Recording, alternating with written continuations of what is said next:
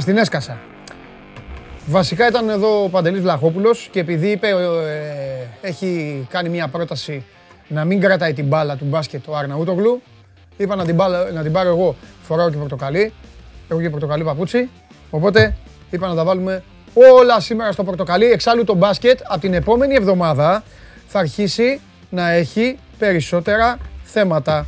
Αυτή είναι η πραγματικότητα. Όσα μηνύματα και να στέλνετε, όσο και να καίγεστε να μάθετε πράγματα, ε, δεν μπορούμε να σας λέμε ό,τι να είναι, δεν μπορούμε να σας λέμε πουταμάρες. Οπότε, περιμένετε λίγο, είναι στην τελική ευθεία και τα play-off και όλα τα υπόλοιπα θα τα δούμε. Χαίρετε, είμαι ο Παντελής Διαμαντόπουλος, καλώς ήρθατε στην καυτή έδρα του sport24.gr.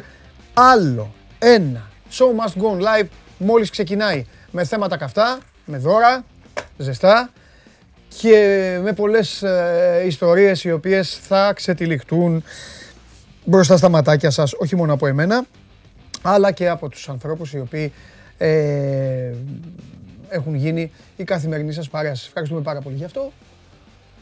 Υπομονή, να έρθει και το Euro, να περάσουμε όλοι όμορφα. OK, okay, θα σας αφήσουμε μετά. Και τέλος Αυγούστου θα πρέπει να είμαστε όλοι δυνατοί και εμείς και εσείς για να βγάλουμε μια φοβερή και τρομερή σεζόν έτσι όπως τη σχεδιάζουν οι αγαπημένες σας ομάδες. Την ίδια ώρα.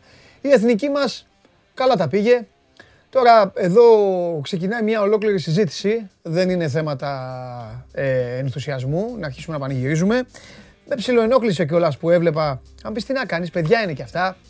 Οι διεθνείς πήραν σβάρνα τα social media και άρχισαν να ποστάρουν για αυτό το 1-1 με το Βέλγιο, με το κάτι σαν Βέλγιο.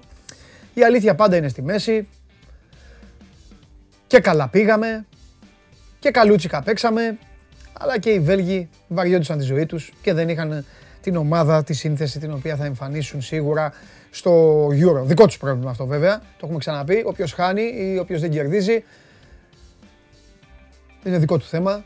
Όλα τα εύσημα πηγαίνουν σε αυτόν που καταφέρνει να πετύχει κάτι. Στην προκειμένη περίπτωση, OK, okay, μαζεύτηκαν οι διεθνείς μας, εκεί που πολλοί λέγατε σίγουρα ότι το μυαλό τους θα είναι στις ε, θάλασσες και στις ταβέρνες, λογικά κιόλας, να ξεκουραστούν. Αυτοί καλά τα πήγαν, πήραν αυτή την ισοπαλία. Θα καθίσω, θα πάρω τη θέση μου. Έχουμε πάρα πολλά να δούμε σήμερα, να ασχοληθούμε και να συζητήσουμε. Υπάρχει κίνηση της ημέρας. Καλά, δεν καθόμουν καλά. Τι έκανα τώρα; Κούνησα και το τραπέζι. Οι συνήθειες. Πριν αρχίσετε να μαζεύεστε όλες, όλοι. Όλες και όλοι. Εντάξει. Καλημέρα στον Χρήστο τον Ντότσκα. Καλημέρα στον Κωνσταντίνο τον Μαρκετάκη. Καλημέρα στον Κώστα τον Ιωάννου. Στον ε, Νίκο τον Νικολακόπουλο. Καλημέρα στον Απόστολο τον Μπάρδα. Στον Σωτήρη τον Κατσάνο. Στον Ακρίτα. Στον Μπάμπη που είναι West Ham. Καλημέρα στον, ε, στον άλλο Κώστα, στον Δημήτρη τον Κατσίκο Γιώργο, τον Σπύρο τον Πανάγο, πάντα εδώ είναι ο γίγαντας αυτός. Ε, ο Παύλος φωνάζει μόνος του, λέει: Έχουμε εξέλιξη παντού. Αναστάσιος ο Βασιλιάδης είναι στην Ιεράπετρα. Καλημέρα στον Αντώνη τον Καραμπίλη, στον Αποστόλη, στον Σταύρο. Μπούρου Μπούρου, στον Γιώργο, στον Σπύρο τον Λαγάνη. Γεια σου, Ρεσπιράρα. Πεκτάρα, στον Παύλο τον Λούκο, τον Φώτη. Φοβερό δεν είναι αυτό που στον καλημέρα. Εντάξει, το, το, το έκανα τέτοιο. Ω, καλημέρα από Σεράγεβο. Ωραίο. Ο, ο, λέει ο Ιωάννης ο Κίτσος, ο Παναγιώτης ο Κόλλιας καλημέρα. Πάμε για μια όμορφη εκπομπή ακόμα. Εννοείται. Φιλικό ήταν, εθνική μικόνου λέει ο Χρήστος, γιατί θέλει να, πει, να πειράξει και λίγο τους ε, ε, τους διεθνείς. Καλημέρα στο Θωμά που είναι στην Ολλανδία. Ε, ο Τζίμις με ρωτάει αν υποστηρίζω Ολλανδία επειδή φορά το πορτοκαλί. Όχι, Τζίμι, δεν μου αρέσουν αυτές οι ομάδες. Βαριέμαι εγώ αυτές τι ομάδες. Μόνο Ιταλία και Αγγλία είμαι, τίποτα άλλο. Και Lakers. Για να δείτε ότι ξεκίνησα τίμια. Καλημέρα στον Νίκο, στον Παύλο. Λοιπόν, έλα, πω, πω, πήρατε φόρα. Πήρατε φόρα, δεν σας προλαβαίνω τι να σας κάνω. Μάκη Δημήτρη, Σταύρο, α, Σταύρος Δημακόπουλος. Καλημέρα κύριε Διαμαντούπλε. Καλημέρα κύριε Δημακόπουλε. Αυτά έτσι πάνε. Και καλημέρα στο Δημήτρη στην Κύπρο και σε όλους τους άλλους. Μαζευτείτε. Εδώ είμαστε. Ξεκινάμε. Άλλο ένα show must go on live. Είναι το τελευταίο αυτής της εβδομάδας. Ε, θέλω να κάνετε όμορφο τρίμερο, δυνατό. Θέλω να θέσετε κάποιους νόμους οικογενειακούς, όσοι είστε παντρεμένοι, με παιδιά, όσοι συζείτε. Εξαιρείστε όσοι είστε μονάχοι, εσείς με την πάρτη σας. Όλοι οι υπόλοιποι θα πρέπει να βάλετε κάποια πράγματα μέσα στο σπίτι, θα κάνετε και κάποιες παραχωρήσεις. Euro έρχεται, ορισμένοι θέλετε να τα δείτε και όλα, για να έρχεστε εδώ την επόμενη μέρα, γιατί θα έχουμε άφθονο Euro στο σώμα Going Live, όπως καταλαβαίνετε, καθημερινά η μισή εκπομπή, αφιερωμένη στο Euro θα είναι. Θα παίρνετε εδώ φόρα, θα λέτε τα πάντα. Οπότε κάντε και παραχωρήσεις. Θα σας πω ένα κόλπο. Αυτό το τρίμερο, κάντε χατήρια, κάντε. Κάντε, κάντε. Κάντε, θα τα πάρετε πίσω. Τώρα θα μου πείτε να κάνω χατήρια ένα τρίμερο και μετά ένα μήνα τι θα γίνει. Ε, εντάξει τώρα. Ε. Εντάξει, κάτι θα βρείτε εσείς να κάνετε. Όλο και κάποιο κόλπο θα βρείτε. Σήμερα έχουμε δοκιμαστικά για την, ε, στην φόρμουλα για το Grand Prix του Μπακού. Εγώ με τη Ferrari είμαι, μόνο αυτό λέω, όπως λέγεται τον NBA με Lakers, ως εκεί. Αγώνας τρίτης θέσης, ο Προμηθέας προηγείται 1-0. Είναι η σειρά της ΑΕΚ να τον υποδεχθεί στις 6. Υπάρχουν κλασικά φιλικά. 10 παρατέταρτο. Ιταλία-Τσεχία. 10 παρατέταρτο θα πάρουμε γεύση από Squadra Azzurra.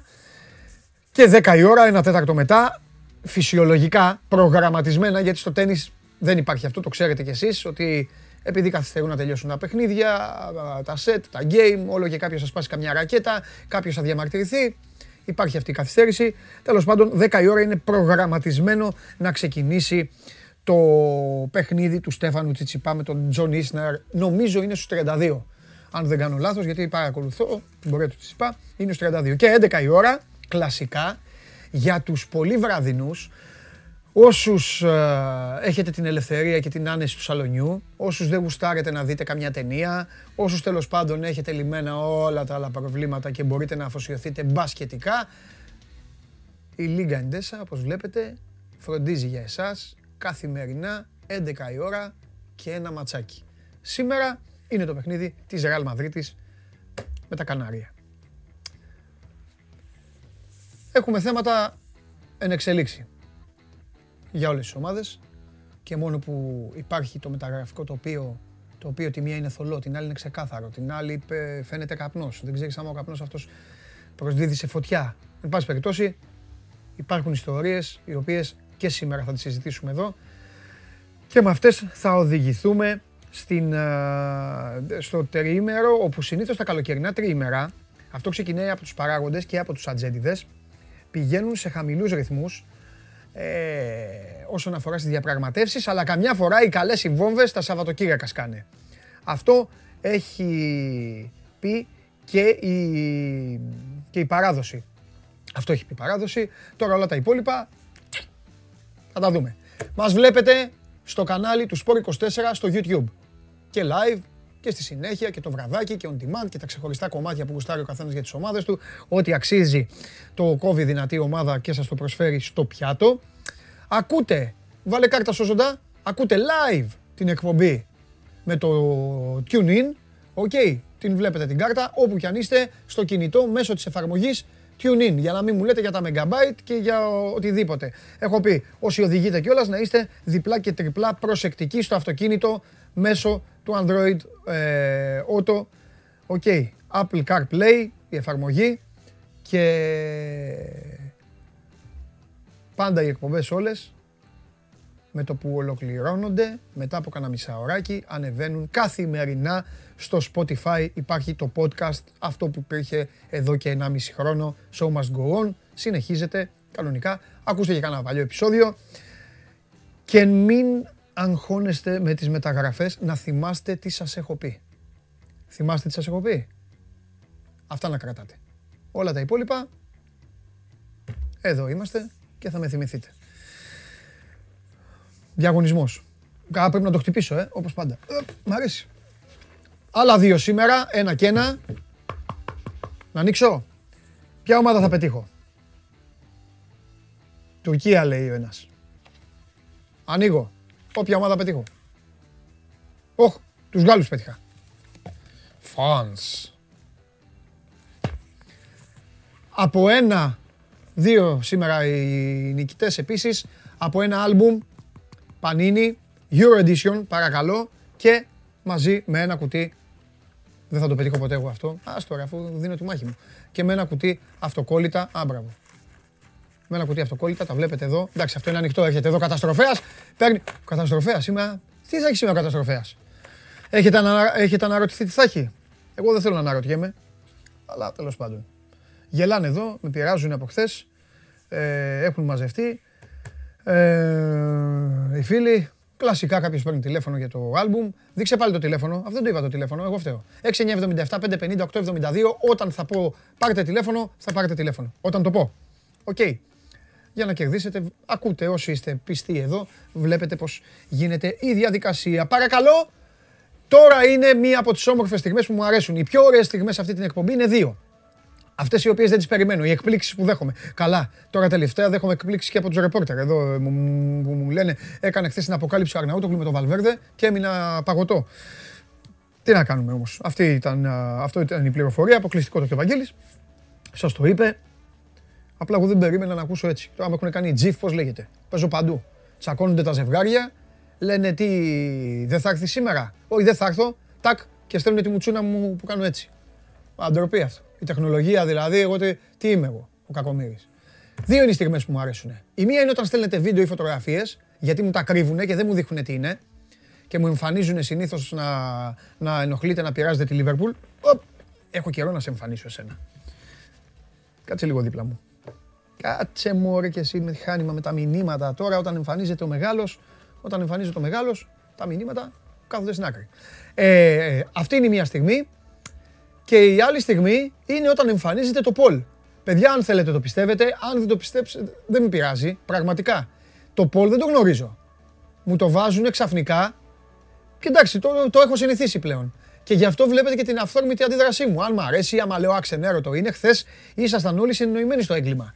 Εγώ ξενέρωσα με αυτό το poll, το NBA-ακό poll. Όμως εσείς γουστάρατε και ψηφίσατε πάρα πολύ. Και στείλατε και τον Αντετοκούμπο σπίτι του. Τέλος πάντων. Δικό σας αυτό. Οκ. Για να δούμε σήμερα, εδώ θα το δούμε τον coach. Τι, κα... Τι κρατάτε από την εμφάνιση της Ελλάδας στο 1-1 με το Βέλγιο. Ένα σουβλάκι. Λοιπόν, Α, τι έχετε βάλει; Την απόδοση του Μασούρα. Έλα. Β, το δίδυμο Τσιμίκα Γιανούλη αριστερά. Μάλιστα. Γ, δεν ξέρω, έβλεπα άγριες μέλισσες. Δεν έβλεπα άγριες μέλισσες, αλλά εγώ το Γ θα ψήφιζα. Λοιπόν, Δ, ποια εθνική έφυγε ο Ντάφι από το Survivor; Α, έχω σταματήσει καιρό να βλέπω. Έφυγε ο τριαντάφυλλος. Όντως. Ναι. Ε, δεν το βλέπει κανένας τώρα. Ε, τώρα ποιος να το δει. Τριανταφυλάρα. Λοιπόν, ε, τι θέλω να πω. Ντροπή όμως, καταγγέλω, καταγγέλω, δεν θα ψήφιζα τίποτα. Πραγματικά δεν θα ψήφιζα τίποτα. Να το πω έβλεπα Μπούργο Τενερίφη. Λίγο είδα εθνική ομάδα. Θα τα πω στον Καλονά. Ωραίο παιχνίδι ήταν αυτό που είδα. Μετά είχε Μπανταλώνα Μπαρτσελώνα. Και επίσης, τώρα προ Euro, βλέπω Bud Spencer και Terence Hill, όπως είπα και στο φιλέρι. Βάζω και βλέπω ταινίες. Δηλαδή τώρα μισό λεπτό, να κάτσω εγώ να δω τους, ε, τους Βέλγους που κοροϊδεύανε με αυτή την άμυνα. Με αυτή την άμυνα θα πάνε οι Βέλγοι. Εντάξει, οι δικοί μας φουκαράδες πήγαν εκεί, σου λέει έλα να πάμε δυνατά, να πάρουμε το χ, να κάνουμε κανένα story. Το κάναν τα παιδιά, καλά εξηγηθήκανε.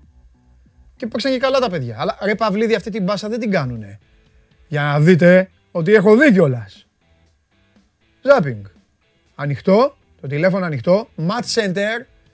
Match Center, Sport 24 ανοιχτό και μόλις γράφει το Match Center goal, κλακ, κανάλι ο Διαμαντόπουλος. Τι πάσα έκανες ρε παιδάκι μου. Όταν ξεκινάνε στις ακαδημίες, το πρώτο πράγμα που λένε στα παιδάκια λένε έλα εδώ μικρούλι, έλα εδώ, έλα εδώ, έλα εδώ. Παράλληλη πάσα, παράλληλη... Βάλε αυτή την κάμερα. Ρε βάλε αυτή την κάμερα. Βάλε εδώ να κάνω μάθημα ποδοσφαίρου. Έλα. Α, καλά. Λοιπόν, μα δεν φαίνεται το στυλό. Περίμενε, εκεί μείνε, εκεί μείνε. Παράλληλη πάσα. Α, δεν πάμε καλά. Δεν φαίνεται το στυλό. Μπράβο. Φάνηκε. Παράλληλη πάσα. Τώρα δώσε πάλι. Δεν κάνουμε. Δεν κάνουμε παράλληλη πάσα. Έχω άδικο λεβέντες μου εσείς και λεβέντισες. Έχω άδικο. Στε, coach, άμα έκανε αυτή την μπάσα ο Φαμπίνιο, θα τον έχεις πετάξει έξω.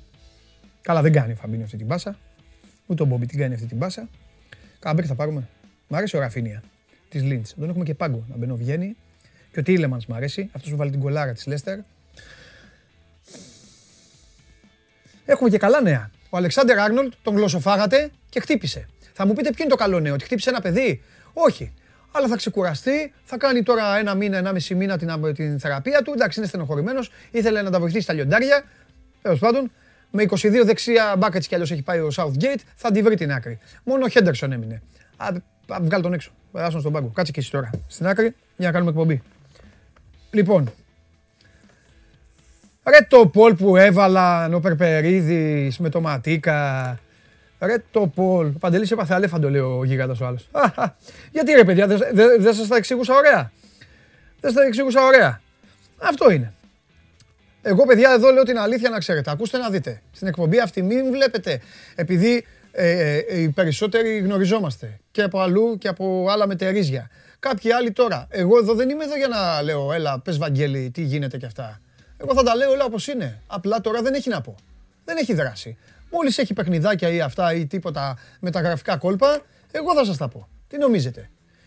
Τις ατάκες που βάζει ο Ντενής στο Instagram. Ο Τάδε είναι καλύτερος παίκτης. Ο... Αλλά θα του βάλω εγώ φωτιά του Instagram. Όταν θα έρθει η ώρα. Α, τώρα αυτή είναι η πραγματικότητα. Παίξαμε με το Πού είναι ο Καλονάς; Φέρτε τον Καλονά μέσα. Κάτσε τώρα. Λοιπόν, τι άλλο; SMGO, SMGO παπάκι, SMGO παπάκι, sport24.gr. Εδώ στέλνετε βίντεο και φωτογραφίες. Είναι το άλλο τέτοιο που μου αρέσει, που μου σκάνε ξαφνικά. Σήμερα τι έχετε, έχετε τίποτα, βίντεο, φωτογραφία; Φωτογραφία; Βάλτε φωτογραφία.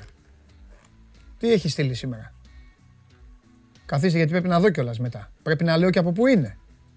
Από, ε, από πού είναι το κάθε τέτοιο. Την έχουμε τη φωτογραφία; Μου λέτε, ε, βάλτε τη αφού την έχετε ρε παιδιά, τι με βασανίζετε. Με έχετε εδώ σαν χαζό να κάθομαι να λέω στον κόσμο. Ορίστε, πράσινα πουλιά. Πράσινα πουλιά. Ιωάννης Δημητρακόπουλος. Ο Ιωάννης Δημητρακόπουλος, γεια σου ρε Γιάννη, εδώ είναι το γήπεδο της Den Haag. Ο Γιάννης πήγε στο γήπεδο της Den Haag, έβαλε μια φανέλα με το 19, πράσινα πουλιά. Οκ, το πολύ πολύ τώρα να πάνε εκεί Βέλγοι, Ολλανδοί, Αυστριακοί, Σκανδιναβοί, Γερμανοί, όλοι, όποιος περνάει από εκεί, να λέει παιδιά αυτή η καρέκλα κάτι, κάτι έχει πάνω. Μπράβο, καλά έκανε ο Γιάννης να είναι καλά, να περνάτε καλά όλοι στο εξωτερικό, να βλέπετε Show Must Go On Live και μαζί με αυτούς εδώ, όλους εδώ, τους μπαγάσες, να γινόμαστε με μια μεγάλη παρέα. Λοιπόν, σας άρεσε πάρα πολύ που μίλησα με τον coach, ε. Εντάξει, μιλάω και με τον coach, του λέω κάποια πράγματα. Ε, τι να κάνουμε. Τι, ο Τζέραρντ, θέλει η Everton τον Τζέραρντ. Αληθεύει. Τζέραρντ θα πάει στην Everton; Θα πάει στην Everton, ε. Πάει στην Everton. Δεν πιστεύω. Κάτσε στις Rangers έτσι κι αλλιώς. Θα παίξεις και Champions League. Λοιπόν, παρακαλώ ο κύριος Καλονάς ε, να μπει μέσα. Παρακαλώ ο κύριος Καλονάς να μπει μέσα. Αυτό το παιδί. Αυτό το παιδί. Το ωραίο. Γλίτος ο διαλυτής. Γεια σου Ηλία μου. Τι κάνει η μαμά; Είναι σε πολύ καλή κατάσταση. Πολύ χαρούμενη. Μας βλέπει, μας βλέπει. Εννοείται. Πολλά φιλιά στη μαμά. Πώς τη λένε η μαμά; Κατερίνα. Κυρία Κατερίνα, πάρα πολλά φιλιά. Το καλύτερο παιδί έχει. Ε, κανονικά το λέω, δεν το λέω για να σας. Άμα δεν ήταν καλό παιδί, θα σας έλεγα δεν είναι καλό το παιδί. Να το προσέξετε. Μπράβο. Πρέπει Παυλίδη που λες. Αυτό δεν απαγορεύεται. Απαγορεύεται. Απαγορεύεται από τι ακαδημίες το λένε. Είναι ο πρώτος βαθμός κλεψιάς του αντιπάλου είναι εδώ. Άμα κάνει έτσι. Δηλαδή, εμείς να πάμε να παίξουμε στο συγκρού απ' έξω, να την αδειάσουμε τη συγκρού, έτσι κι αλλιώς την αδειάζουν όταν έρχονται πολιτικοί. Να βάλουμε δύο τερματάκια. Ε, δεν θα μου κάνεις πάσα από τα γραφεία απέναντι στο άλλο στούντιο. Παίζαμε καλά στο 5-5, θυμάσαι. Βέβαια. 9-9 ήταν, έχεις τρελαθεί. Έχεις ξεχάσει. Ποια 5-5. 5-5 έχει παιδάκια. Δεν μπορούμε εμείς να παίξουμε το... η τέτοια μας να παίξει το, το μεγαλείο μας στα σπιρτόκουτα. Τι κάνεις; Είμαι μια χαρά. Ε, νομίζω ότι ο Σιριώδη έδωσε απαντήσεις χθες. Για όλα αυτά που, που του είπες. Είδες σήμερα ήρθαμε λίγο καλά. Τι, εντάξει. Ναι, έχεις Έβαλε και λίγο το κόκκινο πάνω. Είσαι μεταξύ μπάσκετ, ναι. μεταξύ χρωμάτων εκπομπής. Απλά θα πρέπει το μπλε να είναι μαύρο. Ναι. Ε, και εντάξει, έχει εθνική ομάδα, ναι. ναι, ναι. Να είμαι στο κλίμα. Πονηρούλης είναι, κυρία Κατερίνα, πονηρούλης είναι. Λοιπόν, για πες. Ε, εντάξει, τώρα το Βέλγιο δεν το είδα το μάτς. Το βλέπα Αποσπασματικά. Αποσπασματικά Ναι, ναι. είχε και κάτι μπασκετάκια. Λίγο να σου πω κάτι. Εγώ το παθαίνω αυτό πάντα αυτή την εποχή. Μόλις τελειώνουν όλα, να δω καμιά ταινία. Μια εβδομάδα είναι ούτως ή άλλως. Αυτό Μετά πήγα να ξεκινάει σου πω. πάλι το Euro. Μετά θα Δηλαδή, αν τρελαθούμε. κάνεις λίγο διακοπές. από το Ακριβώς. Μετά ποδόσφαιρο. θα αποτρελαθούμε. Ναι. Οπότε αυτά τα φιλικά τώρα θα μου πεις σήμερα, δηλαδή Ιταλία Τσεχία, θα δω. Θα δω λίγο έτσι, θα δούμε σκουανταρατζούρα. Εντάξει, να, είναι όμως να και αγάπης. γελάσουμε Είναι λίγο. και αγάπης Ναι, όμως. ναι, ναι, πρέπει να βλέπουμε. Αυτές οι ομάδες που έχουν κάτι, δεν μπορείς να μην τις βλέπεις. Δηλαδή που έχουν κάτι όχι μόνο ποδοσφαιρικό, κάτι και για να γελάσει. Ναι, παιδί ναι, μου. Η ναι. Ιταλία σου έχει το τέτοιο της. Να δούμε, θα κλειστούν, θα κάνουν. Οι Άγγλοι, οι Άγγλοι δύο μήνες δύο μήνες τσακώνονταν για τον Αλεξάνδρ Άγνο. Ναι. Το φάγανε το παιδάκι. Ναι, ναι, ναι. Είναι γραφική σου, Ήταν- το φάγανε. Εμένα μου έκανε τρομερή εντύπωση πάντως γιατί μου το είχε πει ο Θέμης Κέσσαρης πάνω στο γραφείο μου. Λέει: Τι; Μάλλον δεν θα πάει λέει, ο Αλεξάνδρ Άρνον πριν τραυματιστεί. Ναι. Και του λέω: Συγγνώμη, ποιοι θα παίζουν. Ναι. Λέει: One Bissaka. Εντάξει, το λέω Ναι. εκεί. One Bissaka. Τι να πω. Θα Και δούμε. ο Τρίπιερ. Θα δούμε. Με Trippier ναι, και Κάι Walker, πολεμιστή Κάι Ναι, Walker. ναι, ναι. Ο Κάι Walker είναι σαν να πηγαίνει σαν, ε, survivor, τέτοια. Σαν, να- σαν να ξεκινάει θέση. Έτσι ξεκινάει. Τρία, δύο. Πάμε. Ε, και για να αντέξει τη City τώρα παίζει τρίτος στόπερ Ναι, βασικά. ο Γίγαντας, Δεν μπορεί να ναι, πάει. ναι, Είναι ο Κανσέλο ναι, στα ναι. δεξιά. Εντάξει, και μου αρέσει πάρα πολύ εμένα ο, ο Ρις James της Chelsea. Μ' αρέσει πάρα πολύ. Είναι εξαιρετικός παίκτης. Πω, πω, πω, πω, πω, μ' αρέσει πάρα πολύ. Ένα είναι από τα καλά πράγματα που άφησε ο Λάμπαρτ. Το Λοιπόν. Mount, τον ε, James. Τι λέμε τώρα για, τα- Λοιπόν. για εμάς; Εντάξει, είδα ευτυχία, χαρά, αποσταρίσματα, τα παιδιά το χάρηκαν. Χαμό, αφι- άφησε, κλασικά ξέρεις ατάκες, άφησε χαμόγελα εθνική, Ε, προσδοκίες κτλ. Κοίτα να δεις. Οκ, το Βέλγιο έκανε και δοκιμές προφανώς Α. γιατί σε 10 μέρες Ναι. παίζει στο Euro.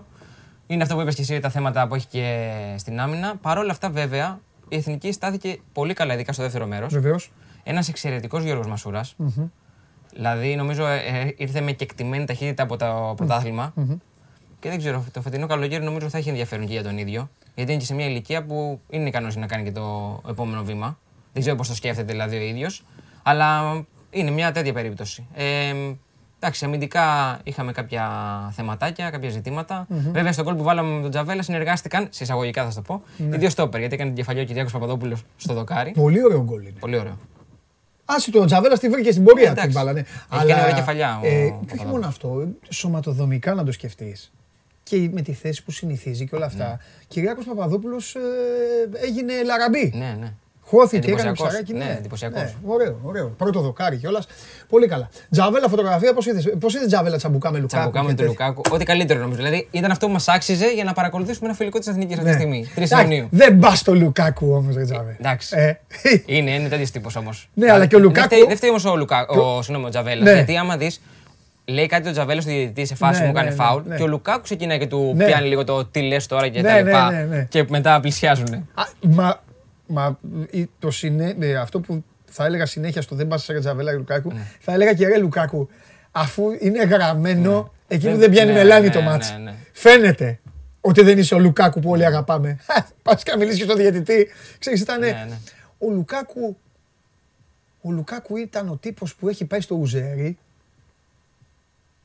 που είναι επιχειρηματίας και έχει μεταμορφωθεί και έχει πάει στο Ουζέρι ένα μεσημέρι και βγάζει όλα τα τέτοια. Έτσι ήταν χθες. Εντάξει, ήταν άλλο το Βέλγιο. Εγώ δεν είμαι τόσο ενθουσιώδης για το Βέλγιο όπως είναι πάρα πολύ. Γιατί Ναι, ξέρεις στο τι προηγούμενο γίνεται. γύρο πάλι είχαμε το ίδιο θέμα. Έχει πολλούς καλούς παίκτες. Τελεία. Ε, είσαι, αυτό είσαι λίγο το- σε τη άποψη. το ομάδα δεν μου το- Όχι, ας το ομάδα. Το φανέλα. Είσαι της άποψης Ναι, αυτή; βε- βέβαια, εγώ, δίνω, περιγα- εγώ είμαι μεγάλος φανελάκιας. Είναι Φανελάκι. πολύ μεγάλη. Δηλαδή, πολύ εντάξει, μεγάλη. Το Βέλγιο δεν έχει φανέλα. Πολύ μεγάλη. Και νομίζω ότι δεν έχει παίξει. Δηλαδή, όσο παιχταρά είναι να έχει, το θέμα της φανέλας. Πολύ μεγάλη. Είναι σημαντικό. Εντάξει, είναι μια ομάδα που έχει κάνει τις πορείες του. Είναι μια ομάδα που στα Μουντιάλ δεν έχει σηκωθεί να φύγει στους πρώτους γύρους και σε αυτά. Έχει προχωρήσει. Είναι μια ομάδα που ιστορικά είχε παικταράδες. Έτσι. Πάμε να αρχίσουμε. ατομικά, ναι. Βερκότερ, Βαμπρόγελεν, ε, το Σύφο. ε, είχε, είχε πάντα παίκτες. Δεν είχε ποτέ τόσους πολλούς. Τώρα είναι όλοι μαζεμένοι. Πάρα Το πολύ. θέμα είναι, η ο- θα είναι η ομάδα. Και που τώρα λες. αυτό το δυσκολεύει. Ναι. Ξέρεις, καμιά φορά η Λία μου λένε στις εθνικές ομάδες καλύτερα να έχεις τρει-τέσσερι παικταράδες και 7 Ταλιμπάν και Παρά μπορείς να είναι όλοι και- παικταράδες, ναι. παρά να είναι όλοι παικταράδες. Και να ψάξεις να βρεις, θα παίξεις κανείς για την ομάδα. Ωραία, ε, καλά κάνουν και γίνονται αυτά τα φιλικά γιατί έχουμε αυτά να, να κουτσομπολεύουμε. Δυστυχώς για την ομάδα μας δεν έχουμε τέτοια να πούμε. Ενώ Ναι. δεν έχουμε στόχο. Και αυτά εγώ τα κόβερε ότι έχουμε Κόσοβα, Σουηδίες, Ισπανίες, θεωρώ τον όμιλο αυτό παλούκι. Βέβαια, να σου πω την αλήθεια, χθες νομίζω η δοκιμή που έκανε με τον Γιαννούλη και τον Τζιμίκα στην Ναι. αριστερή πλευρά Ναι. είχε και λίγο το μυαλό του και στα παιχνίδια του Σεπτεμβρίου με τη Σουηδία για Ναι. παράδειγμα. Ναι, και να και σου πω και κάτι. Δεν λογικό. είναι και άσχημο όταν έχουμε δύο παίχτε που αυτή τη στιγμή είναι. Εντάξει, ο Τζιμίκα δεν έχει κάνει καλή χρονιά. Δεν, δεν Ναι, έχει παίξει όχι, δεν έχει ουσιαστικά, κάνει χρονιά, όχι, Δεν έχει καλή. κάνει, Δεν όχι, δεν έχει έχει κάνει κάνει καλή χρονιά, χρονιά. δεν έχει παίξει ουσιαστικά. Ναι. Αλλά είναι ένας παίχτη τώρα εντάξει. που Φάνηκε ξεχωρίζει. αυτό. Φάνηκε ότι δεν έχει Ε, παιχνίδια. ναι. ειδικά στο πρώτο ημίχρονο είχε καμιά σχέση με Τσιμίκα, είχε τέτοιο. Ναι. Ε, δεν έχει τα ανεβάσματα πρώτα απ' όλα αυτά. Γι' αυτό θα πω και κάτι αυτή τη στιγμή με όλη, τη, με, με όλη την τέτοια στον εαυτό μου. Ε, ο Τσιμίκας επιβάλλεται να φύγει από τη Λίβερπουλ. Επιβάλλεται να τον δανείσει η Λίβερπουλ. Ο Ρόμπερτσον είναι δύσκολο να φύγει. Ε, ο, ε, τι, Τι να φύγει. Ε, Να πά- να μείνει στον πάγκο, θέλω να πεις. Ναι, είναι, δυσ- είναι δύσκολο να χάσει. Είναι ο μόνος παίκτης που δεν έχασε παιχνίδι. Τον είδες πάλι προχθές με τη Σκωτία. Όργωνε το γήπεδο. Είναι, είναι Είναι ο Σκοτσέζος playmaker, είναι ο playmaker της Σκωτίας πρώτα απ' όλα. Ναι, είναι καλά, αριστερό τα μπακ και κάνει είναι ο όλα. playmaker. Ναι, ναι, ναι. Ε, οπότε νομίζω ότι είναι η στιγμή του Τσιμίκα. Είναι, πολύ, είναι επικίνδυνο πια. Καταλαβες; Δηλαδή θα ξεχάσει Ναι, ναι. και αυτά που μπορεί να κάνει. Να πάει κάπου δανεικός. Και ακόμα καλύτερα για τον ίδιο να πήγαινε κάπου στην Αγγλία. Σε ομάδα που θα παίζει. Στην Αγγλία λες. Ε; Ναι.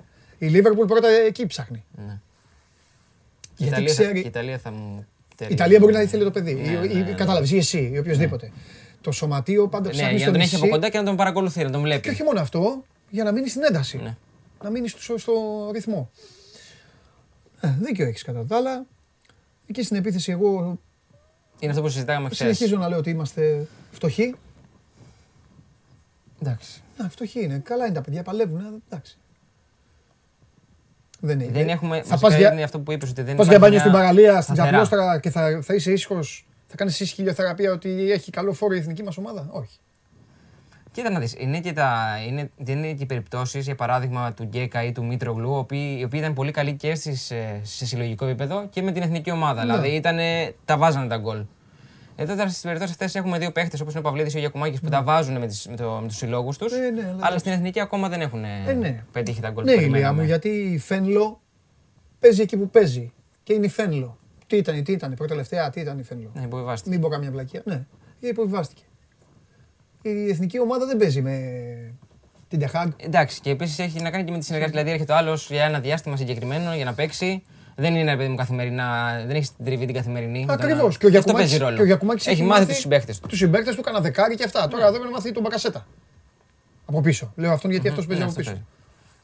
Δεν είναι εύκολο. Τέλος πάντων, μπράβο τους όμως.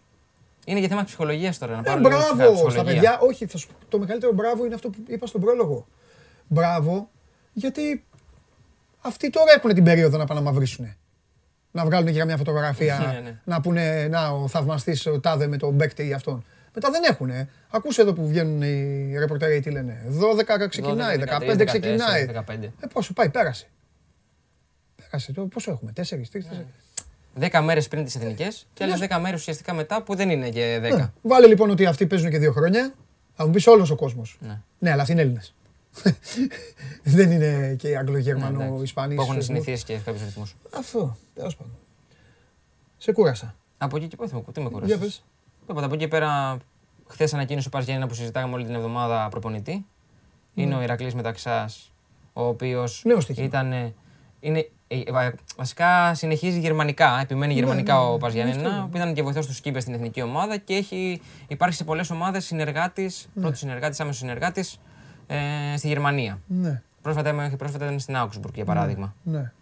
Δεν είναι για νίκες ενώ σε θέμα ηλικίας 40 χρονών, είναι 53. Ναι. Αλλά δεν έχει πάρει ευκαιρίες ως πρώτος προπονητής, οπότε θα τον δούμε γι' αυτόν. Που εκεί και πέρα ξέρεις τώρα, αυτές οι μέρες είναι και λίγο αυτό που πες και εσύ. Είναι λίγο σε φάση ε, δια, τελευταίες μέρες διακοπών και οι ομάδες ακόμα ψάχνονται να δουν τι θα γίνει. Δεν έχουμε, ας πούμε, κάτι νεότερο. Ε, μόνο για τον Ατρόμητο που άφησε ελεύθερο που συζητάγαμε με τον Γκάλο. Υπάρχει ένα όνομα που έχει κυκλοφορήσει τις τελευταίες ώρες του Diego Johannesson, δεξιός μπάκ Ισλανδό.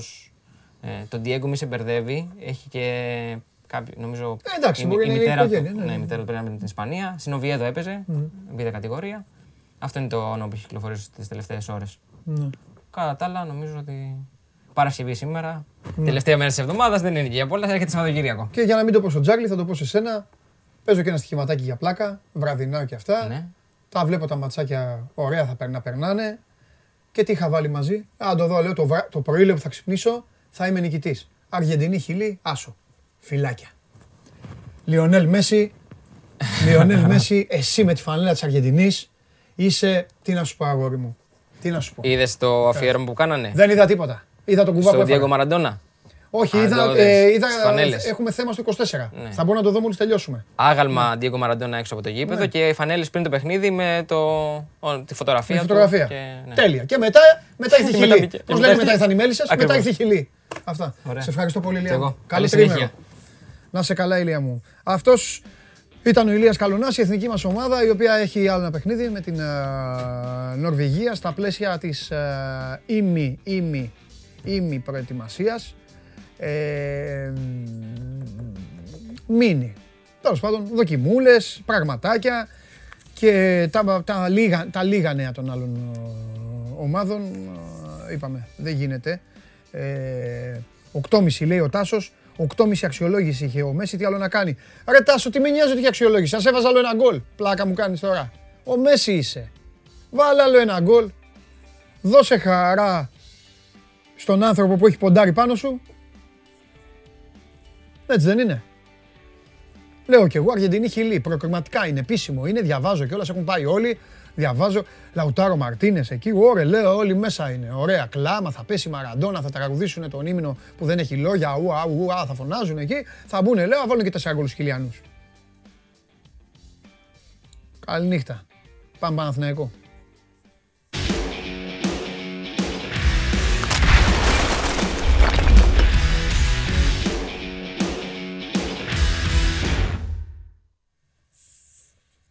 Χαίρετε. Κορυφαίε μου. Πώς είσαι, Δεν σχολίασες. τρομερός. Άλλο background. Τι έγινε, ο άνθρωπος των εκπλήξεων. Κώστας Γουλής, ο άνθρωπος που μπορεί ακόμη και την Παρασκευή που όλοι λένε έλα εντάξει Παρασκευή σήμερα τριήμερο από Δευτέρα τα καυτά νέα. Ο άνθρωπος που μπορεί Παρασκευή να ρίξει, καλά τι Παρασκευή. Σάββατο προς Κυριακή μπορεί να το κάνει αυτός. Είναι ικανός. Λοιπόν, Εγώ, εγώ Παναθηναϊκός. Ε, ε καλά Παναθηναϊκός ναι. Ποιους θα φας, Παναθηναϊκός. Κοίτα, ε, επειδή με ρώτησες θες, ναι. εγώ θα σου πω ότι στην ομάδα της επόμενης αγωνιστικής περίοδου δεν θα βρίσκεται το Αϊτόρ Ο, δεδομένα. ο Αϊτόρ. Πέρα από τον Αγιού που εντάξει. Ναι. Ο Αϊτόρ καταλαπιέδρα. Ναι. Ναι. Πέρα από τον ε, Αγιού που ο οποίος δεν παίζεται πλέον στο στοίχημα είναι ΔΕΛΤΑΠΗ. Ε, ο Αϊτόρ υπήρχε ένα δημοσίευμα χθες το μεσημέρι από την Ισπανία που έλεγε ότι ψάχνει η ομάδα, ότι με σκέφτεται και αυτός να φύγει και ότι τον θέλει χιχών και με ομάδες της Segunda Division κτλ. Η ουσία είναι ότι ο Παναθηναϊκός έχει ενημερώσει τον ατζέντη του, με τον οποίο εντάξει, διατηρεί μια καλή επαφή και του έχουν πει ότι θα ήταν καλύτερο για όλες τις πλευρές να ψάξουν να βρουν μια ομάδα για να συνεχίσει ο Ισπανός μετά το καλοκαίρι αλλού. Θυμίζω ο Ισπανός ήρθε επί Ρόκα τέτοιες μέρες πριν ένα χρόνο με συμβόλαιο στο 23, με καλό συμβόλαιο για τα δεδομένα ακόμα του τότε Παναθηναϊκού, του Παναθηναϊκού της επόμενης σεζόν θα είναι στο average. Ε, Δηλαδή ε, 400, 450, 500 είναι η τριετία του. Δεν είναι λίγα. Ε, κοίτα, υπάρχουν κάποιες μεταγραφές, εσύ τα ξέρεις και τα καταλαβαίνεις, μπορεί να το καταλάβεις καλά. Και το έχουμε δει στο Παναθηναϊκό αρκετές φορές τα τελευταία χρόνια. Ε, κάποιες μεταγραφές απλά δεν κολλάνε. Έχουν καλές προϋποθέσεις, ε, τις περιμένεις. Για παράδειγμα ήταν ο Σάντσες, ο Μάστο Στόπερ που είχε έρθει το 2015 με τα Βαϊό και Κλάδων και μιλάμε για Στόπερ 13 χρόνια στην Πριμέρα. Σούπερ παίχτης. Όπου πήγε ήταν μια χαρά. Ε, στον Παναθηναϊκό δεν κούμπωσε. Για χύψη λόγους. Το ίδιο μπορώ να σου πω και για τον Αϊτόρ. Δεν είναι κακός παίχτης. Απλά για χύψη λόγους δεν κούμπωσε. Και για μένα είναι και λίγο το θέμα και της νοοτροπίας. Ε, η ουσία είναι ότι πλέον θα χωρίσουν οι δρόμοι του με τον ε, Παναθηναϊκό. Δεν νομίζω ότι θα είναι καν στην πρώτη της 28η Ιουνίου. Ε, Παναθηναϊκός, για παράδειγμα, έχει μιλήσει ακόμα και με, τον, ε, με την ΑΕΚ Λάρνακας και τον Ρόκα, όπω τον πάρει κάτω στην Κύπρο. Ακόμα και δανεικό, αν δεν βρεθεί κάποια άλλη λύση, για μόνιμη λύση ενώ να λυθεί το συμβόλαιό του. Και θα δούμε γιατί βλέπω να, ότι θα έπεται και συνέχεια. Τώρα, ειδικά που γύρισε ο Γιωβάνοβιτς και ήδη από χτες έχουν ξεκινήσει τις συσκέψεις και με τη διοίκηση και με τους συνεργάτες του. Κυρίως με τη διοίκηση για να τους δώσει τη λίστα ότι παιδιά δεν μου κάνει ο ένας, δύο, τρεις, τέσσερις, πέντε. Δεν θέλω να είναι στην πρώτη και μετά θα αξιολογήσω τους άλλους. Αυτές τις μέρες θα έχει ζουμάκι από εκεί πέρα. Μμμ. Όπως καταλαβαίνεις. Μεταγραφικά, εγώ θα Ναι, γιατί επιμείνω- ρωτάνε για Ελταμάρη και λένε Ωραία. Και το βασικό... Θα επιμείνω το ότι ο Παναθηναϊκός Και δεν... το βασικότερο, συγγνώμη, και το βασικότερο Ναι. στόχο, αν μπορείς να, να ιεραρχήσεις. τι Ωραία, μου ψάχνει. αρέσει αυτή η ερώτηση. Θα, τη- θα, τη, θα τη φτιάξω εγώ όμως, θα τους τη φτιάξω λίγο. Για Ρε πες, παιδί για μου, πες. ο Παναθηναϊκός έχει, κάτσε γιατί έκανα ένα μαγικό τώρα, μην χάσουμε και το, το Instagram που ρωτάνε ωραία πράγματα. Ο Παναθηναϊκός έχει να πάρει 7 παίκτες. Στην τύχη το λέω. Ναι, τόσο, 6-7. Καλά πήγα, ωραία, καλά πήγα. 7. Σωστά. Πού, πού θέλει να δώσει τα πιο πολλά; Μπροστά, ε. Για μένα, ε, όχι, και Α. σε τρεις θέσει Και στο βασικό στόπερ νομίζω θα πέσουν λεφτά. Ναι. Γιατί είναι πολύ βασική η θέση, αν θες όντως να κάνεις ένα step up, που λένε Μμμ. και οι γραμματιζούμενοι. Ναι. Και στο κεντρικό μέσο και στον striker εφόσον φύγουν ε, η Μακέντα, η Καλήτωση και οι δύο μαζί. Κατάλαβα. Γιατί εγώ τα αφήνω όλα ανοιχτά σε αυτό το κομμάτι. Εγώ πιστεύω ότι ο βασικός επιθετικός του Παναθηναϊκού την επόμενη αγωνιστική περίοδο θα είναι μεταγραφή. Το είπαμε και χθες αυτό. Πόσα χρήματα. Τώρα, Ρε Κώστα, πόσα χρήματα έχασε ο Παναθηναϊκός από τον Αϊτόρ; Πόσα του είχε δώσει; Πόσα του είχε δώσει αυτός το παίκτης; κοίτα, ελεύθερος ήρθε. Ναι. Ε, έφυγε ένα 120 σε πριν υπογραφή, ατζέντες κτλ. Και τα λέω τα 120 γιατί τρία χρόνια πριν 120 ήταν τρεις μεταγραφές. Ο καλά κάνεις Ο και το λες. Εγώ, Καπετσής- τι- εγώ, εγώ τη σούμα θέλω να βγάλω. Καπετσή, ο Ναι. Χατσοδωρίδη και ο Βέργος, ξέρω εγώ. Ναι. Σου λέω εγώ τώρα. ναι, ναι, Έτσι. βέβαια. Ε, βάλε ότι τον πρώτο χρόνο συμβολέου του ήταν 4 εκατοστάρικα. Χωρίς πόνου και αυτά, γιατί όπως καταλαβαίνεις δεν πέτυχε και νομίζω και κάτι ιδιαίτερο με τον Μμ. Παναθηναϊκό. Μμμ. Άρα δεν έχουν, τα, τα πόνου δεν τα έχει τσιμπήσει. Ναι. Του χρόνου είναι 4,5, του παραχρόνου τρίτο χρόνο 5. Δεν είναι λίγα. Έχουν φύγει ήδη 4. Εντάξει, σου λέω, ψάχνει ο ατζέντης του, επειδή όμως είναι καλά δικτυωμένος ο Μποτίνες, ο ατζέντης του, Ναι. νομίζω ότι η ομάδα θα του βρει στην Ισπανία. Μάλιστα. Το θέμα είναι ότι για να απεγκλωβιστεί ο Παναθηναϊκός ίσως θα χρειαστεί να δώσει και κάνα κομματάκι από το συμβόλαιο της επόμενης σεζόν για να βρεθεί και μια ομάδα που θα πάρει τα υπόλοιπα κτλ. Εκτός αν πάμε στην ε, τε- τελική ε, λύση του δανεισμού και έχει ο Θεός του χρόνου το καλοκαίρι. Αλλά νομίζω ο Παναθηναϊκός θέλει να απεγκλωβιστεί. Δεν θέλει να κρατάει συμβόλαια τα οποία θα τα ξαναβρίσκει μπροστά του. Για το αυτό που ρώτησε ο φίλος πάντως, επειδή δεν το ολοκληρώσαμε, Και τον Ελταμάρη; Ε, Ποιο; για βασικό στόχο και γενικά τι γίνεται στις μεταγραφές. Αυτή τη Μάλιστα. στιγμή έχω ξαναπεί ότι για να ξεκινήσει η προετοιμασία, ο Γιωβάνοβιτς θέλει βασικό στόπερ, γιατί υπάρχει λειψανδρία αυτή τη στιγμή. Δεν μπορεί, θα έχει 30 τόσους παίχτες στο κοροπή, αλλά δεν θα έχει στόπερ. Μόνο το Βέλετ και τον Μπούγκερα θα έχει διαθέσιμος. Ο Σέκεφελ κάνει επέμβαση, ούτε ο Κουρμπέλης δεν μπορεί να παίξει. Ε, έχει ούτε τους- μόνο οι πιτσιρικάδες, ο Ρόμπι και, και τα παιδάκια θα είναι. Λοιπόν, οπότε θέλει βασικό στόπερ εκεί. Και σίγουρα θέλει τον βασικό του εξτρέμ. Για τον Αλταμάρη, ξαναλέω, οι όλες οι συζητήσεις μέχρι τώρα έχουν γίνει ανάμεσα στο Γιωβάνοβιτς και στον ποδοσφαιριστή. Ο Γιωβάνοβιτς τον έχει πείσει τον Αλταμάρη να έρθει στην Ελλάδα. Μμμ. Πλέον από τη στιγμή που ήρθε ο Γιωβάνοβιτς, τα βάζει στο τραπέζι με τη διοίκηση και τους λέει: Παιδιά, εγώ θέλω αυτόν. Έχω μιλήσει μαζί του, τον έχω πείσει, θέλει πάρα πολύ να έρθει και ισχύει. Από εκεί και πέρα αναλαμβάνει η διοίκηση. Στην προκειμένη περίπτωση, νομίζω ότι οι συζητήσει θα τις κάνει ο Σπύρος Βλάχος πλέον διαπραγματεύσει. Ω board, που λένε και οι Άγγλοι, ως διοίκηση. Ε, με την ομάδα για το αν θα αγο- τον αγοράσει. Θα είναι δανεισμός με υποχρεωτική οψιόν αγοράς, γιατί αυτό βλέπω πιο πιθανό σενάριο από τους Βέλγους. Αυτό επιζητεί και η Λέουβεν. Θα το δούμε. Είναι ένα όνομα πάντως που υπάρχει πολύ ψηλά παρά το γεγονός ότι δεν συντηρείται από την ίδια την ΠΑΕ. Μάλιστα. Ωραία, και άμα σε βάλω. Γιώργο, κοίταξε λίγο το WhatsApp σου. ρε Γιώργο, σου έχω στείλει κάτι σημαντικό. Κοίτα το λίγο. Ο Περπερίδης έχει ένα μεγάλο μειονέκτημα. Δεν κοιτάει ποτέ το WhatsApp. Τραγικό για τη δουλειά Ε, μας. Εντάξει, είναι αράχνη, κάνει 10 πράγματα ταυτόχρονα όμως. Ναι, ρε, αλλά το WhatsApp ε, τέτοιο. Μπορεί κάτι από το σπίτι, Θα του οτιδήποτε. πάρουμε μια, μια θήκη, θα του πάρουμε να είναι εκεί να το βλέπει, να χτυπάει. Σωστό. Όχι, ρε, το έχει πεταμένο.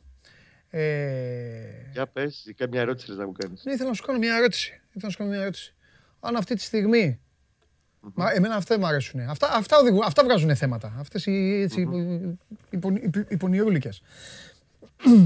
Αν αυτή τη στιγμή του πούνε του Γιωβάνοβιτς, από όλους αυτούς που έχουμε και κοιτάς, από όλα αυτά τα ονόματα που έχουν βγει έξω, που συζητάς κι εσύ, Μπορείς μέχρι αύριο το μεσημέρι να έρθει ένας στο αεροδρόμιο, ένας κανονικά φανέλα. Θα βγει με τη φανέλα του Παναθηναϊκού, με το τριφύλι.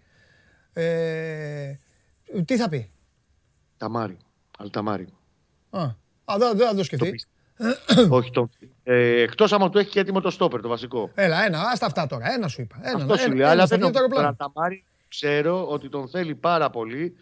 Πιστεύει ότι είναι παίχτης και εντός του οικονομικού πακέτου που μπορεί να παίξει μπάλα Παναθηναϊκός. Και αυτό που του λείπει σε αγωνιστικά χαρακτηριστικά που δεν τα έχει ο Παναθηναϊκός αυτή τη στιγμή, το απρόβλεπτο, το ένας εναντίον ενός, έναν εξτρέμ που και θα δημιουργεί και θα εκτελεί. Δεν τα έχει ο Παναθηναϊκός σε αυθονία στα άκρα του αυτά τα χαρακτηριστικά. Μμμ. Και είναι και παίκτη που γενικά είχε τριβεί δύο χρόνια με το ελληνικό στοιχείο. Δηλαδή, τι είναι, ίδιο πράγμα είναι ουσιαστικά Κύπρος, Ελλάδα. Δεν θα χρειαστεί προσαρμογή. Δηλαδή, ήρθε, μπήκε, κούμποσε. Έτσι πιστεύει ο Γιωβάνοβιτς και τον θέλει πάρα πολύ. Πιστεύει ότι θα είναι οποιο, οποιοδήποτε άλλη κίνηση για βασικό εξτρέμ τέτοιου βεληνικού θα ήταν ρίσκο. Αυτό πιστεύει ότι ο συγκεκριμένος παίκτης ελαχιστοποιεί το ρίσκο στο δικό του μυαλό. Ναι. Ε, ρωτάνε για Κίτσιου, λεπτομέρειες. Στο Κίτσιου δεν δίνω μεγάλη πιθανότητα. Νομίζω το πες και Ε, χθες, δεν- το- χθες πότε το πες. δεν επιβεβαιώνεται. Βγήκε το δημοσίευμα στην Τουρκία. Νομίζω ότι δεν είναι απευθείας από το μάνατζερ το κανονικό του Κίτσιου και ότι πάνε να μπλακούν άλλοι μάνατζερ εκεί με Τουρκίες στον Ατάλο, αλλά δεν, δεν το βλέπω για το Παναθηναϊκό να υπάρχει. Ο Παναθηναϊκός θα ψακτεί σε άλλα επίπεδα και σε άλλες αγορές για βασικό δεξιμπάκ, γιατί εκεί θα πάει. Ο Σάντσες πιστεύω ότι θα είναι το backup του χρόνου στο δεξιό άκρο της άμυνας. Ο Σάντσες. Φακούντο, ο Αργεντίνος. Ναι, ναι, ναι, ναι, ναι. Μη σου- Προσπαθώ να Μη σου σκεφτώ. θυμίσω Αργεντινή τώρα γιατί φορτώνεις. Το ξέρω, έχασε και το στοίχημα. Ναι, ρε φίλε. πω, πω, απ' τα- Εντάξει, χρειάζεται να- Ε, με δυσκολεύει πολύ ο Παναθηναϊκός. Έχω αρχίσει λίγο με τις κουβέντες σας τις καθημερινές, έχω αρχίσει να σχεδιάζω τις ομάδες στο μυαλό μου. Τι θέλει Ε, να μην παίξει το ο προπονητής, τι κάνεις θέλει τέτοιο. Στην ΑΕΚ Και έχω αρχίσει, τέσσερα- στην ΑΕΚ έχω αρχίσει να τέσσερα- βγάζω λίγο άκρη. Το Παναθηναϊκό είμαι λίγο... 4-2-3-1 θα παίξει. Ναι. Καθαρό, σφιχτό, ωραίο, αποελίστικο. Μμμ. Αποελίστικο. Ούτε Ωραία. ναι. Με δεκάρι, ισορροπημένο. με δεκάρι, Εγώ θα σου έλεγα διαφάνειες. Διαφάνειες. Αλλά κάτσε να δούμε, μήπως ανεβα... έρθει και τίποτα. άλλο. ξαναπαίρνει πόντους. Πάλι ο Αργεντίνος κι αυτός. Λοιπόν, Ναι, ναι. φίλος. ωραία. Έχεις κάτι τελευταίο για Βαγιανίδη; Και σε αφήνω. Για Βαγιανίδη; Ε, τώρα ρώτησε Δεν ένας άνθρωπος εδώ, ρωτάνε, ό,τι ρωτάνε. Όχι, τώρα. όχι, το έχω ξεκαθαρίσει. Και δεν νομίζω ότι έχει αλλάξει κάτι. Δηλαδή, επειδή ρωτάω συχνά πυκνά, ξέρεις, στην ανακύκλωση, παιδιά, μήπως τελικά με αυτόν ε, άλλαξε κάτι και πάει να γίνει. Για Βαγιανίδη, ξαναλέω, τον Παναθηναϊκό δεν θα παίξει κάτι. Ο Βαγιανίδης χτυπάει πόρτες στην Ελλάδα. Το παιδί δεν έπαιξε έξω εκεί που πήγε. Η Ιντερ πάλι ψάχνει ομάδα να τον, ε, να τον δώσει ιδανικό. Ναι. Το θεωρώ πιθανό να πάει αλλού. Για παράδειγμα, λέω εγώ ΑΕΚ. Αλλά Παναθηναϊκό δεν βλέπω την πόρτα ανοιχτή. Οκ. Και η ερώτηση μπόνους στον Κώστα Γουλή, Μμ.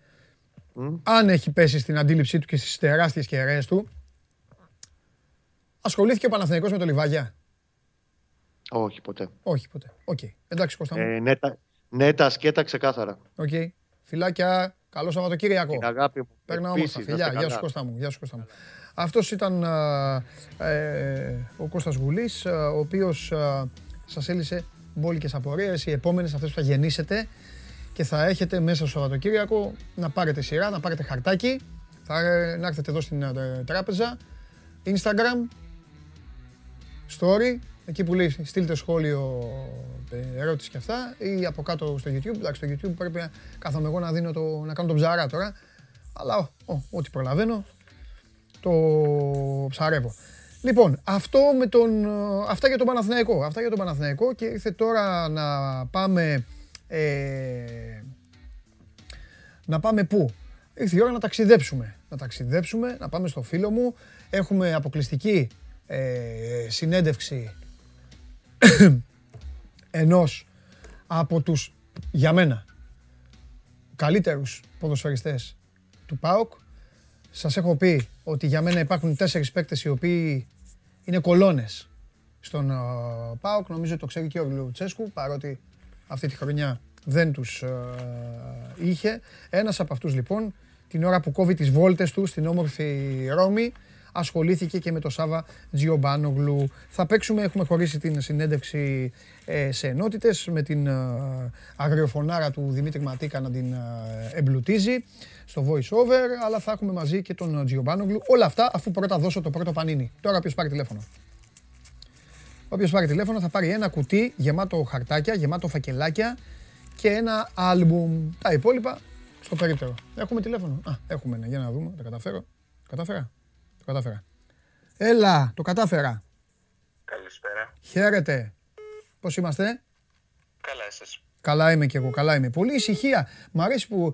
Πού μας παρακολουθείτε, αγαπημένη μου κυρία, το όνομά σας; Σταύρος, Σταύρος. Α, πού είστε κύριε Σταύρο μας και είστε τόσο ήσυχα; Ε, Σπίτι; Σπίτι τώρα είπα να κλείσει λίγο η σκούπα γιατί είχα προέστημα. Α, έχετε βάλει, τη σκούπα την έχετε βάλει εσείς ή η σύζυγος; Α, δεν, Ε, όχι. δεν ντροπή.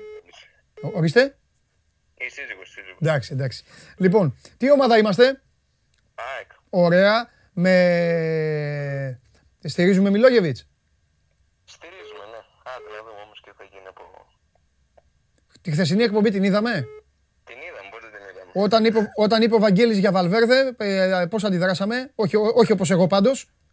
Όχι, εντάξει, σε πιο είμαστε άντρα, αλλά... Α, καλά, κι εγώ, κι εγώ ήρεμος ήμουν ο κακομύρης. Απλά μου ήρθε λίγο ξαφνικά. Είναι, είναι όντως λίγο ξαφνικό. Λοιπόν, Σταύρο μου, να σε πάντα καλά. Ευχαριστώ. Μισό λεπτό μόνο να σου δώσω το Δημήτρη για τα, για τα υπόλοιπα, εντάξει; Εντάξει, Να σε καλά, να σε καλά. Ο Σταύρος λοιπόν παίρνει το άλμπουμ, έλα, Μητσό, παίρνει το άλμπουμ με τα χαρτάκια και εγώ πάω να δω το φίλο μου.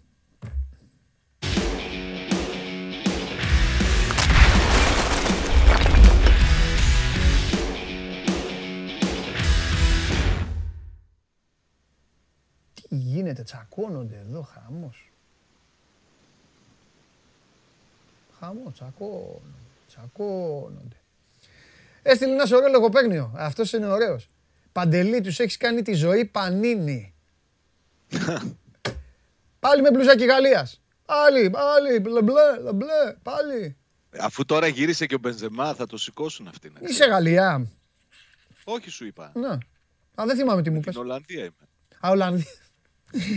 Τι θεός είναι ο Τζιομπάνογλου, ρε. ρε. Ο Τζιομπάνογλου είναι θεός, ρε. Άκου, ρε. Ολλανδία είναι. λέει. Ολλανδία είναι. Μιλάμε το χθεσινό στιγμιότυπο του Ρασβάν Λουτσέσκου να λέει «Για μένα, I never left, Ωραίο. μόνο με την αντίδρασή σου στο Βαγγέλη εχθές μπορεί να συγκριθεί». Ναι. Είναι τα δύο στιγμιότυπα της ημέρας. εχθές. Εντάξει. Κοίταξε να δεις το ότι με βάζεις δίπλα στο Ρασβάν Λουτσέσκου. Υπερτιμητικό. Και το Ρασβάν Λουτσέσκου δίπλα σε μένα βέβαια. Λοιπόν, πάμε να δούμε, πάμε να δούμε Ίγκασον λίγο. Πάμε, ναι. Έχουμε χωρίσει τη συνέντευξη, την οποία αποκλειστική συνέντευξη στο Σπόρ 24, στον Σάββατ Γιομπάνογλου, εδώ στο Show Must Go On, ε, live. Ε, ο για μένα, ο για μένα πιο καθοριστικός, ο Ζίβκοβιτς, ήταν σε συνολική απόδοση ο πιο φορμαρισμένος ποδοσφαιριστής του ΠΑΟΚ. Ο Σβάμπ ήταν ο παίκτης κλειδί του ΠΑΟΚ.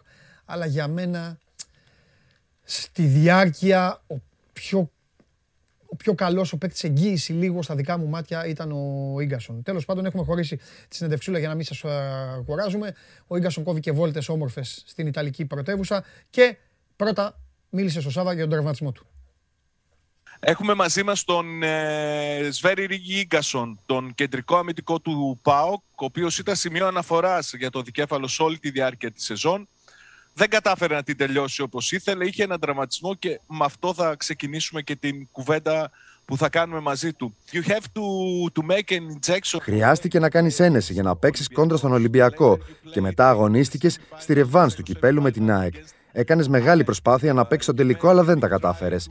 Πήρες ένα μεγάλο ρίσκο. Fit to play in the cup final, but you didn't make it. It was a risk, all this situation you done. Yes, the, it started in the end of March. Το πρόβλημα ξεκίνησε τον Μάρτιο, όταν είχα διεθνείς υποχρεώσεις. Παίξαμε τρία μάτς σε έξι μέρες και ταξίδεψα πίσω στην Ελλάδα. Είχαμε το εκτός έδρας μάτς με τον Παναθηναϊκό, τον πρώτο ημιτελικό με την ΑΕΚ και το μάτς στην Τρίπολη. Ήταν μια σκληρή περίοδος με συνεχόμενα μάτς και πήρα την απόφαση να αγωνιστώ γιατί με χρειάζονταν η ομάδα και ο προπονητής. Ήταν μια κομβική περίοδος για τον Μπάουκ, ωστόσο μετά τον δεύτερο ημιτελικό κόντρα στην ΑΕΚ, το γόνατό μου αντέδρασε άσχημα. Έπαιζα με πολύ πόνο και χρειάστηκε να κάνω ένεση. Ήταν ξεκάθαρο ότι έπρεπε να εγχειριστώ προκειμένου να γυρίσω υγιής. Ε, γελάω, με το, πλα- γελάω με το πλάνο. Γελάω με το πλάνο και, με Είναι κάποια, στη Ρώμη. και με κάποια σχόλια. λοιπόν, Συνεχίζουμε. Ναι, είπαμε, είναι στη Ρώμη. Εντάξει, ο άνθρωπος κάνει. τα Κάνει αποθερα- αποθεραπεία Ναι, εκεί, ναι, ναι. εγχειρίστηκε. Πάμε να δούμε τι είπε Στο- για τη σεζόν του Πάου. Καλά. Πάμε, ναι.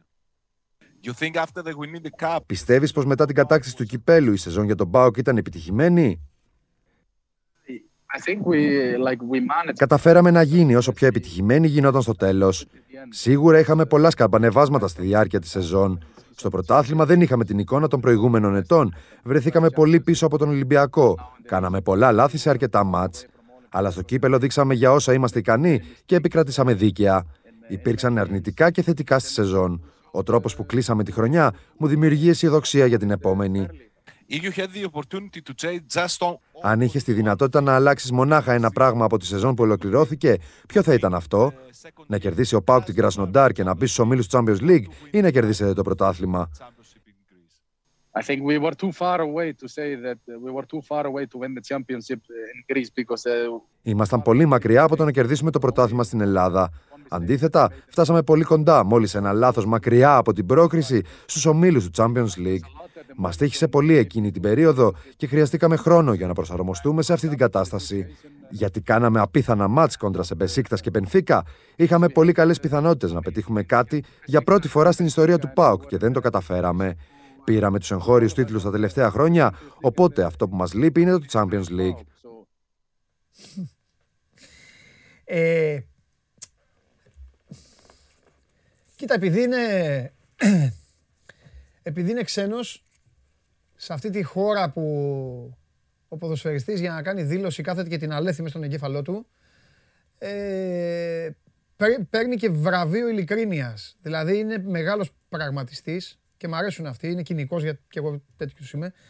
Και την ώρα που τον ρωτάς, γιατί του έκανε έξυπνη ερώτηση, πονηρή ερώτηση, ουσιαστικά τον ρώτησες, θα ήθελε να πάρεις το πρωτάθλημα ή να πας στο Champions League; Και απαντάει ότι επειδή ουσιαστικά αυτό, αυτό ήθελε να πει, επειδή βαθμολογικά η διαφορά ήταν πολύ μεγάλη από τον πρώτο, από τον Ολυμπιακό, με την Κράσνονταρ φτάσαμε στην πηγή, θα πίναμε νερό.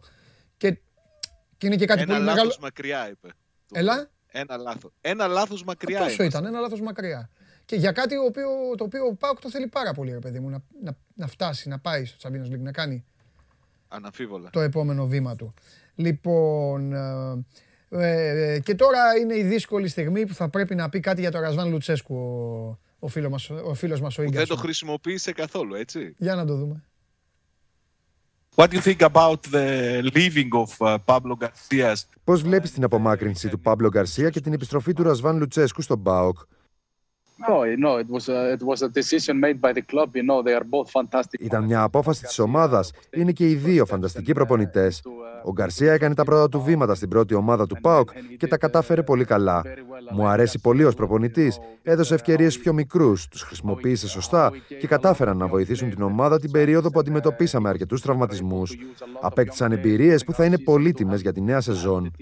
Ο Λουτσέσκου είναι ο πιο επιτυχημένος προπονητής στην ιστορία του ΠΑΟΚ. Έχει σπουδαία φήμη, διατηρεί εξαιρετικές σχέσεις με τους παίκτες και τους οπαδούς της ομάδας. Επομένως, περιμένω με ανυπομονησία το μέλλον με αυτόν στον ΠΑΟΚ. Θέλω να βοηθήσω τον Λουτσέσκου και την ομάδα όσο περισσότερο μπορώ. Εντάξει. Κοίτα, ουσιαστικά, το- ε, ε, γιατί θα φτάσουμε στο τελευταίο τώρα κομμάτι της ε, συνέντευξης αυτής, αλλά νομίζω ότι πρόλαβε και ήδη απάντησε. Το τελευταίο κομμάτι και μετά θα, θα, θα πει και ο Σάβας, αν υπάρχει κάτι νεότερο, έχει να κάνει με το μέλλον του και με όλα αυτά που γράφονται. Προτάσεις από το εξωτερικό, Σπάρτακ Μόσχας, αν θυμάμαι καλά, και τα υπόλοιπα. Για να δούμε τι είπε ο φίλος μας ο Ισλάνδος. You would uh, stay for Θέλεις να μείνεις στον ΠΑΟΚ και τα επόμενα χρόνια; It's a home that uh, it's a home to me now. It's Ο the- ΠΑΟΚ είναι σαν το σπίτι μου πλέον. Είναι το μεγαλύτερο διάστημα που έχω παραμείνει σε έναν σύλλογο στην καριέρα μου. Μου αρέσει η πόλη, μου αρέσουν οι οπαδοί. Όλα είναι υπέροχα. Το συμβόλαιό μου ολοκληρώνεται στο τέλος της επόμενης σεζόν και είμαι σε συζητήσεις με τον ΠΑΟΚ για την επέκταση της συνεργασίας μας. Όλα θα διευθετηθούν όταν επιστρέψω από την αποκατάστασή μου. Είμαι συνέχεια σε επαφή με την ομάδα και ελπίζω να βρούμε τη λύση όσο το δυνατόν συντομότερα. what you would do if some Τι θα κάνεις αν προκύψει μια πρόταση από άλλη ομάδα αυτό το καλοκαίρι; Yeah, I respect my contract at PAOK, you know. Σέβομαι το συμβόλαιο που έχω με τον Μπάουκ και τον πρόεδρο της ομάδας. Του είμαι ευγνώμων για την ευκαιρία που μου έδωσε να αγωνιστώ εδώ. Δεν σκέφτομαι την πιθανότητα να έρθει μια πρόταση. Αν προκύψει θα το δούμε. Ακόμη και ο Σαββίδης θα ήταν περήφανος αν ερχόταν μια πρόταση από ένα κορυφαίο πρωτάθλημα. Το σημαντικότερο για μένα είναι να μείνω συγκεντρωμένος στην αποθεραπεία μου και να δίνω τον καλύτερό μου εαυτό για την ομάδα. Είμαι χαρούμενος στον ΠΑΟΚ και ελπίζω να συνεχίσω εδώ. Έλα μωρέ, να μην ήθελε. Να μην ήθελε το παιδί. Είναι ξεκάθαρο. Ε, Αυτό που είπε σημαίνει ότι θα μείνω στον ΠΑΟΚ. Αν έρθει μια πρόταση από κορυφαίο πρωτάθλημα που θα τρελάνει εμένα και την ομάδα, εντάξει, θα, Θα το σου, πω, συζητήσουμε. θα σου πω μόνο το μόνο κίνδυνο. Ο μόνος κίνδυνος που ισχύει, ισχύει και για τον Ολυμπιακό για το Σεμέδο. Για τον Ολυμπιακό, για το ΣΑ, τον Καμαρά, δεν ξέρω, για παίκτες τέτοιους δηλαδή, τέτοιας γραμμής. Πέρα από το δηλαδή, ε, αν δεν έρθει στα ίσια ένας ατζέντης μία πρόταση να πει, ο κίνδυνος πάντα αυτά τα καλοκαίρια, αγαπημένη μου Σάβα, είναι η διοργάνωση η μεγάλη που υπάρχει. Ο ένας μήνας Euro. Δεν ξέρεις ποτέ τι μπορεί να φέρει εκεί σε ένα κλαμπ. Τα κλαμπ, ναι, νιώθουν περήφανα, έχουν παίκτες εκεί που τα, που τα εκπροσωπούν, που, που χίλια δυο, αλλά ένας, τρα- ένας τραυματισμός, ένα κάτι, μπορεί να ανατρέψει πολλούς σχετισμούς σε μια ομάδα. Εκεί λοιπόν Ναι. αρχίζει η αναζήτηση παικτών, μπαίνουν οι ατζέντιδες στη μέση. Ξέρεις ότι οι ατζέντιδες έχουν δικό τους παζλ. Θα σου φέρω αυτόν, θα πάω εκεί τον άλλον. Μόνο, νομίζω ότι μόνο έτσι θα φύγει ο Ίγκασον. Σου, σου το έχω πει ότι η πρόθεσή του είναι να μείνει. Ναι. Να μείνει, να συζητήσει σοβαρά το συμβόλαιό του, να το ανανεώσει. Εντάξει, και αυτό που λέει είναι ακριβώς αυτό που είπα και πριν από λίγο. Ότι αν έρθει μια κορυφαία ομάδα Ναι. και κάνει πρόταση Ναι. και θα είναι καλή πρόταση για τον ΠΑΟΚ και θα είναι υπερήφανος, λέει ο Ιβάν Σαββίδης, να την αποδεχθεί. Μόνο σε μια τέτοια περίπτωση θα μπει στη διαδικασία να σκεφτεί να φύγει από τον ΠΑΟΚ. Φανταστικά. Και νομίζω ότι είναι σημαντικός για τις επόμενες σεζόν. Ωραία. Ε, ήταν μια αποκλειστική συνέντευξη την οποία μπορείτε να την δείτε και on demand. Μετά θα ανέβει και ξεχωριστό κομμάτι, θα ανέβει και θέμα στο Sport 24. Το Sport 24 το οποίο πυροβολεί συνεχώς με ωραίες συνεντεύξεις. Πέρα από αυτή του Ίγκασον στο Σάββατς Γιομπάνογλου, μπορείτε να μπείτε. Ο Γιώργος ο Κουτουρμπής, ξέχασα προηγουμένως να, να μιλήσω λίγο με τον Ηλία. Έχει μι- μίλησε τον Ηλία τον Καλονά. Ε, ε, ο Στέφανος Μακρύς έχει συνέντευξη Ματ Λοτζέσκι. Λοτζέσκι ο οποίος έπαιξε στο λεγόμενο ΠΟΚ, έτσι, για να, το, να μπλέξω λίγο το ποδόσφαιρο με το μπάσκετ. Οπότε μπορείτε όταν έχετε όρεξη να διαβάσετε και καμιά ωραία ιστοριούλα και καμιά κατάθεση ψυχής και όχι μόνο ειδήσεις, βιντεάκια, ειδήσεις, βιντεάκια, ειδήσεις, βιντεάκια, μπείτε να δείτε και συνεντεύξεις. Λοιπόν, τι δεν είπε ο τεράστιος τώρα, τι δεν είπε; Ξεκινάω. Ξεκινάω. Για Πρίγιοβιτς ρωτήθηκε. Ναι, είπε τον εκτιμώ, αλλά δεν ξέρω ποια είναι η κατάστασή του στα οικονομικά και αν μπορούμε να το πάρουμε. Μάλιστα, άρα δεν είπε. Ωραία. Ε, για αυτή τη μεγάλη παικτάρα που πέρασε από τα ελληνικά γήπεδα και την οποία δεν πίστεψε ο Άμπελ, ε, ο Άμπελ Γκαρσία. Ένα όνομα είναι αυτό. Άμπελ Γκαρσία. Τους βάζω μαζί. Κακός. Ο Διέγκο Μπι... Ο κακός, άστα κακός. Άστα κακός. Ο Διέγκο Μπίσεσβαρ. Τι θα κάνει ο Η Διέγκο Έγκο Μπίσεσβαρ. Μπίσεσβαρ είναι πολύ αισιόδοξος ο Λουτσέσκου για τον Μπίσεσβαρ. Τον εκτιμά πάρα πολύ, θεωρεί ότι η ποιότητά του δεν έχει διαφοροποιηθεί.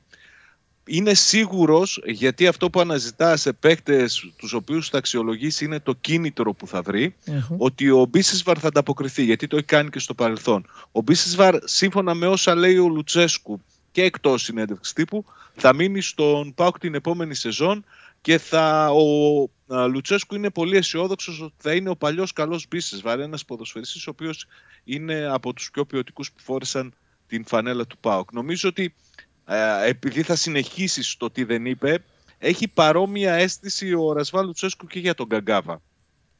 Θεωρεί δηλαδή ότι η ποιότητα του συγκεκριμένου ποδοσφαιριστή δεν α, αμφισβητείται. Θεωρεί ότι ήρθε στον ΠΑΟΚ σε μια άσχημη σε- περίοδο και για τον ίδιο και για την ομάδα, γιατί προέρχονται από μεγάλη έτσι, αποχή και ότι μπορεί να τον πείσει να ξαναρχίσει να, να παίζει κανονικά ποδόσφαιρο. Ναι. Και μπορεί να του, το βοηθήσει πάρα πολύ μπαίνοντας ανάμεσα στις γραμμές των αντιπάλων. Ο Μπίσεσβαρ, τον οποίο ξέρεις πάρα πολύ καλά, εσύ σε τι τεράστια εκτίμηση τον έχω ποδοσφαιρική, αυτή τη στιγμή είναι ένα πολύ μεγάλο ερωτηματικό. Πολύ μεγάλο ερωτηματικό. Δεν μπορώ να σταθώ και να λέω για μόνο μένα. ότι είναι παικτάρα. Παικτάρα, ωραία, ναι, παικτάρα. Αλλά ο Μπίσεσβαρ ξενέρωσε πιο πολύ από κάθε άλλον στον ΠΑΟΚ. Μετά τη φυγή του Λουτσέσκου και όσα ακολούθησαν αυτής. Από... Ήταν φανερό. Α, μπράβο. Αποτέλεσμα αυτού, Σάβα μου αγαπημένε, ήταν το να πέσει πρώτα ψυχολογικά και δεύτερον σωματικά. Ο Μπίσεσβαρ, να το πω λίγο να γελάσουμε κιόλας λίγο χαλαρά, ξάλλου το επαναλαμβάνω για μένα παικτάρα, διπλασίασε ορισμένα μέρη του σώματός του.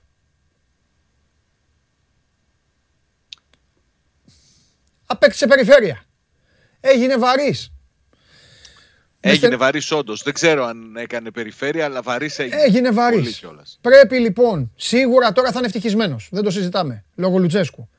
Θα είναι χαρούμενο αν καταφέρει να το γυρίσει κιόλα. Πόσο είναι ο Μπίσεσβαρ, 30. Ε, πάνω από 30 είναι. Ναι, εντάξει. 31. Πού! Α, και αυτό χαζομάρα έκανε. Χαζομάρα έκανε. Σου ξαναλέω, Μια χαρά Παντελή, είναι. είναι Ε, δε- Είναι σε ηλικία για να κάνει όργια. Η αισιοδοξία του Λουτσέσκου σε σχέση με τον Μπίσεσβαρ φτάνει τα όρια της βεβαιότητας Ναι. ότι θα το γυρίσει. Ναι. Αυτό είναι μεγάλο στοίχημα νομίζω Ναι. για τον ε, Λουτσέσκο. Αν θα καταφέρει δηλαδή να παρουσιάσει τον Μπίσεσβαρ, να, του, να τον πείσει, να του δώσει κίνητρο να ξαναγίνει αυτός ο Μπίσεσβαρ που όλοι θαυμάσαμε. Ναι. Θα το δούμε αυτό και νομίζω ότι θα φανεί και από νωρίς. Λάθος Περπερίδη, 33 είναι ο Μπίσεσβαρ. Το διόρθωσε το λάθος του. Οκ. Διορθώνω και εγώ λοιπόν, αφού με έριξε στην παγίδα ο Γεωργάρα. Εντάξει. Δεν είναι σε ηλικία για να κάνει όργια, αλλά είναι σε ηλικία που μπορεί να βοηθήσει.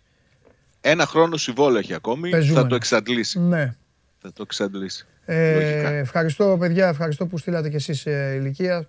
Μου φαίνεται θα στείλω τον Περπερίδη να γράφει στο YouTube και θα πάρω όλους αυτούς μέσα για αρχισυντάκτες. Ε, τι, τι άλλο, τι άλλο ήθελα να σου πω, τι άλλο. Α, με Τζόλι είπε τίποτα. Καλά, Τζόλι, άσε το εξαντλήσαμε χθες το θέμα. Τι να πει ο Λουτσέσκου. Είπε, είπε, είπε, είπε, Ότι- είπε. Πρώτα απ' όλα θα πρέπει να είναι ξεκάθαρο ότι δεν θεωρεί τον Τζόλι ως παιδί από τις ακαδημίες. Το θεωρεί ολοκληρωμένο ποδοσφαιριστή. Μμ. Είπε όμως ότι δεν πρέπει να του βάζουν επιπλέον πίεση από αυτή που μπορεί να αντέξει ένας νεαρός παίκτης. Ναι. Ότι αν έχει ηγετικές ικανότητες, χαρισματικές ικανότητες, θα τις δείξει ο ίδιος και δεν χρειάζεται ο ΠΑΟΚ να βάζει επιπλέον πίεση πάνω σε αυτό το παιδί. Από την άλλη συμπλήρωσε και νομίζω ότι είναι και το πιο ρεαλιστικό από αυτά που είπε ότι δεν γνωρίζει αν υπάρχει πρόταση και ενδιαφέρον και το τι πρόκειται να γίνει σε μια τέτοια περίπτωση. Αλλά α, και για τον Τζόλι και για τα υπόλοιπα νεαρά παιδιά ξεκαθάρισε ότι για αυτόν δεν έχουν σημασία ηλικίες. Αυτό που λένε όλοι οι προπονητές και σε μεγάλο βαθμό ισχύει ότι ένας ποδοσφαιριστής είτε είναι 35 είτε είναι 18 χρονων αν είναι καλός και καλύτερος από αυτούς που συναγωνίζεται θα παίζει αυτός και όχι κάποιος άλλος. Ωραία. Πάμε λίγο σε κάνα δυο μικρά. Θέλω να μείνω, ναι, δύο κομμάτια που θεωρώ σημαντικά από Ναι, χθες. γιατί έχουν στείλει και στο Instagram ε, φίλοι ε, του τα ΠΑΟΚ πούμε. ερωτησούλες ε, και θέλω, κάποι- έχω κάνει μια επιλογή κάποιες, Ωραία. κάποιες από αυτές. Επίσης μου χρωστάς σκουφάκι, ε. Τώρα το θυμήθηκα. Εντάξει, έχουμε καιρό, μη στεναχωριέσαι. Αν θες να το κάνεις χειμωνιάτικο. Αφού γύρισε το σκουφί, Εντάξει. ναι ρε. Λοιπόν, ε, συζητούσαμε χθες για τον αθλητικό διευθυντή. Ο Λουτσέσκου ήταν απόλυτος όταν ρωτήθηκε χθες στη συνέντευξη τύπου. Είπε ότι α, χρειάζεται η ομάδα τεχνικό διευθυντή. Χρειά, όλα τα μεγάλα κλαμπ έχουν αθλητικό διευθυντή. Πιστεύω ότι σύντομα θα έρθει. Οι δικές μου πληροφορίες λένε ότι αυτό θα γίνει μέσα στην επόμενη εβδομάδα. Θα ανακοινώσει ο Πάοκ το νέο του αθλητικό διευθυντή. Περίφημα. Αυτό, ο Γερμανός, ο Γιωχάνες Σπόρς, που είναι αυτή τη στιγμή στη Βίτεσε, κάποια στιγμή βρέθηκε στη λίστα της, ε, στην κορυφή της λίστας που έχουν στον ΠΑΟΚ με τους υποψήφιους τεχνικούς διευθυντές, αλλά η περίπτωσή του δεν προχώρησε. Το πιθανότερο είναι να πάει ο ΠΑΟΚ σε έναν ε, αθλητικό διευθυντή από μεσογειακές χώρες στην άποψη ότι μπορεί να ταιριάξει καλύτερα στα δεδομένα τα δικά μας και στο ελληνικό πρωτάθλημα. Από την άλλη πλευρά, επίσης, στη συνέντευξη του Λουτσέσκου ουσιαστικά επιβεβαιώθηκε αυτό που λέγαμε τις προηγούμενες ημέρες για τον Πασκαλάκη. Ο Λουτσέσκου ήταν ξεκάθαρος ότι δεν πρόκειται ο Πάουκ να κινηθεί για την απόκτηση τερματοφύλακα. Έδειξε ότι εμπιστεύεται απόλυτα και τον Πασκαλάκη μα, και τον ζιφκοβιτς Μάλιστα για τον Ζήφκοβιτς είπε ότι μπορεί να βοηθήσει με την ικανότητά του να κρατά την μπάλα στα πόδια του ακόμη και στο χτίσιμο του παιχνιδιού ως τελευταίο στην άμυνα του Πάου και από την άλλη πλευρά είπε ότι και οι δύο και στις προπονήσεις και σε όλα αυτά δουλεύουν πάρα πολύ και ότι δεν, χρει- δεν υπάρχει έλλειμμα εμπιστοσύνης απέναντί τους. Το ξαναλέω. Το είχαμε πει και την άλλη φορά εδώ που ήμασταν με τα, με τα παιδιά στην Game Night. Με το Ζίβκοβιτς έχει γίνει, έχει γίνει πατα, πατατιά. Ο Ζίβκοβιτς όταν μπήκε να παίξει ήταν καλός. Όταν μπήκε να παίξει ήταν καλός. Ο Ζίβκοβιτς τρελάθηκε, χαλάστηκε στο ξαφνικό που εμφανίστηκε και πάλι ο Πασχαλάκης. Το θυμάσαι; Κοίταξε, αυτό είναι μια Όταν λογική... λοιπόν επανεμφανίστηκε ο Ζίβκοβιτς ήταν άλλος Ζίβκοβιτς. Θα μου πεις αδικαιολόγητο. Ε, ναι, εντάξει, αλλά μπες τώρα εσύ στην τρέλα που έχει ο κάθε θερματοφύλακας. Τι να κάνουμε; Ο ΠΑΟΚ εφάρμοσε αυτή την ε, λογική νομίζω τα δύο τελευταία χρόνια. Πρώτα με Αμπέλ Φεραίρα και στη συνέχεια με τον Παύλο Γκαρσία. Να μην έχει έναν τερματοφύλακα τον οποίο τον ξεχωρίζει ως βασικό. Ε, εντάξει, και κατάφερε να μην νομίζω έχει κανένα. αυτό Έκανε κακό και στους δύο, ναι. Ε, ναι. Λοιπόν, Ναι. ε, λοιπόν, Ερωτήσεις. Λοιπόν, λοιπόν, λοιπόν, λοιπόν. Ναι, δε- όχι όλες, γιατί είναι και κάποιες οι οποίες έχουν απαντηθεί, κάποιες που δεν χρήζουν και ε, τέτοιο, ε, ε, κουβέντας. Ε, ο, ρωτάει ο κύριος Δημητριάδης, λέει ο Λουτσέσκου μίλησε μόνο για δύο-τρεις ποιοτικές μεταγραφές. Το θεωρείτε λογικό; Απάντα εσύ κύριε Τζιομπάνουγλου. Μην απαντήσω εγώ. Νομίζω πως σε πρώτο χρόνο είναι λογικό. Έκανε λόγο για δύο-τρεις μεταγραφές. Εγώ πιθανολογώ ότι θα γίνουν 5 με 6 μεταγραφές μέχρι το τέλος του καλοκαιριού. Α, Ίσως αναφέρεται σε εκείνες που θέλουν να κλείσουν όσο το δυνατό πιο σύντομα. Πάντως γενικά ο Λουτσέσκου δεν είναι προπονητής που του αρέσουν πολύ οι αλλαγές και δυσκολεύεται σε έναν βαθμό να βάλει και νέους ποδοσφαιριστές μέσα σε αυτό το γκρουπ το οποίο θεωρεί δικό του. Αλλά πιστεύω ότι μέχρι το τέλος του καλοκαιριού που θα είναι μακρύ θα ξεπεραστεί αυτός ο αριθμός των Ναι. δύο ή τριών μεταγραφών. Μμμ. Προτάθηκε ο Μπουφόν στον ΠΑΟΚ. Ακούγεται κάτι τέτοιο, αλλά δεν ξέρω κατά πόσο έχει βάση. Και από τη στιγμή Οκ. που ξεκαθάρισε χθες ήδη το θέμα του τερματοφύλακα, Ναι. δεν μπορούμε καν να το συζητάμε. Καλά, μωρέ, εντάξει, αλλά και μόνο και μόνο σαν, ε, σαν όνομα, κατάλαβες όνομα, γι' ναι. αυτό. Ο Μανώλης λέει πώς σου φάνηκαν οι δηλώσεις του γενικά. Κοίταξε, νομίζω ότι σε μεγάλο βαθμό εί- είπε αυτά που ήθελε να πει. Ναι. Έδειξε να στηρίζει τους ποδοσφαιριστές και αυτό είναι λογικό που βρίσκονται ήδη στο ρόστερ. Είπε ότι έχω απόλυτη εμπιστοσύνη. Ναι. Διέλυσε κάθε παρεξήγηση που μπορούσε να έχει δημιουργηθεί ανάμεσα σε αυτόν και τον Ιβάν Σαβίδη από την αποχώρησή του, δηλώνοντας ευγνώμων για το, στο Σαβίδη για την ευκαιρία που του έδωσε να γίνει καλύτερος προπονητής και τονίζοντας, και αυτό είναι σημαντικό, ότι στο πρώτο δύσκολο δι- ε, διάστημά του στον ΠΑΟΚ, όταν πολλοί ζητούσαν το κεφάλι του στο πιάτο, ο Σαβίδης βγήκε μπροστά και η οικογένειά του και το στήριξε και με αυτό είχε ως αποτέλεσμα να έρθουν και τα καλά αποτελέσματα στη συνέχεια, έτσι. Ναι. Και από εκεί και πέρα και- και πολλά πολλά για μεταγραφές και για προγραμματισμό της επόμενης σεζόν δεν είπε. Στάθηκε περισσότερο στο, Ναι. στη φιλοσοφία του, στην αγάπη του για τη λεπτομέρεια. Πάντως παραδέχομαι ότι α, έθεσε και ο ίδιος υψηλά τους στόχους. Είπε ότι ήρθα εδώ για να πάρω τίτλους, ήρθα για να κερδίζω κάθε παιχνίδι. Αν δεν τα καταφέρω μπορεί να φύγω. Ναι. Δεν στάθηκε δηλαδή στο γεγονός ότι έχει τρία χρόνια συμβόλαιο, ότι έχει ρήτρα 7 εκατομμυρίων. Στάθηκε στην ανάγκη που έχει ο Πάοκ να πάρει αποτελέσματα και επιτυχίες στην επόμενη σεζόν. Ναι. Και κάνω και κάτι τώρα, μπαίνω και στο δικό μου το λογαριασμό στο Instagram. Δεν στο έχω ξανακάνει αυτό, αλλά επειδή ε, στέλνουν εδώ οι φίλοι ακόλουθοι στο Παντελάρας 10 και θέλω να... Υπήρχε κάτι για σένα χθες, υπήρχε, είχε κάτι για σένα χθες, αλλά που, ξέρεις, γιατί μου στέλνουν και, μου στέλνουν και το απόγευμα, κάποιοι για Να αυτά. σου πω όσο ψάχνεις ότι Α, για Βάρτα δεν ρωτήθηκε. περίμενε. Α, Αυτό είναι το, με αυτό θα κλείσουμε. Ναι. Ρώτησε ένας φίλος, νάτος, Ε, ο γίγαντας, εδώ τον έχω το φίλο. Υπάρχει περίπτωση να γυρίσει ο Λιμιός. Ω δανεικό από την κολονία. Μμμ, Ανοιχτό. Ο, η κολονία έχει αποφασίσει Μπίνγκο. εδώ και καιρό να δώσει τον. Γι' αυτό Λιμιό στείλτε στο δανεικό. Παντελάρας 10, βρε. Εδώ στέλνετε τα, τα μεγάλα θέματα, εδώ βγαίνουν. Έλα, πλάκα κάνω. Πάμε. Για πες. Ότι θα, το, ότι θα φύγει από την κολονία ως δανεικός θα πρέπει να θεωρείται δεδομένο. Δεν πήγε καλά στην πρώτη του χρονιά. Ναι. Από την κολονία θέλουν να το δώσουν δανεικό. Δεν ξέρω αν θα επιλέξουν την ασφαλή επιλογή που είναι ο ΠΑΟΚ σε ένα περιβάλλον γνώριμο για τον ποδοσφαιριστή, αν θα θέλουν να το δώσουν σε παρόμοιο πρωτάθλημα με αυτό το γερμανικό, προκειμένου να προσαρμοστεί πιο εύκολα στις συνθήκες που επικρατούν εκεί. Δεν έχει γίνει κάποια συγκεκριμένη κίνηση ή νήξη ή οτιδήποτε, αλλά δεν μπορώ να αποκλείσω ένα τέτοιο ενδεχόμενο σε περίπτωση που ο Δημήτρης Λιμιός είναι διαθέσιμος. Να θυμίσω ότι ο Λιμιός όταν ανέλαβε τον Πάοκο ο Λουτσέσκου ήταν στη λίστα για τους παίκτες που έπρεπε να φύγουν με δανεισμό. Έτσι. Ο Στανόγεβιτς είχε εισηγηθεί το δανεισμό του Λιμιού και μάλιστα δεν έκανε προπονήσεις με την υπόλοιπη ομάδα. Και όταν ήρθε ο Λουτσέσκου και είδε το Λιμιό τρελάθηκε και φυσικά τον καθιέρωσε στον Πάοκ. Σωστό. Έλα. Βάρντα. Σήμερα τους χω- χορτάσανε Τζιομπάνογλου σήμερα όλοι έτσι για φινάλε εβδομάδας να σε έχουμε να σε χορτάσουμε μέχρι τη Δευτέρα. Πες για Ουάρντα, τι γίνεται; Θα πάθει εγκεφαλικό Λουτσέσκου τώρα, φαντάζεσαι; Θα τον δει, ε; Δεν θα πάθει εγκεφαλικό δηλαδή. Εντάξει Όταν- ρε εσύ Σάβα όταν τώρα. μιλάνε- Μίλε, είσαι Ό- τόσο Κοίταξε. καλούλης που δεν βάζεις ποτέ. Δεν είμαι- Ρίξε μία με το μαχαίρι αφού είναι η πραγματικότητα. Με το Λουτσέσκου ήταν συνέχεια δεξιά και αριστερά δανεικός. Εγώ με Ναι, Λουτσέσκου αλλά είμαι. ήταν διαφορετικός, νομίζω. Με ευθύνη και του Λουτσέσκου. Γιατί ο Λουτσέσκου δεν βρήκε ποτέ Μακάρι το κουμπί του. παιδί, μακάρι. Αλλά μακάρι. όποτε ακούει το όνομα Ουάρντα, ο Λουτσέσκου και αυτός το υπογράφω, χαμογελάει. χαμογελάει. Α, Τώρα καλά τι κάνει. σημαίνει αυτό; Όπως όλοι. Όπως όλοι.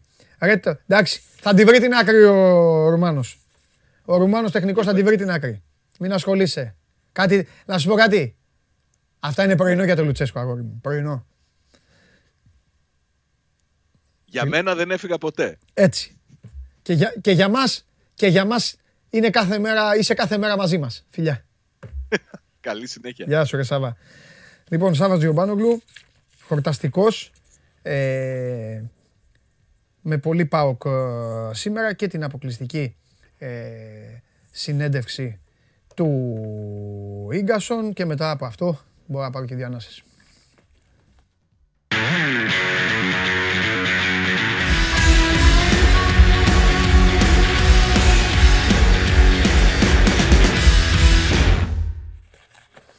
Τι γίνεται στο poll; sport24.gr κάθετος vote. Για να δω, έχει μπει κανείς να ψηφίσει; Αυτό το, αυ- αυτή, αυτή την έμπνευση μέσα της ε, δυνατής ομάδας.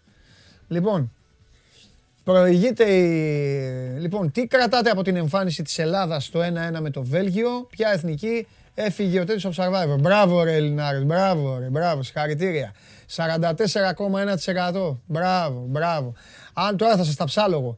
Δεν ξέρω, έβλεπα άγρες μέλισσες. Εντάξει, αυτό θα το έχουν βάλει και γυναίκες, κυρίες.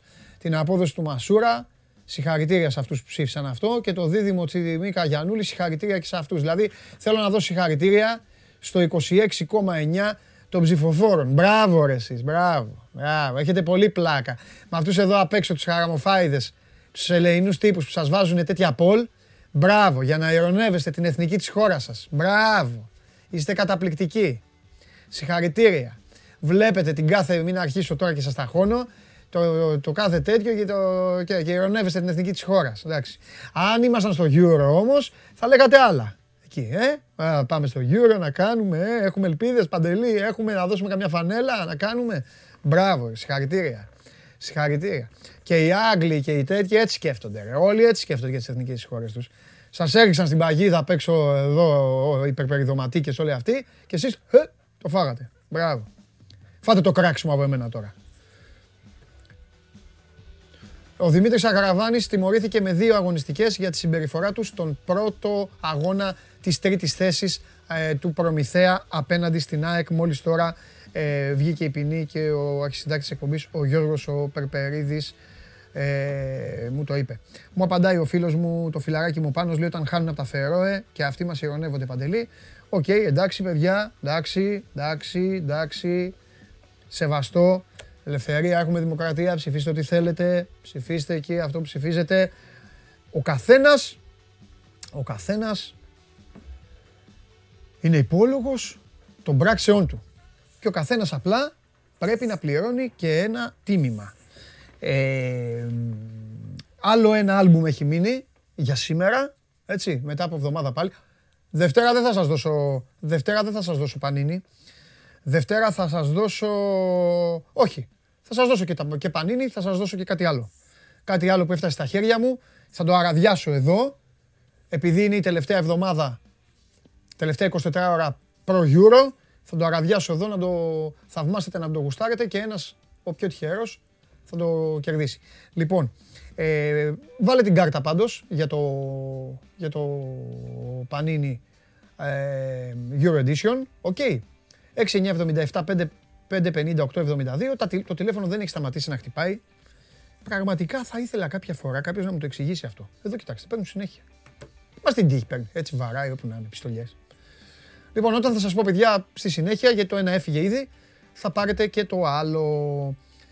Τώρα λοιπόν, θέλετε φανέλα, μα θέλετε φανέλα, θα την πάρετε. Λοιπόν, τι κάνατε λοιπόν, αποφασίσατε να ψηφίσετε έτσι. ψηφίσατε όπως ψηφίσατε, ο καθένας θα πληρώνει το τίμημά του. Θα τιμωρηθείτε, η πόρτα θα ανοίξει και θα μπει ο καταστροφέας.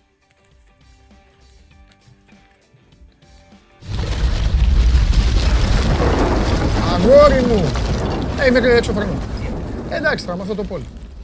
Για δείξε μου τι είναι. Έλα. Α, μετά μου δες. Άντε, Εμένα ξέρεις, το, έχουμε φτιάξει ένα παιχνίδι. Παιχνίδι. Πήγε έτσι από την αρχή και το κρατάμε. Βάζουν το πολ χωρίς να το ξέρω. Ωραία, το βλέπεις μετά. Ναι, ρε παιδί μου, Και μετά το κάνεις εσύ σε μένα. Το βλέπω Στο στο τέλος. Μπράβο. Ωραία. Το βλέπω. Θέλουν, γελάνε με την αντίδρασή μου. Κα- Αλλά είμαστε εντάξει, τα έχουμε βρει όμως. Δηλαδή τους έχω πει: Κοιτάξτε, μπορεί να σας κράξω. Μπορεί Εντάξει, να πω τι, δίκαιο. τι, τι βλακία είναι αυτή, τι τέτοιο. Ναι, αλλά τα έχουμε καταβρει. Και τώρα έχουν βάλει ένα πόλ, γελάνε μέσα, έχουν πεθάνει στο γέλιο. Θα μου πεις το τέλος; Ή θα, πώς θα το πει, θα μου δείξεις τώρα, δεν έχω πρόβλημα. Όχι, θα στο, θα στο Να το δω δείξω. τώρα. Γελάνε, περίμενε. Ε, γελάνε ε, γιατί τα χώνω, τα χώνω στο, εδώ, στο, Στο λαό. πο- Α, στο λαό, τα- στο λαό μην τα βάζεις με το λαό. Να σου... Ε, Κάτσε. τώρα θα τα βάλεις εσύ να Φταίει ο δεις. κόσμος. Εδώ, βάλε, κοίτα. Τι κρατάτε από την εμφάνιση της Ελλάδας στο 1-1 με το Βέλγιο; Α. Μην βάλεις αποτελέσματα. Θέλω να ψηφίσει πρώτα ο καταστροφέας. Α. Την απόδοση του Μασούρα. Β. Το δίδυμο Τσιμίκα Γιανούλη αριστερά. Γ. Δεν ξέρω, έβλεπα άκρε μέλισσες. Δ. Ποια εθνική έφυγε ο Τριαντάφυλλος of Survivor. Ε, να ψηφίσω ή να προβλέψω; Δεν έχω δει, Και πραγματικά δεν έχω ψήφισε δει. και προέβλεψε. Ε, αφού σε βοήθησα, αφού είπα τους τους ταχώνω. Τους ταχώνει. Κοίταξε, πιστεύω ότι θα έβλεπαν άγριες μέλισσες. Εγώ αυτό που εκεί ποντάρω. Εσύ τι θα ψήφισες. Για... Ε, ε, με δυσκολεύεις τώρα. Ήταν και το μάτσο όπως ήταν. Ναι. Ε, κοιτάξτε, θα, νομίζω θα πήγαινα στο, στο Δέλτα θα πήγαινα εγώ. Πανηγυρίζουμε. Για να εσύ. τους πιάσω όλους. Ε, δεν τρέπεσαι ρε, εσύ. Ε, εντάξει. Αυτό κερδίζει. Βάλε σωστά. Οι μέλισσες κάνουν ε, θεαματικότητα. Εδώ κοίτα. Ορίστε τα παιδιά. Εδώ κοίτα.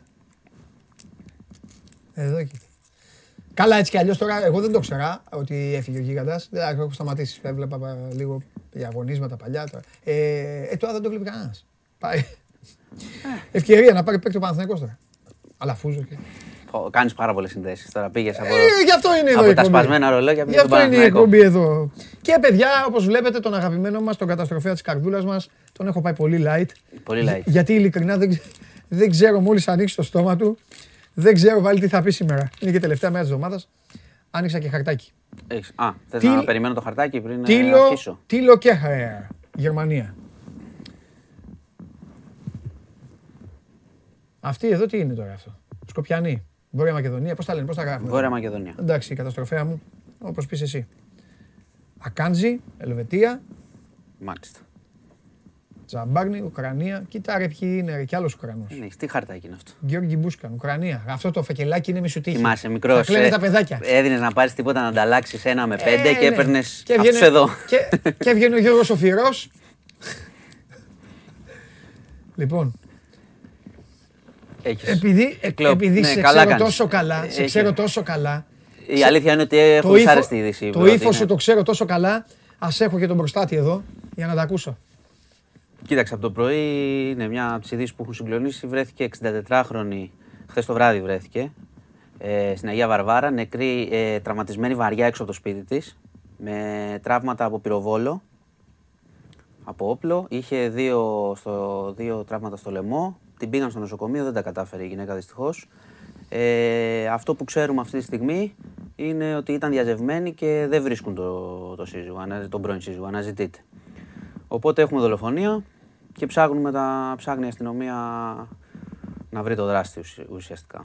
Ε, την είδανε χθες το βράδυ τη γυναίκα, ήταν ε, σοβαρά τραυματισμένη. Δεν κατάλαβε ο κόσμος αρχικά. Φώναξε την αστυνομία, δεν την είχε καταλάβει ότι ήταν από πυροβολισμό. Είδαν μια γυναίκα τραυματισμένη.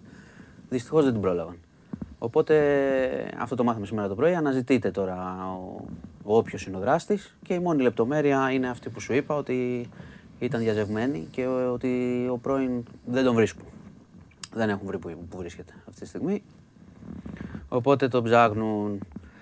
Ε, Εντάξει, γιατί θέλω να πω τώρα, επειδή πολλοί μπορεί να βρεθούν και να αρχίσουν να λένε Α, πάλι πυροβολισμοί, πάλι έτσι. Ω, θέλω καλά, να πω ότι μην είναι... τα μπλέκουμε, παιδιά, Ναι, θέλω εντάξει. να πω ότι είναι κάτι τελείως διαφορετικό. όχι, κα- μην- Ούτε η αστυνομία μπορεί να κάθεται να μυρίζει τα νύχια της όχι, όχι. και να κάθονται έτσι οι άνθρωποι και να λένε Ω παιδιά, θα πέσουν πυροβολισμοί στο παγκράτη. Τρέξτε. Δεν γίνονται αυτά. Όχι, μα δεν το Αυτό- λέω και εγώ, το λέω, είναι Ναι. μια πολύ δυσάρεστη είδηση, Καλά, δεν είναι ναι. θέμα, δεν συνδέεται με το θέμα, Ναι. ξέρεις, αυτά τα, Ναι, με το αυτά, τα- άλλο, ναι. αυτά τα εγκλήματα, Ναι. δυστυχώς, Ναι. και συνήθως θύματα γυναίκες, να το λέμε κι αυτό, Ναι. δυστυχώς. Ας ελπίσουμε να βρεθεί ο, ο δράστης τώρα και να τιμωρηθεί. Ε, από εκεί και πέρα, επειδή είμαστε Παρασκευή και είναι πάντα, ξέρεις, την Παρασκευή υπάρχει συνεδρίαση της Επιτροπής που εισηγείται ε, βάσει προτάσεων της κυβέρνησης, επειδή τα παιδιά ρωτάνε, είναι οι γνωστές ερωτήσεις, ε, για τη μουσική, για το ωράριο. Ναι. Ε, Άμα δε- δω- δεν ξέρω αν και τώρα, αλλά ακόμα. είναι, ξέρω ότι το κάνουν όλη τη βδομάδα. Όχι ακόμα, όχι. Ε, κοίταξε, για το ωράριο ουσιαστικά το ψιλοέκλεισε το ζήτημα προς το παρόν η κυβερνητική εκπρόσωπος χθες που είπε ότι παιδιά μέχρι 15 Ιουνίου κατάργηση δεν βλέπουμε να καταργηθεί ο περιορισμός. Λένε σήμερα Μέχρι, όμως, μέχρι πόσο; μέχρι μέσα Ιουνίου είπε. Α, Εντάξει. όχι. Ε, τι, δες, σε 10 μέρες. Ναι, άλλη μια εβδομάδα περιμένουμε, Α. αλλά λένε σήμερα έχει βγει έτσι, ξέρεις, λίγο γύρω-γύρω πληροφορία, μήπως το πάνε λίγο παραπέρα, ας πούμε. Ναι. Δώσουν μια ώρα ακόμα, ας πούμε. Εντάξει, ξέρουμε όλοι ότι δεν έχει πολύ λογική αυτό με το χρονικό περιορισμό, περιμένουμε πότε θα το σταματήσουν. Τώρα για μουσική, ε, και πάλι με την επιφύλαξη ότι υπάρχει συνεδρία σήμερα, θα έχουμε ανακοινώσεις παιδιά στις 6, αλλά δεν το βλέπω πολύ πιθανό να, να λάβουν απόφαση για τη μουσική σήμερα. Οπότε, αν δεν λάβουν σήμερα, σημαίνει ότι πάμε μια εβδομάδα πάλι πίσω. Ναι. Ε, Α, και- εννοείς να θα, θα χάθει ε, αν δεν το πούν σήμερα, πάει. Πάλι μετά πάμε με στη εβδομάδα, ξέρω εγώ, ή στο τέλος της επόμενης. Ωστόσο. Ε, και έχουν συζητήσει και η συζήτηση για τους γάμους γίνεται μεγάλη συζήτηση.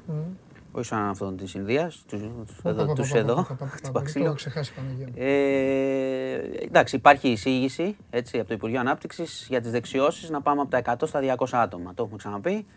Θα δούμε. Αν ε, υπάρξει απόφαση σήμερα, που δεν, δεν αποκλείεται, Ναι. θα, είναι, θα είναι για μια εβδομάδα μετά. Θα πούνε, ξέρω εγώ, ή Καταλαβαίνω. στο τέλος του μήνα, ας πούμε, ότι θα ισχύσει αυτό. Δεν είναι ότι θα το πάρουν σήμερα να γίνει ξέρω, εγώ, από αύριο, αλλά είναι πιθανό. Αρκετά πιθανό. Δηλαδή, αν, που- αν δώσουν και έναν ορίζοντα και πούνε, ξέρω εγώ, τέλος του μήνα πάμε δεξιώσεις από τα 100 στα 200 ή ξέρω εγώ, λίγο παραπάνω, έχει και μια λογική αυτό έτσι, γιατί αυτά δεν κλείνονται καλά. Σε άλλες εποχές το κανονίζουν το γάμο ένα χρόνο, δύο, ξέρω εγώ πόσο κάνουν. Οπότε αυτά περιμένουμε σήμερα από την, ε, από την Επιτροπή, να δούμε πώς θα πάει. Υπάρχουν, ε, ξέρεις, οι- οι εισηγήσεις τώρα της κυβέρνησης και του, των αρμόδιων υπουργείων είναι συνέχεια πίεση να ανοίξουμε. Να λειτουργήσει, να λειτουργήσουν όλα, να λειτουργήσει λίγο η οικονομία. Βλέπεις και με τον τουρισμό υπάρχουν και μπρος πίσω τώρα. Υπάρχουν θέματα. Οι Άγγλοι δεν στέλνουν, ε, δεν μας έχουν στην πράσινη λίστα ακόμα, οπότε ουσιαστικά θα χαθεί ο Ιούνιος, έτσι όπως πάμε, για τουρίστες από εκεί. Ε, είναι και αυτό που σου είπα χθες, ότι ο, ο, ο ρυθμός των εμβολιασμών, το έχουμε βάλει και στο News 24-7, είναι, είναι υψηλός, αλλά ξέρεις, η τάση δεν είναι αυτή που είχε υπολογίσει η κυβέρνηση. Δηλαδή το πράγμα δεν προχωράει όσο γρήγορα είχαν υπολογίσει. Οπότε η, η Επιτροπή αυτά όλα τα σκέφτεται για τα ανοίγματα. Γιατί αν τα ανοίξει όλα, ξέρεις, μπορεί κάποια στιγμή να έχουμε πάλι πισωγυρίσματα. Ήρθε ένα- ε, πάνω σε αυτά που λες ήρθε μια ερώτηση, γιατί με το που μπήκε άρχισαν να τρώγονται για πολιτικά και για αυτά τώρα. ποιο- Και έχουν τσακωμού. Ε, ναι, μεταξύ τους τώρα ζαλάδα, μεγάλη ζαλάδα αυτό το πράγμα. Εντάξει, αν συζη- άμα συζητάνε, δεν πειράζει. Ναι, δεν ρε τσακώνονται, φίλε. θα ο- τσακωθούν ρε κιόλας. φίλε, Να τα όχι. λένε. Ε, Ναι, ας ανοίξουν ένα δικό τους να μιλάνε για πολιτικά συνέχεια και τέτοια. Ε, Να ρωτάνε. άμα τα δεις δεν θα σου αρέσουν, ε. Οπότε μην είναι τέτοιο. Ε, Λοιπόν, Καλά, δεν υπερασπίζουμε να, τα, να μιλάνε μεταξύ τους οι άνθρωποι. δεν όχι πειράζει, να δεν μιλάνε τρέχει μεταξύ τους τίποτα. εννοείται, αλλά εντάξει. Και να εννοείται τώρα. ρωτάνε. Ναι, ρε φίλε, αλλά εγώ εδώ υπάρχουν Ε, και άλλοι καλά, άνθρωποι που- εντάξει. που μας βλέπουν και θέλουν να ρωτήσουν και σοβαρά πράγματα. Εντάξει, εντάξει. Και εγώ που μετά αναγκάζομαι να ψαρεύω, να ψάχνω. Για την πάρτι μου το λέω, κατάλαβες, για την, καλε- για τη δική μου τέτοια. Ε, Έχω και εγώ πει- επειδή δεν έχω το... πει εκπομπή Μα- γίνεται για να περνάω εγώ Μα καλά. και εγώ επειδή δεν το κάνω είμαι άνετος. Εσύ το κάνεις. Καλέ, μου άρεσε αυτό. λοιπόν, ε, πώς εκτιμάει ο καταστροφέας μας την κατάσταση που θα επικρατεί το Σεπτέμβριο, αθλητισμός, γενική κανονικότητα και όλα αυτά, λέει ο Δημήτρης και μας ευχαριστεί πολύ. Ο Δημήτρης για κουμισέ, εμείς ευχαριστούμε. Δημήτρη. Πώς, ε, καμία Σε τι εκτίμηση γενική; λέει να κάνεις, μια πρόβλεψη. Κάτσε coach, γιατί σε φοβήθηκε και ο coach σήμερα. Μπήκες μέσα με πιστολίδι. Ε, τι να κάνω; Ε, τι, μπα, τι. Ε, εγώ τα κάνω. Για πες. Κοιτάξτε, εξαρτάται, ε, εξαρτάται από αυτό που λέμε με τους εμβολιασμούς. Όσο προχωράνε. Ναι. Έτσι. Όσο προχωράνε, πιστεύω θα είμαστε καλύτερα. Και αυτό πάει κυρίως στο Τους υγειονομικό. έκραξε τους εμβολιασμούς σήμερα. Κυ- Το διάβασα εγώ. Ε, Σε Αυτό είναι αυτό που σου είπα διαβάζω, πριν. σε είναι. διαβάζω. Δεν έκραξα τους εμβολιασμούς, έκραξα το, το ρυθμό. Ε, ναι, ρε, τι να κράξεις το, το ζουμάκι που Ε, σου μέσα το ε, μα τι εμβόλιο. θα κράξω. Μη πρόσεξε. Όπως διάβασα και το άλλο σου θέμα. Γιώργος Σακά. Εγώ είμαι πάντα διαβασμένος με News 24, να ξέρεις. Για τους δείκτες. Καλά κάνεις. Διάβασα όλους τους δείκτες. Τι Δεν συμφωνώ. γράφει, με προβλημάτισε ότι δεν γράφει πουθενά δείκτης τελικά αν ο, ο πρώην ασθενής κάνει ένα εμβόλιο. Δεν υπάρχει αυτό. Τι εννοείς αν κάνει ένα εμβόλιο, το έχουμε ξεκαθαρίσει αυτό. Ένα όχι, εμβόλιο. όχι. Ε, ο δείκτης τι λέει εκεί, σε αυτή την περίπτωση. Α, κατάλαβα. Καταλαβέ. Ναι, ναι. Δεν μου γράφεις. Υπάρχει και κάτι όσο άλλο. δεν έρθει ακυρωτικό, εγώ θα πάω να το κάνω το δεύτερο. Θα έρθει ακυρωτικό. Καλά. Ε, αφού θα έρθει. Ε, εντάξει, βρε. Πάντως για την ε, εκτίμηση στην υγειονομική είναι αυτό, παιδιά. Ναι. Είναι οι εμβολιασμοί Ναι. και να δούμε πώς θα έχουμε ελέγξει και τις ροές τις τουριστικές και Ναι. μεταξύ μας με τα self-test και πόσο προσέχουμε, ώστε να μην πάμε το Σεπτέμβριο και τον Οκτώβριο σε, Κλεισούρα. σε, κλει- σε νεοκύμα αρχικά. Ναι. Η κλεισούρα, ξέρεις, γενικά είναι, θα είναι ακόμα πιο δύσκολη απόφαση. Γιατί σωστά ο φίλος λέει, ρωτάει γενικά πώς θα είναι ο Σεπτέμβριος. Ναι, την εκτίμηση. Ναι. Ε, είπα τις προϋποθέσεις για να είναι πιο διαχειρίσιμα τα πράγματα στο υγειονομικό. Στο οικονομικό θα υπάρξουν πολλές δυσκολίες. Είναι σίγουρο. Θα υπάρξουν δυσκολίες. Βλέπω ότι υπάρχουν πακέτα ενίσχυσης, απ' την άλλη αρχίζει και στριμώνεται λίγο το πράγμα, δηλαδή βλέπεις φόρους, δεν θα είναι τόσο χαλαρό. Ναι. Περιμένουμε το Ταμείο Ανάκαμψης πώς θα διοχετευτούν οι πόροι. Αλλά οι πόροι αυτοί πότε θα φτάσουν στο, στον απλό πολίτη είναι πολύ μεγάλο ζητούμενο. Και πώς και αν. Δηλαδή πότε ο πολίτης θα δει ότι αυτά τα λεφτά που έρχονται θα τον ωφελήσουν στη ζωή του. Οπότε το δύσκολο είναι το οικονομικό και ξέρεις, δεν κάνω, δεν κάνω ξεκάθαρη πρόβλεψη γιατί δεν γίνεται να κάνεις. Μάλιστα. Και οι ειδικοί δεν κάνουν. Ωραία. Κατανοητό. Οπότε θα δούμε. Κατανοητό. Το υγειονομικό είναι το πρώτο πάντως, παιδιά. Είναι, αυ- είναι και αυτό που εξαρτάται και από το κράτος αλλά και από εμάς. Να προσέχουμε. Να προσέχουμε να κάνουμε τα Ωραία. εμβόλια. Αν έχω καταλάβει πάντως σήμερα, πέρα από αυτά τα μαλλιοτραβήγματα. Έχω τα βάλει και τελικά, ένα, έχουμε βάλει και όλοι, ένα θέμα. όλοι αυτό φοβούνται. Να σε Ποιο; ξέρεις σήμερα, όλοι με αυτό ασχολούνται. Δεν ξέρω γιατί. Έχει περάσει κανένα κύμα Με ποιον, με ποιον, τι τρομοκρατία εννοείς, στον με- κόσμο. με τι ασχολούνται; ασχολούνται όλοι ότι μεταλλάξει και νέο κύμα σε λίγους μήνες και αυτά. Αυτό φοβούνται όλοι. Ναι, υπάρχει, υπάρχει ένας φόβος για το πώς προχωράει ο εμβολιασμός. Οι μεταλλάξεις, παιδιά, μέχρι στιγμής έχουν πει ότι προστατευόμαστε από τα εμβόλια. Επίσης, έχουμε βάλει ένα θέμα που καλό είναι να το δουν. Είναι χρηστικό και για αυτούς που θα πάνε να κάνουν και τα άλλα εμβόλια σε σχέση με το χρόνο ανοσίας. Τι σου δίνει κάθε εμβόλιο. Ωραία, ξεχωριστά. κάτσε να βοηθήσουμε και έναν άνθρωπο εδώ να τον κάνουμε λίγο πιο σοφό. Το Σπύρο Καστανίδη και το λέω πολύ σοβαρά. Λέει, για πείτε μας ρε Παντελή, αν παθαίνατε εσείς κάτι από το εμβόλιο όπως πολλοί κόσμος, θα είχατε ακόμα την ίδια άποψη. Με το χέρι στην καρδιά. Καλέ μου φίλες Σπύρο, πρώτον, εγώ έπαθα κορονοϊό. Ένα. Δεύτερον, εδώ ο Μάνος έρχεται καθημερινά και σας λέει το αυτονόητο. Ότι από τη στιγμή που οι ειδικοί και οι λοιμοξιολόγοι, από τη στιγμή που η επιστήμη έχει ορίσει αυτά τα εμβόλια ως μέτρο αντιμετώπισης, Δηλαδή, εμείς τι θέλεις δηλαδή να κάνουμε, να λέμε εδώ να βγαίνουμε να λέμε μην πάτε να κάνετε εμβόλιο. Και επίσης λες ότι έχει πάθει πολλοί κόσμος. Έχει πάθει κάτι πολλοί κόσμο. Εγώ έκανα και εμβόλιο, ναι. Και ο Μάνος έκανε.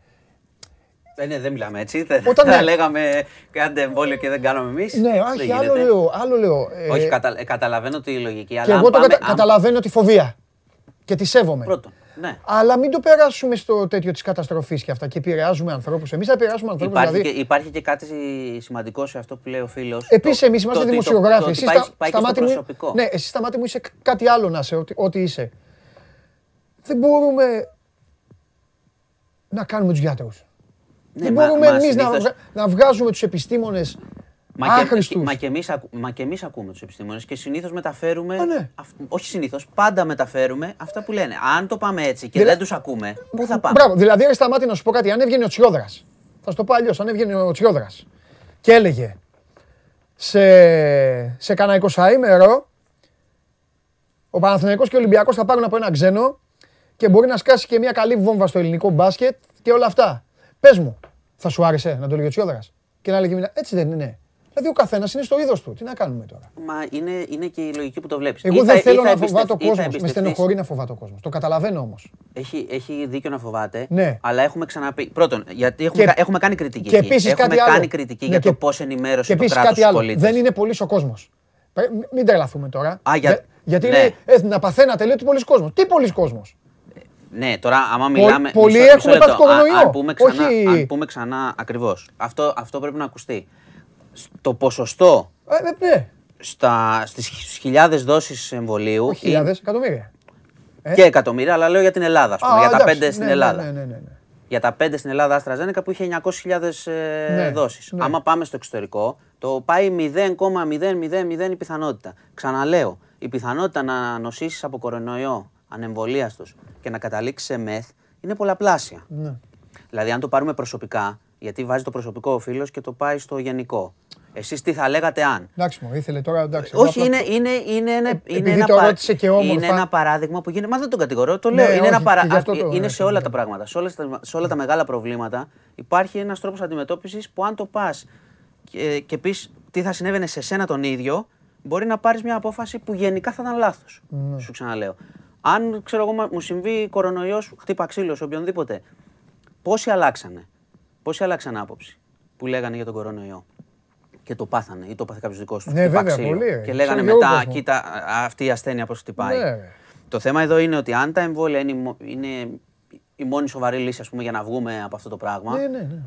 ε, υπάρχει, και υπάρχει ένα ρίσκο μικρό, αν το πάμε, ξέρεις, αν το πάμε στο, μον- στον, στον άνθρωπο που το έπαθε, Ναι. αν το πας στον άνθρωπο που το έπαθε, για αυτόν είναι 100% ότι το έπαθε.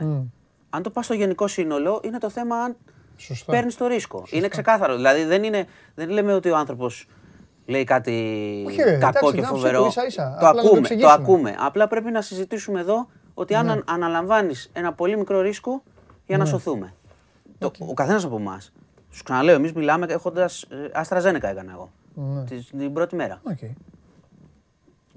Και όλοι που πήγαμε και σπέσαμε. Ναι, και οι ναι. μικροί που πάνε και Ναι, όλοι. ναι, ναι. Εντάξει. Δεν μιλάμε έτσι στον αέρα. Κάντε εμβόλιο να δούμε πώς είναι. Ωραία. Ε, να τελειώσουμε κάτι; Ναι, ναι, εννοείται. ναι. Το Προτάσεβιτ. Έτσι κι αλλιώς σήμερα Μπεν Χουρ θα γίνει Α, η εκπομπή. Προτάσεβιτ, ε, Λευκορωσία. Μου αρέσει πολύ αυτό το θέμα. Με τον Προτάσεβιτ. Τι σου αρέσει; Σήμερα βγήκε και άλλη συνέντευξη. Τον είδα. Έχω Πώς σου έρθει, φάνηκε; σου, πω- σου έχω πει ότι έχω έρθει διαβασμένος. Πώς σου φάνηκε; Θα σου πω εμπειρικά. Επειδή, Κάτι σημάδια επειδή- είδα. Θα σου πω εμπειρικά. Είδα επειδή κάτι κάνω- κοκκινίλες Θα σου σου. πω επειδή κάνω το άθλημα. Έχει φάει ξύλο. Όχι, έχει φάει ξύλο. Μόνο ξύλο πρέπει να τρώει. Βγήκε σήμερα, πρόσεξε. Το αν τρώει μόνο ξύλο δεν ξέρω. Μπορεί να τρώει και μπιφτέκια. Αλλά. Αποκλείεται. Αλλά Ε, κοίταξε, κάτω από τα μάτια έχει φάει, έχει φάει καλές φάπες. Έχει κάτι κοκκινίλες φοβερές. Και Και επίσης, καταρχάς, ακούς τι λέει. Ε, πρώτον, τα ομολόγησε ξανά όλα. Δεύτερον, σέβεται, λέει, τον, ε, Δεν, τον δεν αδερφό τα μου. ξέρω, δεν ξέρω τη γλώσσα και δεν είδα υπότιτλους. Δηλαδή τον άκουγα. Σέβεται, εσύ λέει, ξέρεις. το, το δικτάτορα εκεί. Ναι. Ε, τα έχει ομολογήσει όλα, αυτά για τα πάντα. Είχε επιχειρήσει να τους ανατρέψει. Θέλει να παντρευτεί. Κοίτα, Βγήκε ο πατέρας του και λέει: Το παιδί μου δεν θα τα έλεγε ποτέ αυτά χωρί θα σου πω κάτι. χωρίς ξύλο. Λογικό. με μεγάλο ρίσκο. Τουλάχιστον από τη στιγμή που τον έβαλαν, γιατί τον βάζουν. Από τη στιγμή που τον έβαλαν να πει αυτά, Ναι, ξέρω τι θα πεις. δεν, δεν κινδυνεύει η ζωή του. Τουλάχιστον είναι ζωντανός. Τον όχι, τον όχι. έχουν βάλει. Από τη στιγμή που τον έχουν βάλει να πει θέλω να παντρευτώ, δεν πάει να τον φάνε. Ε, έχει δώσει και τρεις συνεντεύξεις. Μετά τι θα πούνε ξαφνικά, ξέρω εγώ. Άγιας σου. Δηλητηριάστηκε. Άγιας σου. Τέλος πάντων. Δυστυχώς, ναι, ξεκινάμε από εκεί. Από τη ζωή. Ε, Τώρα είναι όμοιρο του, του, Από τη του ζωή. καθεστώτος. Τώρα τα άλλα, Τέλος πάντων. τρώει κάτι Λοιπόν, κροσαίο κακομοίρη, φαίνεται. Αυτά ήταν το κλείσιμο. Εντάξει, Εντάξει. μας έκανες ζωή ποδήλατο. Τι να σου κάνω. Ε, τι είπα, είπα εγώ, Δευτέρα. Καλά Δευτέρα θα Καλό έρθεις. Σαββατοκύριακο. Αυτό. Εύχομαι. Μεγάλε. Με υγεία. Τέλεια αυτή. Δευτέρα θα έρθεις. Έμπαινε γιούτσο θα είσαι. Σαν το γιούτσο θα μπεις. Αυτό ήταν ο Μάνος Κοριανόπουλος. Σας παρακαλώ πάρα πολύ να επισκέπτεστε το News 24-7. Εγώ είδατε. Είδατε πόσο διαβασμένος είμαι, τι καλό παιδί είμαι. Είμαι ο καλύτερος μαθητής του Μάνου Χωριανόπουλου. Πω, πω, Μπεν Χουρ, σήμερα δεν θα τελειώσουμε ποτέ. Πάμε Ολυμπιακό.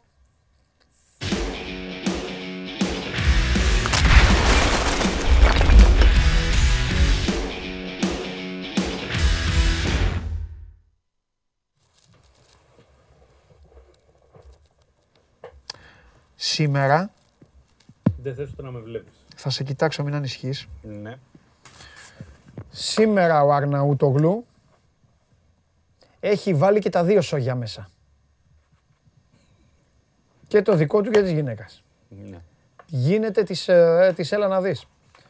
Πού είναι ο Αρναούτογλου και πού είναι η ΕΕ και πού είναι ο ένας και πού είναι ο άλλος. Λες και τους έχω πει, λες και έχουμε ραντεβού. Βγάζουν εντωμεταξύ. Ε, συνηθίζει ο κόσμος όμως, είναι και λίγο... Ναι ρε φίλε, αλλά δεν μπορεί να ε, τέτοιο, βγάλει τον ένα, πότε θα βγει ο άλλος. Ο, άλλος θα βγει. ο Γεωργακόπουλος βγαίνει τότε γιατί γίνεται τα άστρα. Πηγαίνει ο Δίας με τον έτσι, βγάζουν δικά τους. Και αντί να κάτσουνε, το πιο ωραίο τους το έγραψε ένας, ένας ωραίος τύπος, μπήκε προχθές και τους λέει Καθίστε ρε, απολαύστε λίγο. Μάθετε λίγο τι λένε οι άνθρωποι, τις ομάδες και αυτά, χαλαρώστε. Από το να κάθεστε, έλα, βγάλει τον ένα, βγάλει τον άλλο. Τέλος πάντων. Ε, δεν υπάρχει λόγος αυτό, δηλαδή είναι κάτι χαλαρό γιατί να το. Όχι, στο Να τέλος- αγχώνονται κάποιοι. όχι δεν μόνο αυτό, καταλαβαίνω. όχι μόνο αυτό. Λεβέντικα παλικαρίσια. Ο καθένας θα βγαίνει όταν είναι η ώρα του, όχι όταν θέλει. το λέμε με πολύ αγάπη. Τι έχουμε; Λοιπόν, θα πούμε δύο κουβέντες πριν πάμε στα ποδοσφαιρικά για το αγαπημένο μας άθλημα. Γιατί είδα χθες είχες ανεβάσει ένα story και μου έκανε κάτι εντύπωση και θέλω να το συζητήσω μαζί σου. Γιατί; Έκανες sparring προχθές. Όχι. Τι έκανες; Τίποτα. Σακό. Ναι. Αλλά έκανα πολλούς γύρους. Πάρα πολλούς. Λοιπόν, καλά σε είδα ότι ήσουν κατακόπο για πυγμαχία το λέμε, γιατί είναι ένας σπορ που μας αρέσει τώρα λίγο έτσι που Ναι. μεγαλώσαμε. Και τώρα γιατί. τι Μου έκανε σε εντύπωση Ναι. που δεν είσαι τα μπαντάζ. Εδώ είσαι αρθρός, έτσι τα κάνεις λες και κατακατεύει σε αγώνα. Ναι, θα δίνω. Το επιβαρύνει, τα έχω ξέρεις κανονικά, το δεν χέρι πειράζει, αυτό, δεν αλλά πειράζει. είσαι Ναι, πολεμιστής, Ναι. οπότε Είμαι σε πολύ καλή κατάσταση. το βλέπω. Και χθες πάρα πολύ. Και δεν χρειάζεται να μου το λες κάθε φορά ότι είσαι σε καλή κατάσταση. Εσύ, ε, Σταύρο, γιατί βλέπεις- σκέφτομαι θα ότι σου εγώ πω δεν κάτι. έχω ξεκινήσει. Θα σου πω όμως προπονήσεις. κάτι που το κάνει συνέχεια. Γιατί Ναι. δεν θα σου το έλεγα ποτέ. Μμ. Εσύ ανοίγεις την κουβέντα συνέχεια. Εγώ την ανοίγω. Ε, ναι, δεν έχω γιατί λέξη, δεν θέλω να στεναχθεί τίποτα. Δεν έχω αυτό πει τίποτα. σαρκάζομαι και. Ε, Δεν το κάνεις, όχι. Άστο. Ναι. Θα έρθει- Θα έρθει η ώρα. Θα, θα τα φτιάξουμε όλα. Αυτοσαρκάσου τώρα και διαφορετικά. Ναι, τι να πούμε. Μεταγραφές για τον Β θα λέμε τώρα; Γιατί όχι; Όχι, είναι ωραίο, έχει πλάκα. Έχει πλάκα. Ξέρει με τι ενδιαφέρον θα κάθεται ο κόσμος να βλέπει τις δεύτερες ομάδες; Το πιστεύω. Και θα σου πω γιατί. Λοιπόν, χθες μίλησα με κάνα δύο ανθρώπους Οκ. και λίγο πήρα μια γεύση Ναι, για το ποιους παίχτες θα έχει η δεύτερη ομάδα του Ολυμπιακού. ναι, Λοιπόν, αυτοί που θα μένουν εκτός αποστολής. μάλιστα. Μπορεί να δεις, ας πούμε, στη δεύτερη ομάδα κάποια στιγμή να παίζει ο Ντρέγκερ. Οκ, ναι, ναι, Μπορεί να δεις τον Ντιάγκο. Τερματοφύλακα τον Τζολάκη. ναι. Το Σουρλί. Καλά, τερματοφύλακας σίγουρα. Μπέλιτς. Τερματοφύλακας σίγουρα θα παίζει ο Τζολάκης ή ο Κρίστινσον σε αυτή την ομάδα. Ναι. Δηλαδή θα είναι.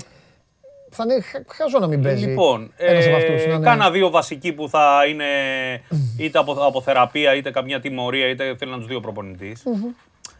Ξέρεις πόσο ευχάριστα θα κάθεται ο κόσμος να τα βλέπει αυτά τα παιχνίδια. Ναι. Πέρα από το ότι θα βλέπει τη μεγάλη ομάδα και θα γουστάρει. Δεν το λέω μόνο για τον Ολυμπιακό. Να προβλέψω ότι θα τα δείχνουν τα κανάλια τους αυτών των ομάδων. Πάω Ε, TV, Ολυμπιακός TV και τέτοια. Ε. Νομίζω, όχι. Αν δεν κάνω λάθος, επειδή έγινε χθες αυτή η κουβέντα που τελικά προχώρησε με τον Αυγενάκη και θα γίνει αναδιάρθρωση στη Super League 2, Ναι. νομίζω είναι κεντρική η χορηγία. Ε, και γι' αυτό είπαν οι μεγάλες ομάδες ότι εμείς δεν θα πάρουμε φράγκο από αυτό. Θα, την όποια υπεραξία δημιουργήσει ας πούμε, η δική μας παρουσία στο πρωτάθλημα θα την καρποθείτε όλοι οι άλλοι. Και γενικά παρά τις επιφυλάξεις που υπήρχαν και ο Ολυμπιακός εξέφρασε και με ανακοίνωση, Ναι. Ε, προχώρησε αυτό το θέμα. Φαίνεται να προχωράει. Ναι. Και είναι, νομίζω ότι θα έχει πολύ ενδιαφέρον. Όχι μόνο επειδή λέμε ναι, το κάνουν στο εξωτερικό, το κάνουμε κι εμείς. Okay. Γιατί και ο κόσμος θα γουστάρει να βλέπει ας πούμε, νέα παιδιά, κάποιους παίχτες που δεν έχουν παίξει πολύ. Ε, θα είναι ωραία παιχνιδάκια γιατί και θα είναι κανονικά μάτς. Δεν θα είναι τώρα ούτε K17 με K17 της άλλης ομάδας. Θα είναι ζωντανά παιχνίδια με καλές ομάδες. Μιλάμε για τη δεύτερη κατηγορία, δεν μιλάμε τώρα για καμιά κατηγορία της πυρκαγιά ή για αεραστεχνικό. Θα έχει ενδιαφέρον. Θα έχει πολύ ενδιαφέρον. Μεταγραφή θα κάνουν, ναι. Μετα... Όχι. Ε, μεταγραφή τι για την. Δεν θα κάνουν και μεταγραφές; Κοίτα να δεις τώρα, ας πούμε, πρόσεξε. Ο Ολυμπιακός έχει πάρει τον, ε, τον Πιτσυρικά το, τον Μπα, τον Αγγελασίν Μπα. Το που θεωρείται 20χρονο, πάρα πολύ καλό ταλέντο, αρχηγός στην ε, ομάδα του Α, Πιτσυρικάδε α, εκεί. κατάλαβα. Από το να φεύγουν δανεικοί στη, ε, στη Χάγη και στην Τε... Αυτό. Λέγαμε χθες για τον Τζούμιτ. Θα του δώσει μια ευκαιρία ο προπονητής στην προετοιμασία. Ο Τζούμιτ είναι 22 χρονών. Ο Μάρκοβιτς είναι 21. Αυτοί οι δύο Ναι. μπορούν να παίξουν στη δεύτερη ομάδα του ολυμπιακου και όποτε κρίνει ο προπονητής ότι κάποιος από τους δύο είναι σε κατάσταση να βοηθήσει, Ναι. απ, έλα εδώ. Θα και τα ραβέρι δηλαδή, θα μπαίνουν σε μια διαδικασία που λέμε και λέμε Καλό ήταν αυτός. Την άλλη εβδομάδα πρέπει να τον πάρει στη μεγάλη ομάδα. Μαρτίνς, τον είδες. Και τέτοια. Όπω θα αρχίσουν και τέτοια. Όχου, τι είπες τώρα. Μακελιό. Τον είδες αυτόν με τον εργοτέλη, το μεταξύ θα λένε τέτοια. Ναι, Γιατί δεν μπορεί να παίξει με την Arsenal. Ε; ναι, ναι, τέτοια καλά αυτά. Πω πω οι προπονητές, πω πω λυπάμαι τους προπονητές. Λυπάμαι τους προπονητές. Είναι και θέμα οι προπονητές να έχουν καλή συνεργασία με τον από πάνω. Ε. Για φαντάσου να κάνει από πάνω τα δικά του και από κάτω τα δικά του. Ναι. Δεν γίνει και αυτά. Ναι, ο Ολυμπιακός θα κάνει με αυτό. Ε, τι θα κάνει τώρα; Γιατί ο Παναθηναϊκός έλεγε κάτι βαζέχα. Ε, Ε, σαν σκέψη, ακόμα δεν είναι οριστικό. Θα ρωτήσω και τον Βαγγέλη μετά. Υπάρχουν για την ΑΕΚ. ε, δύο-τρία σενάρια. Είτε ένα- Γκαρσία έλεγε ο Σάβας. Ναι, Ε, έχει είτε πρόταση. Νικοπολίδης με πάντο που έχουν και, τη, και την ΚΑΠΑ19, Ναι. ε, είτε ο Ιμπαγάσα, που για μένα ο Ιμπαγάσα δεν έχει δείξει έτσι και καμία τρομερή διάθεση να αναλάβει βαριά φορτία. Οκ.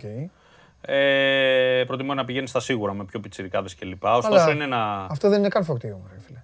Ε. Ναι. Εντάξει, είναι γιατί. Είναι η μόνη ομάδα που δεν θα έχει στόχο. Αποκτά ο Ολυμπιακός ομάδα, Μμ. ε, τμήμα, κάτι που δεν έχει στόχο. Μην παρεξηγηθώ. Δεν έχει κούπα. Ναι. Καταλαβαίνεις, δεν έχει στόχο να πάρει. Εσωτερικά απλά θα γίνεται κουβέντα ποιος θα αναλάβει. Ναι. Τώρα, αν βγούμε από το εσωτερικά, δούμε ότι δεν βγαίνουν ας πούμε, τα κουκιά και οι ομάδες συγκεκριμένες Ναι. και δεν μπορεί κάποιος να αναλάβει παράλληλα ή να ξεκολλήσει από Ναι, εκεί που είναι. ναι. Ε, φαντάζομαι θα γίνει κουβέντα με κάποιον ε, προπονητή, πρώην παίχτη της ομάδας. Τώρα, ποιος μπορεί να είναι, μην κάνουμε. Όχι, ρε. Μαντεψίες. απλά σε Είναι πολύ ρώτησα. όμως, είναι πολύ. Ναι, ναι, ναι. ναι. Πολλοί παι- πρώην παίχτε του Ολυμπιακού έχουν γίνει προπονητές. Και άλλη την καθοχήρεξη έχω για τον Ολυμπιακό, για αυτές τις ομάδες. Κύπελο Ναι. θα παίζουν αυτές οι ομάδες; Α, δεν ξέρω. Νομίζω πως όχι. Αλλά Εντάξει, δεν ε, οκ. μπορώ να το πω κατηγορηματικά γιατί Ναι, σου είπα. εντάξει, ναι. Είναι δύο-τρία πράγματα που ακόμα δεν έχουν, ε, δεν έχουν οριστικοποιηθεί. Για να δούμε. Ε, άλλο. Άλλο σε πρώτη τέτοια. Ξέρω Λοιπόν. ότι είναι φτωχή μέρα. Ε, κοίτα, είναι Είναι λογικό. ε, μέρα όμως διεργασιών και γενικά είναι μέρες Ναι. που φεύγουμε από το κρούσεις, επαφές, ε, έρευνα αγοράς και πάμε να μπούμε σε προτάσεις. Ο στόχος είναι, τον είπαμε και χθες. Ε, με το που ξεκινάει η προετοιμασία, Ναι. ένα εξτρέμ Κάτσε να δω. ρε, να είναι, ένα εξτρέμ να είναι εδώ. Μάλιστα. Και ή δυνατόν το καλύτερο δυνατό εξτρέμ μπορούμε να πάρουμε. Ναι. Ο Ολυμπιακός αυτή τη στιγμή, Ναι. πέρα από τα 4-5 ονόματα που έχουν κυκλοφορήσει και παίζουν, μιλάμε τουλάχιστον, εξετάζει τουλάχιστον 10 περιπτώσεις παιχτών. Έχει βολιτοσκοπήσει.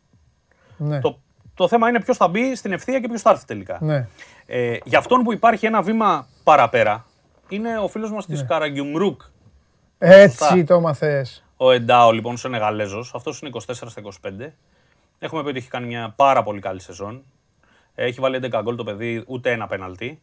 Ναι. Ε, είναι μια εισήγηση του Μοδέστο. Ο Μοδέστο έχει κάνει καλές εισηγήσεις ε, στον Ολυμπιακό. Όχι όλες, αλλά εν πάση περιπτώσει έχει μια ευστοχία και εν πάση περιπτώσει έχει, έχουν έρθει και παιδιά που έχουν αναδειχθεί, όπως είναι ο Καμαρά, όπως είναι ο Σισε, όπως είναι ο Μπα.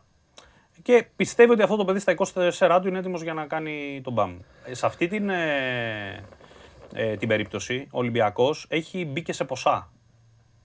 Δηλαδή, πόσα θέλετε να μας τον δώσετε, ε, τόσο θέλουμε. Εμείς ε, κάνουμε μια πρώτη πρόταση, σκεφτόμαστε εκεί. Το λέω γιατί. Γιατί ο κόσμος δεν ξέρει ότι οι ομάδες δεν ξεκινάνε με τον που μπαίνουν σε μια διεκδίκηση. Πάω εγώ να πάρω το Διαμαντόπουλο, κατευθείαν στέλνω φαξ ή email και λέω δίνω 2 εκατομμύρια. Λέω πόσο περίπου θέλετε, 5. Α, είναι πολλά τα 5, να το δούμε στα 2. Για να καταλήξουμε κάπου και όταν βρούμε ότι το έχουμε μια κοινή ας πούμε κατάσταση, να στείλουμε το mail και να πούμε 2,5 μπαίνουμε επίσημα να πάρουμε το, το Διαμαντόπουλο. Για να τα Κατανοητό, βρούμε κατανοητό. 2,5 με, με 3. Λοιπόν, ο Ολυμπιακός έχει μπει σε αυτή τη διαδικασία λοιπόν. Έχει μπει σε οικονομικά μεγέθη. Ναι. Φαίνεται ότι είναι ένας παίχτη που θέλει να τον πάρει. Εδώ υπάρχει και μια παράμετρος ότι ο παίχτη, επειδή παίζει με πολύ λίγα λεφτά, γιατί ήταν λαχείο ουσιαστικά, θα καρποθεί ένα 30% των χρημάτων της μεταγραφής του. Θα τα πάρει ο ίδιος. Ναι. Άρα εκεί μπορεί να γίνει ξεχωριστή συμφωνία. Να πούνε η ομάδα πόσα θέλει, Τόσα. 2 εκατομμύρια. Τα πήρε, ο παίκτης πόσα θέλει, 500 χιλιάρικα. Ωραία, πάρε ένα εκατομμύριο και πριν υπογραφείς και αυτά στο συμβολέο σου. Θέλω να πω δηλαδή ότι είναι μια περίπτωση που μπορεί μια ομάδα που είναι ψημένη όπως ο Ολυμπιακός σε καλές διαπραγματεύσεις και ζώρικες, παρότι έχει ο παίχτη και άλλες προτάσεις, μπορεί ο Ολυμπιακός να το χειριστεί και να το φέρει εκεί που θέλει. Το θέμα είναι ο παίχτη αν έρθει να προσαρμοστεί και να παίξει. Να είναι δηλαδή ο παίχτη που μπορεί να εξελιχθεί σε βασικό. Πράγμα το οποίο για τον συγκεκριμένο, επειδή δεν έχει το μεγάλο βιογραφικό, στον Ντακα- σε μια ομάδα του Ντακάρ έπαιζε, εμφανίστηκε 1,5 χρόνο και φέτος πήγε σούπερ. Αλλά δεν είναι ένας παίχτης που τον έχεις μετρήσει Ναι, ναι, σε πολλά βάθος χρόνια χρόνου, ναι, ναι. για να δεις πώς εξελίσσεται ή αν Ναι. ήταν φωτοβολίδα. Ναι. Ωστόσο εκεί μετράει η γνώμη αυτών που ξέρουν καλύτερα. Θα λένε ότι αυτός είναι καλή περίπτωση να τη δούμε. Μπορεί να είναι ένα παιδί το οποίο να έρθει και να πούμε Α, τι είναι αυτός. Έχουν και ρίσκο αυτές μετά. Είναι και ένα παιδί το οποίο μπορούμε να πούμε Α, ξέρω εγώ, είναι για τον πάγκο. Καλός. Ή δεν κάνει τελικά. Ποια μεταγραφή δεν έχει ρίσκο έτσι κι αλλιώς. Αυτό είναι μεγάλη κουβέντα που λες. Ε, δεν υπάρχει καμία μεταγραφή, μα καμία, που να μην είναι σαν το κλειστό δώρο. Σου φέρνω κουτί δώρου, είναι κλειστό. Ναι. Αν δεν βγάλεις το περιτύλιγμα να δεις Ναι. τι έχει μέσα, Και δεν τώρα, μπορεί να και τώρα καταλάβει. ρωτάνε με την μπάσα αυτή που τους έβγαλες, δηλαδή αυτό θα είναι το προορίζεται για το βασικό. Αυτός ε, είναι μια πολύ καλή επιλογή που στον Ολυμπιακό θεωρούν ότι μπορεί να σταθεί στο ρόστερ. Τώρα το κατά πόσο μπορεί ο ίδιος ο παίκτης να είναι βασικός ή αναπληρωματικός ή όχι. Αυτό θα φανεί στο γήπεδο και θα το δούμε αν φτάσει εκείνη η ώρα. Το σίγουρο είναι ότι για αυτόν τον παίχτη ο Ολυμπιακός δείχνει πλέον από το θεωρητικό ότι μπαίνει στην πράξη. Να μπορέσει να το διεκδικήσει, να μπει στο κυνήγι του. Ότι αυτόν τον θέλουμε και πάμε να τον πάρουμε. Τώρα, αν θα τον πάρουν αν ή όχι, αν οι διαπραγματεύσεις δηλαδή ολοκληρωθούν, γιατί υπάρχουν και περιπτώσεις παικτών. Παντέληξε πολύ καλά, πήγε ο Ολυμπιακός, δεν θέλουμε τον τάδε παίχτη.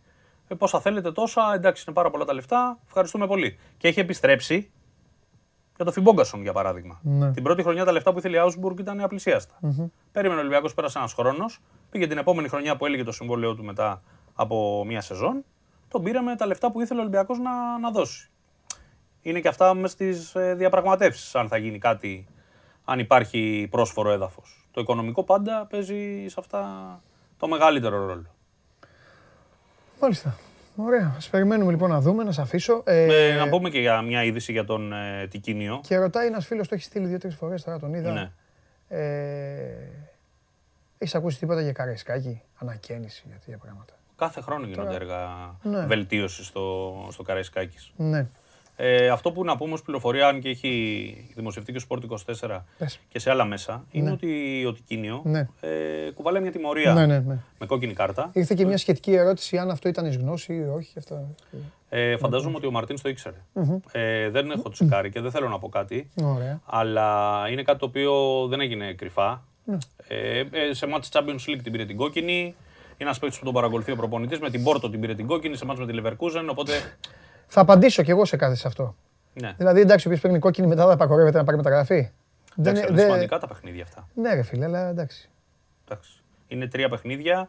Είναι τα δύο του δεύτερου προκριματικού γύρου και αν περάσει ο Ολυμπιακός και το πρώτο του τρίτου προκριματικού. Τρεις έχει φάει. Ναι, τρεις αγωνιστικές. Γιατί ήταν απευθείας κόκκινη, χτύπησε στο πρόσωπο αντίπαλος στο παιχνίδι με τη Leverkusen. Αυτό δεν το γνώριζα. Δεν γνώριζα τις, ε, δεν, Τις δεν αγωνιστικές. γνώριζα τις αγωνιστικές. Γνώριζα απλά την τιμωρία. Λέω εντάξει, οκ. Ναι. Αχα. Εντάξει, ε, καλά έκανε και τον πήγε. Εντάξει, τι να, έτσι είναι. This is life. This is football που λένε για τα φιλαράκια μας. Τι να κάνουμε, ρε φίλε. ναι. Τι να κάνουμε. Ε, και κάτι τελευταίο. Α, Μπενατιά. Έχει προταθεί, Οκ, εξετάζεται. Να δούμε πώς θα. Στην τελική ευθεία της καριέρας του είναι ο γίγαντα. Στα Ντουζένια του ήταν πολύ καλός παίκτης. Καλός παίκτης. Ναι. Ισχύει. Βέβαια έχει φάει και κάτι χορευτικά από καλούς επιθετικού. Ε, Καλά, εννοείται. Εντάξει, έχει παίξει όταν. Και ποιος δεν έχει όταν φάει παίζει σε τον υψηλό επίπεδο, θα έχεις και επιθετικούς σε υψηλό επίπεδο. Τέλος πάντων. Θα δούμε, θα δούμε. Εγώ ε, μένω πολύ προσιλωμένος στην ιστορία των στόπερ. Και του Ολυμπιακού που θέλει οπωσδήποτε και των άλλων ομάδων. Όλοι χρειάζονται στόπερ. Να περάσει όμορφα το τρίμερο στο Και εσύ. Συγκλονιστικά. Τη Δευτέρα θα έρθεις; Μήπως είσαι. Στο κελί. Στο κελί. Σ' αρέσει το κελί. Τρελαίνομαι. Ωραία. Το πιο ωραίο πλάνο. Μια Μακράν. μέρα θα έρθεις να κάνουμε Ε, ναι, έχω πει, δεν σου είπα, θέλω να έρθω στο κελί. Λοιπόν. Φιλιά Λοιπόν, πολλά. Γεια σου Σταύρο. Καλή συνέχεια. Πω, πω, την νυχτώσαμε την εκπομπή, την νυχτώσαμε την εκπομπή. Δύο ειδήσεις λέει ο κύριος Περπαρίδης. Λέγεται μου να, να λέω στον κόσμο.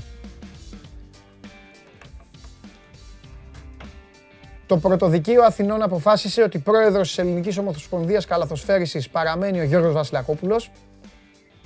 Α- αυτό δεν είναι είδηση, ναι. Ναι. Μάλιστα. Και τώρα επιτέλους βγήκε μία είδηση, όπως μου τη λέει ο Γιώργος, ε, η αστυνομία θα αποζημιώσει ε, τους συγγενείς των θυμάτων του Χίλσμπορο. Είναι πάρα πολύ μεγάλο θέμα αυτό. Είναι πάρα πολύ σοβαρό θέμα. Ε, για πάρα πολλά χρόνια οι άνθρωποι αυτοί έδωσαν απίστευτα, απίστευτες δικαστικές μάχες. Ε, οι οικογένειες, ε, οι οικογένειες ε, φιλάθλων της Λίβερπουλ ε, που είδαν τους ανθρώπους τους να χάνουν ε, τη ζωή τους και η αστυνομία τότε αλλά και ένα μικρό μέρος του βρετανικού τύπου έριξε όλη την ευθύνη σε αυτούς τη στιγμή που οι μόνοι που δεν ευθύνονταν για έτσι όπως έγινε αυτό το τραγικό δυστύχημα ήταν αυτοί οι άνθρωποι. Ε, και τώρα σύμφωνα με αυτό που μόλις μου είπε ο Γιώργος οπότε θα πρέπει θα πάρει, έχει διάρκεια η μέρα να, να δούμε, να διαβάσουμε ε, αν μη τι άλλο ε, είναι μια στιγμή ε, πολύ μεγάλης ε, δικαίωσης για, το, για τους ανθρώπους και για αυτές τις ε, οικογένειες. Ε, αυτό, αυτό ε, βγήκε μέχρι τώρα. δύο ειδήσεις. Η μία, η μία δεν έχει καμία σχέση με την, με την άλλη. Απλά τε- πλάκωσανε μαζί και σας ε, τις είπα και ε, ε, είναι μια πολύ μεγάλη ε, δικαίωση απέναντι σε μια. Συνεχίστε εσείς να γράφετε τα δικά σας. Οκ, ζήστε στον κόσμο σας. Σας λέω ένα πάρα πολύ σοβαρό θέμα αυτή τη στιγμή. Είναι μια τεράστια δικαίωση απέναντι σε μια προσπάθεια που έγινε κυριολεκτικά στα όρια της απόλυτης συγκάλυψης απόλυτη συγκάλυψη όπου μπήκαν, είχαν μπει μέσα στην, σε αυτή την ιστορία, μπήκαν και πολιτικοί, θα μπορούσε να γίνει ταινία αυτό το πράγμα. Πολιτική, αστυνομία, τύπος, όλοι αυτοί, να έχεις χάσει το παιδί σου, να έχεις χάσει τον άντρα σου, να έχεις χάσει τον πατέρα σου και από την επόμενη μέρα και όλοι αυτοί να λένε ότι αυτός έφταιγε επειδή πήγε να δει ένα παιχνίδι της ομάδας του. Αυτό έχω να πω. Ε, οπότε νομίζω ότι η σημερινή ημέρα ε, είναι ιδιαίτερος ε, σημαδιακή και σημαντική. Οι άνθρωποι δεν γυρίζουν πίσω. Ο πόνος είναι πόνος για αυτές τις οικογένειες. Αλλά μη τι άλλο τουλάχιστον φεύγει ένας πολύ μεγάλος ε, λεκές. Ε, στην Αγγλία υπήρχε συσπήρωση γύρω από αυτό όλων των ομάδων. Όχι μόνο για να δικαιωθεί η Λίβερπουλ, αλλά για να δικαιωθούν και όλα αυτά τα οποία ε, στήχιζαν ε, τέλος πάντων ε, σε όλο αυτόν τον κόσμο. Γνωρίζετε καλά το αγγλικό ποδόσφαιρο. Ο κόσμος ταξιδεύει. Ταξιδεύει όλος ο κόσμος να πάει να δει την ομάδα του. Ταξιδεύουν παιδάκια, ταξιδεύουν οικογένειες. Παίρνει ο μπαμπάς στην οικογένεια, παίρνει το τρένο και από τη μία πλευρά του νησιού πηγαίνει στην άλλη για να δει την αγαπημένη του ομάδα. Ε, είναι κάτι το οποίο ήταν πάρα μα πάρα ε, πολύ σημαντικό. Αυτά. Λοιπόν, προχωράμε και πηγαίνουμε πού, σε αυτόν που όλοι ζητήσατε και όλοι αγαπάτε και σας παρακαλώ πολύ, όποιος δεν του αρέσουν αυτά τα θέματα και εντάξει δεν είναι υποχρεωμένος, δεν χρειάζεται να προσπαθείτε τώρα ο ένας να κλέψει την παράσταση με τον άλλον. Δεν υπάρχει λόγος. Δεν το κάνουμε γι' αυτό. Πάμε ΑΕΚ.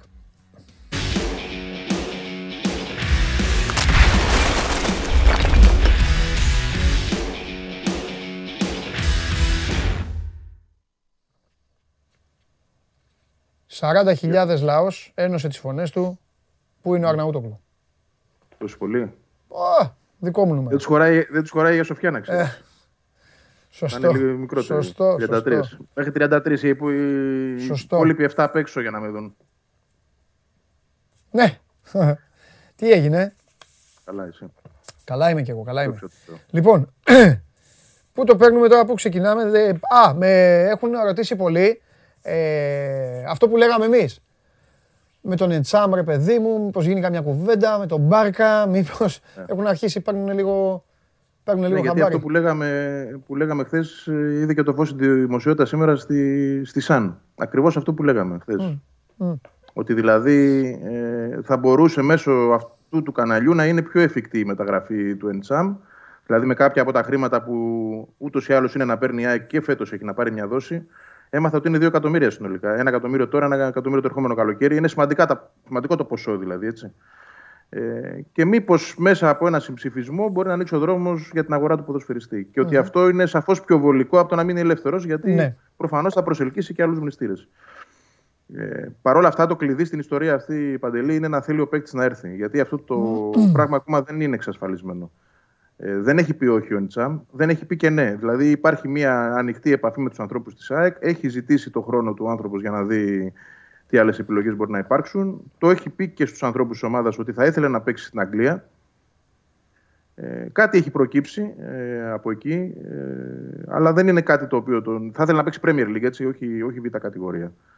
Ε, νομίζω ότι από την Blackpool έχει μια πρόταση. Ε, δεν είναι κάτι το οποίο τον, τον ευχαριστεί αυτή τη στιγμή. Η ΑΕΚ, τουλάχιστον από πλευράς προτάσεων, είναι πιο ψηλά και από αυτή που έχει γίνει από την Αγγλία ε, και από τη Σίβασπορ που είναι η τουρκική ομάδα που τον έχει προσεγγίσει. Ε, το πρωτάθλημα είναι αυτό θεωρώ εγώ που τον προβληματίζει. Το αν δηλαδή ε, στο μυαλό του το ελληνικό πρωτάθλημα είναι μια λίγα η οποία τον ικανοποιεί, την οποία θεωρεί ανταγωνιστική ή έχει κάτι άλλο εντελώς διαφορετικό στη σκέψη του, ότι δηλαδή είναι ένα πισωγύρισμα. Και εκεί θεωρώ ότι είναι και το κλειδί της ιστορίας. Δηλαδή, αν ε, καταφέρει η ΑΕΚ να τον ψήσει, γιατί οικονομικά θεωρώ ότι τον καλύπτει, του δίνει ακριβώς τα χρήματα που παίρνει στη Celtic. Και δεν είναι λίγα. Είναι πάνω από ένα εκατομμύριο συνολικά ευρώ το χρόνο. Και του τα καλύπτει τα οικονομικά ε, δεδομένα που έχει εκεί στη Σκωτία. Ε, είναι καθαρά δική του απόφαση πλέον. Νομίζω ότι μπαίνουμε σε ένα πολύ κρίσιμο Σαββατοκύριακο για αυτή την ιστορία και για την ιστορία του Αραούχο, για να το δέσω και με τη- το επόμενο καυτό θέμα, διότι επίσης αυτά που λέγαμε, αν θυμάσαι την ημέρα που ήμουν στο στούντιο, ότι ε, ζητάει τη, την περσινή οψιόν αγοράς η Las Palmas, αυτά τα 2,7 εκατομμύρια ευρώ. Πολλά Χθες λεφτά υπήρξε είναι αυτά. δημοσίευμα, Πολλά λεφτά. ναι, ναι. Υπήρξε δημοσίευμα στην Ισπανία που ανέφερε ότι ζητάει ένα ποσό κοντά στα 3. Ε, Τέλος πάντων, 2,7 με 3 εκεί είναι τα, τα Ε, χρήματα ναι, που ναι, θέλει ναι, η κάπου. Πάλμας. Ε, κοίταξε να δεις. Ναι, μεν είναι πολλά τα χρήματα, αυτή είναι η πραγματικότητα. Η ΑΕΚ δεν θα τα δώσει αυτά τα χρήματα ποτέ, είναι δεδομένο. Αλλά από την άλλη, ε, ίσως είναι και μια καλή βάση να ξεκινάς μια κουβέντα. Γιατί θα θυμίσω ότι ο συγκεκριμένος ε, ιδιοκτήτης της Λασπάλμα, ο κ. Ραμύρε, ε, ξεκινούσε κάποτε τις συζητήσεις που η ΑΕΚ προσπαθούσε να ανοίξει για αγορά του Αραούχου από τα 15 εκατομμύρια. Αν αυτά τα 3 εκατομμύρια διαπραγματεύονται, θα το πω έτσι, ε, υπάρχει, υπάρχει προοπτική να, να πέσει. Αν πει ότι είναι τα 3 και δεν υπάρχει ούτε, ούτε σεντ κάτω, εντάξει, νομίζω ότι εκεί θα, θα φύγει και η ΑΕΚ από την κουβέντα. Μάλιστα. Ε, γι' αυτό λέω ότι είναι κρίσιμο το Σαββατοκύριακο. Υπάρχει και μια ενημέρωση, μια πληροφορία, όχι ενημέρωση, ότι ο Αραούχο θα το, θα το ψάξει και μόνος του με τη διοίκηση. Έχει ζητήσει ακρόαση να μιλήσει με τον πρόεδρο ε, και να προσπαθήσει να, να λιάνει κάπως την κατάσταση και να ανοίξει τον δρόμο. Ε, θεωρώ ότι μέχρι τη Δευτέρα, Παντελή, θα έχουμε εικόνα για αυτό το θέμα. Τέλεια. Α, Όπως πολύ και για ωραία. το θέμα του Εντσάμ. Πολύ Νομίζω ωραία. έτσι, Ναι. αυτό δείχνει αυ- η κατάσταση αυτή τη Ναι, στιγμή. ναι, ναι. Γιατί η ΑΕΚ δεν μπορεί να περιμένει τον Αραούχο για πάντα. Δεν είναι όπως άλλα καλοκαιριά, το εξηγήσαμε. Ε, αυτός σε έχω Θέλει ρωτήσει και δύο- εγώ κάποιες φορές. Ναι. ναι. Θέλει και δεύτερο επιθετικό στην προετοιμασία ο Μιλόγεβιτς και τον θέλει, δηλαδή γίνεται. 15 του μήνα ξεκινάνε. Δεν είναι, δηλαδή έχουμε 4 σήμερα. Ναι, Έχουν δέκα μείνει 11 μέρες είναι. ημέρες. Ναι, ναι, 10 μέρες. Ναι, εδώ. Και αν δεν τον έχει στο πύλιο, τουλάχιστον να τον έχει στην Ολλανδία. Ε, Αρχές Ιουλίου. Άρα λοιπόν, ε, μάλλον τέλος τέλος Ιουνίου. Άρα λοιπόν, ε, στενεύουν τα κουκιά και η ΑΕΚ δεν θα κάτσει να περιμένει τον Ράχο για πάντα. Θα δει αυτό το Σαββατοκύριακο αν προχωράει, αν υπάρχει προοπτική και από Δευτέρα ίσως πάμε για άλλα αν δεν, ε, δεν υπάρχει κάτι καλό, αν δεν προκύψει κάτι καλό. Κατανοητό. Πάμε. Με, ντε- τι γίνεται με Ντελτσιάρου και Χνίτη, ρωτάει ο Θανάσης, γιατί λέει για, για αποχωρήσεις δεν ακούγεται τίποτα. Ε, πόσο κοντά είναι η απόκτηση του Στόπερ από την ομάδα. Ε, ένας παραπονιάρης λέει, ρώτα το Βαγγέλη, πολύ μέλη τηγανίτα τίποτα μέχρι στιγμής. Γιατί η ΑΕΚ αγόρασε τερματοφύλακα. Τι- ναι, τι ναι, και, τίποτα. ναι, εντάξει. Πήρε προπονητή και τερματοφύλακα. Πολύ γρήγορα θα έλεγα εγώ. α- Σε σχέση με άλλα καλοκαίρια. Ναι. Μα δεν είναι, έχει, δε- ο Παναθηναϊκός ακόμα δεν έχει πάρει κανέναν, ο ΠΑΟΚ κανέναν και ο Ολυμπιακός τον Ο Τικίνιο. Ολυμπιακός έχει πάρει τον Τικίνιο. Αυτό λέω, Οκ. εντάξει. Ε. Άρα γιατί πίσω. Επίσης να πω κάτι. Εντάξει ρε παιδί οκ, μου, ε, καταλα- τώρα πάντα υπάρχουν παραπονιάριδες. Η- Λοιπόν, η- Η γκρίνια, ναι. για Οκ, εντσάμ ε, τη καταλαβαίνω- γνώμη σου, παικτικά, Ε, αυτό τα, τα τα έχουμε συμβαίνουν πει, πολλά τα έχουμε και πει, πολλά. φίλε μου καλέ. Ναι. Λέμε τα ίδια, κάτσε να γίνει κιόλας. Θα κάνουμε μια ανάλυση του ποδοσφαιριστή. Ξανά μες στο τι γίνεται. Και ξανά μες στο τι γίνεται. Έχει έρθει από νωρίς αυτό για τον Ενσάμ, τον Αραούχο. Σας τα είπε ο Βαγγέλης. Έλα, Για Βαγγέλη. στόπερ μου. Να πούμε ότι, ναι, για το στόπερ. Εγώ είδα και τον Τζαβέλα χθες και πραγματικά ε, κα- καταλαβαίνω γιατί η ΑΕΚ θέλει να τον προσθέσει στο ρόστερ της. Γιατί είναι ανοιχτό αυτό το, το θέμα. Ξεκινάω από εκεί. Όχι όμως να έρθει ως πρώτος. Δηλαδή, ο, ο αντί Τσιγκρίνσκι, να το πω έτσι. Ο αντίστοιχος Τσιγκρίνσκι που είχε έρθει το 16 σε εκείνη την καλή ηλικία και και και. Αλλά το να θέλει η ΑΕΚ τον Τζαβέλα είναι νομίζω κάτι που για μένα έχει λογική και θα τέριαζε πολύ στην Όπα, ομάδα. ένα-ένα. Δεν γίνεται σύγκριση Τζαβέλα Τσιγκρίνσκι. Όχι, όχι, Ξεκινάμε αυτό από είπα. Α, Ναι. εντάξει, Είναι ο ναι. δεύτερος. Για το δεύτερο μιλάω. Ναι. Τώρα θα πάω και στον πρώτο. Ε, Ναι, και γιατί σου το χώνω κι εγώ. Ε, όλος Βάρνα. Ναι. Ο, ο Σβάρνης γιατί. γιατί Ρωτάνε υπάρχει- Σβάρνα, τι, γιατί, γιατί, τι έγινε; Γιατί υπάρχει μια πληροφορία όντως ότι ο Σβάρνας θέλει να βρει μια ομάδα στο εξωτερικό να φύγει. Όχι επειδή δεν του αρέσει εδώ. Η, ίσα ίσα έχει Να πάρει. δοκιμάσει, ε. Ναι, έχει κάνει δύο επεκτάσεις συμβολέων και τα οικονομικά του έχουν αυξηθεί σημαντικά σε σχέση με το πώς ήταν πριν δύο χρόνια.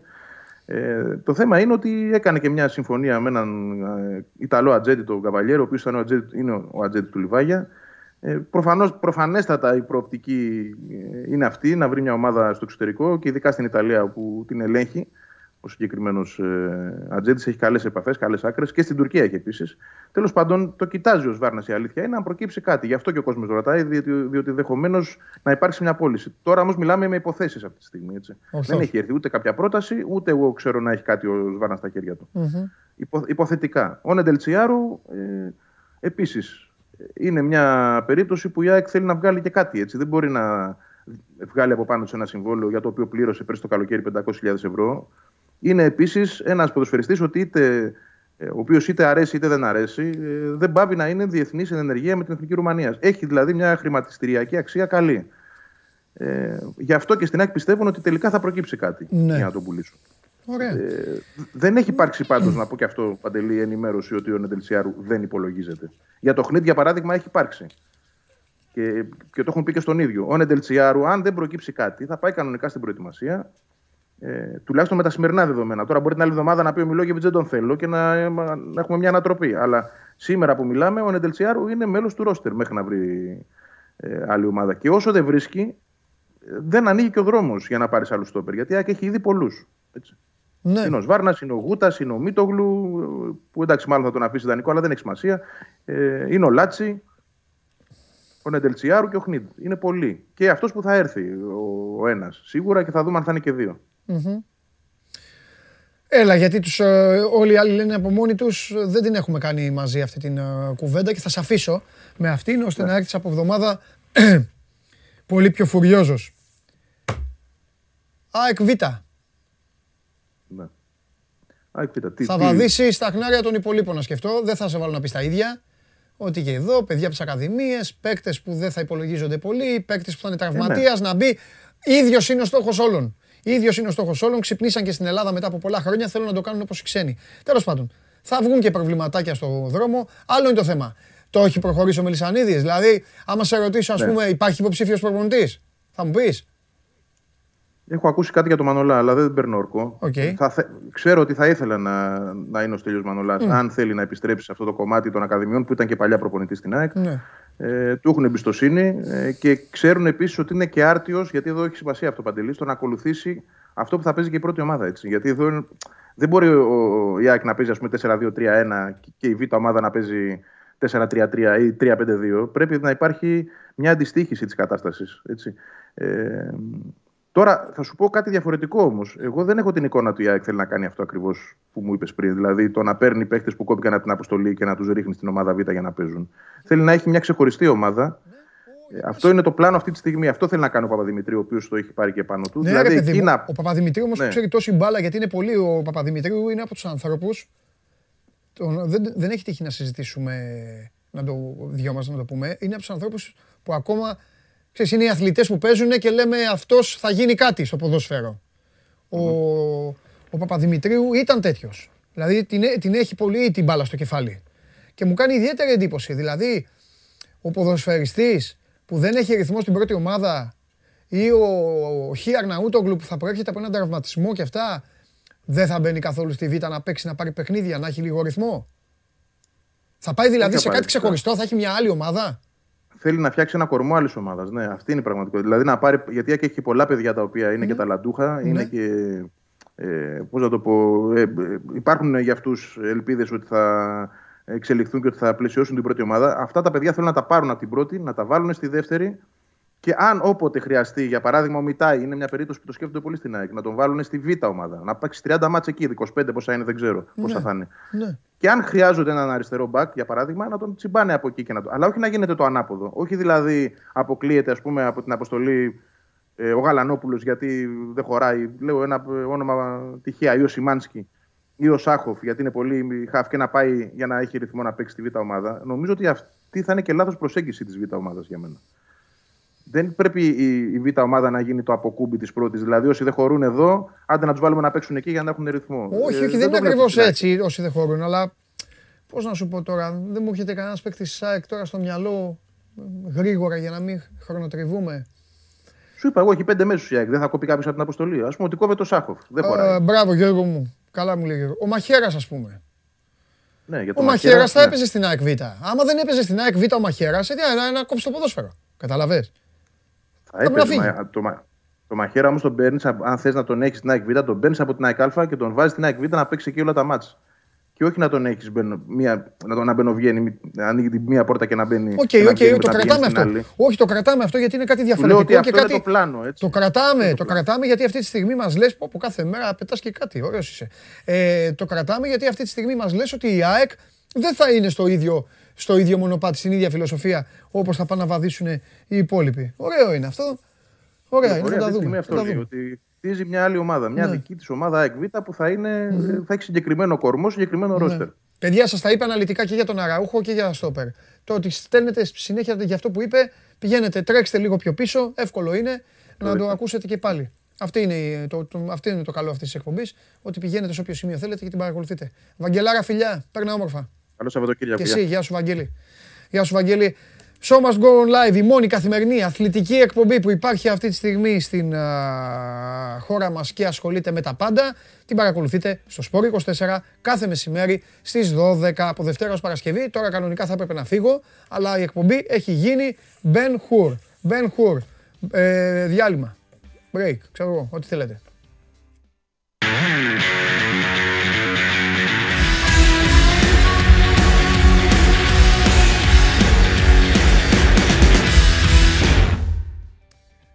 Και γρήγορα γρήγορα, χωρίς να χρονοτριβούμε, η πόρτα έχει ανοίξει για να μπει ο Καβαλιαράτος.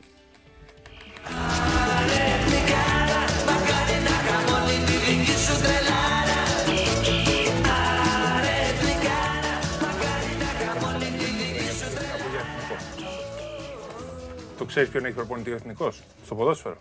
Όχι. Ντανιέλ Μπατίστα, ο Είναι- οποίος με δύο νίκες Μπράβο. έσωσε την ομάδα, Δεν παραμένει γάμα εθνική, πανηγυρισμοί. Μη φωνάζεις.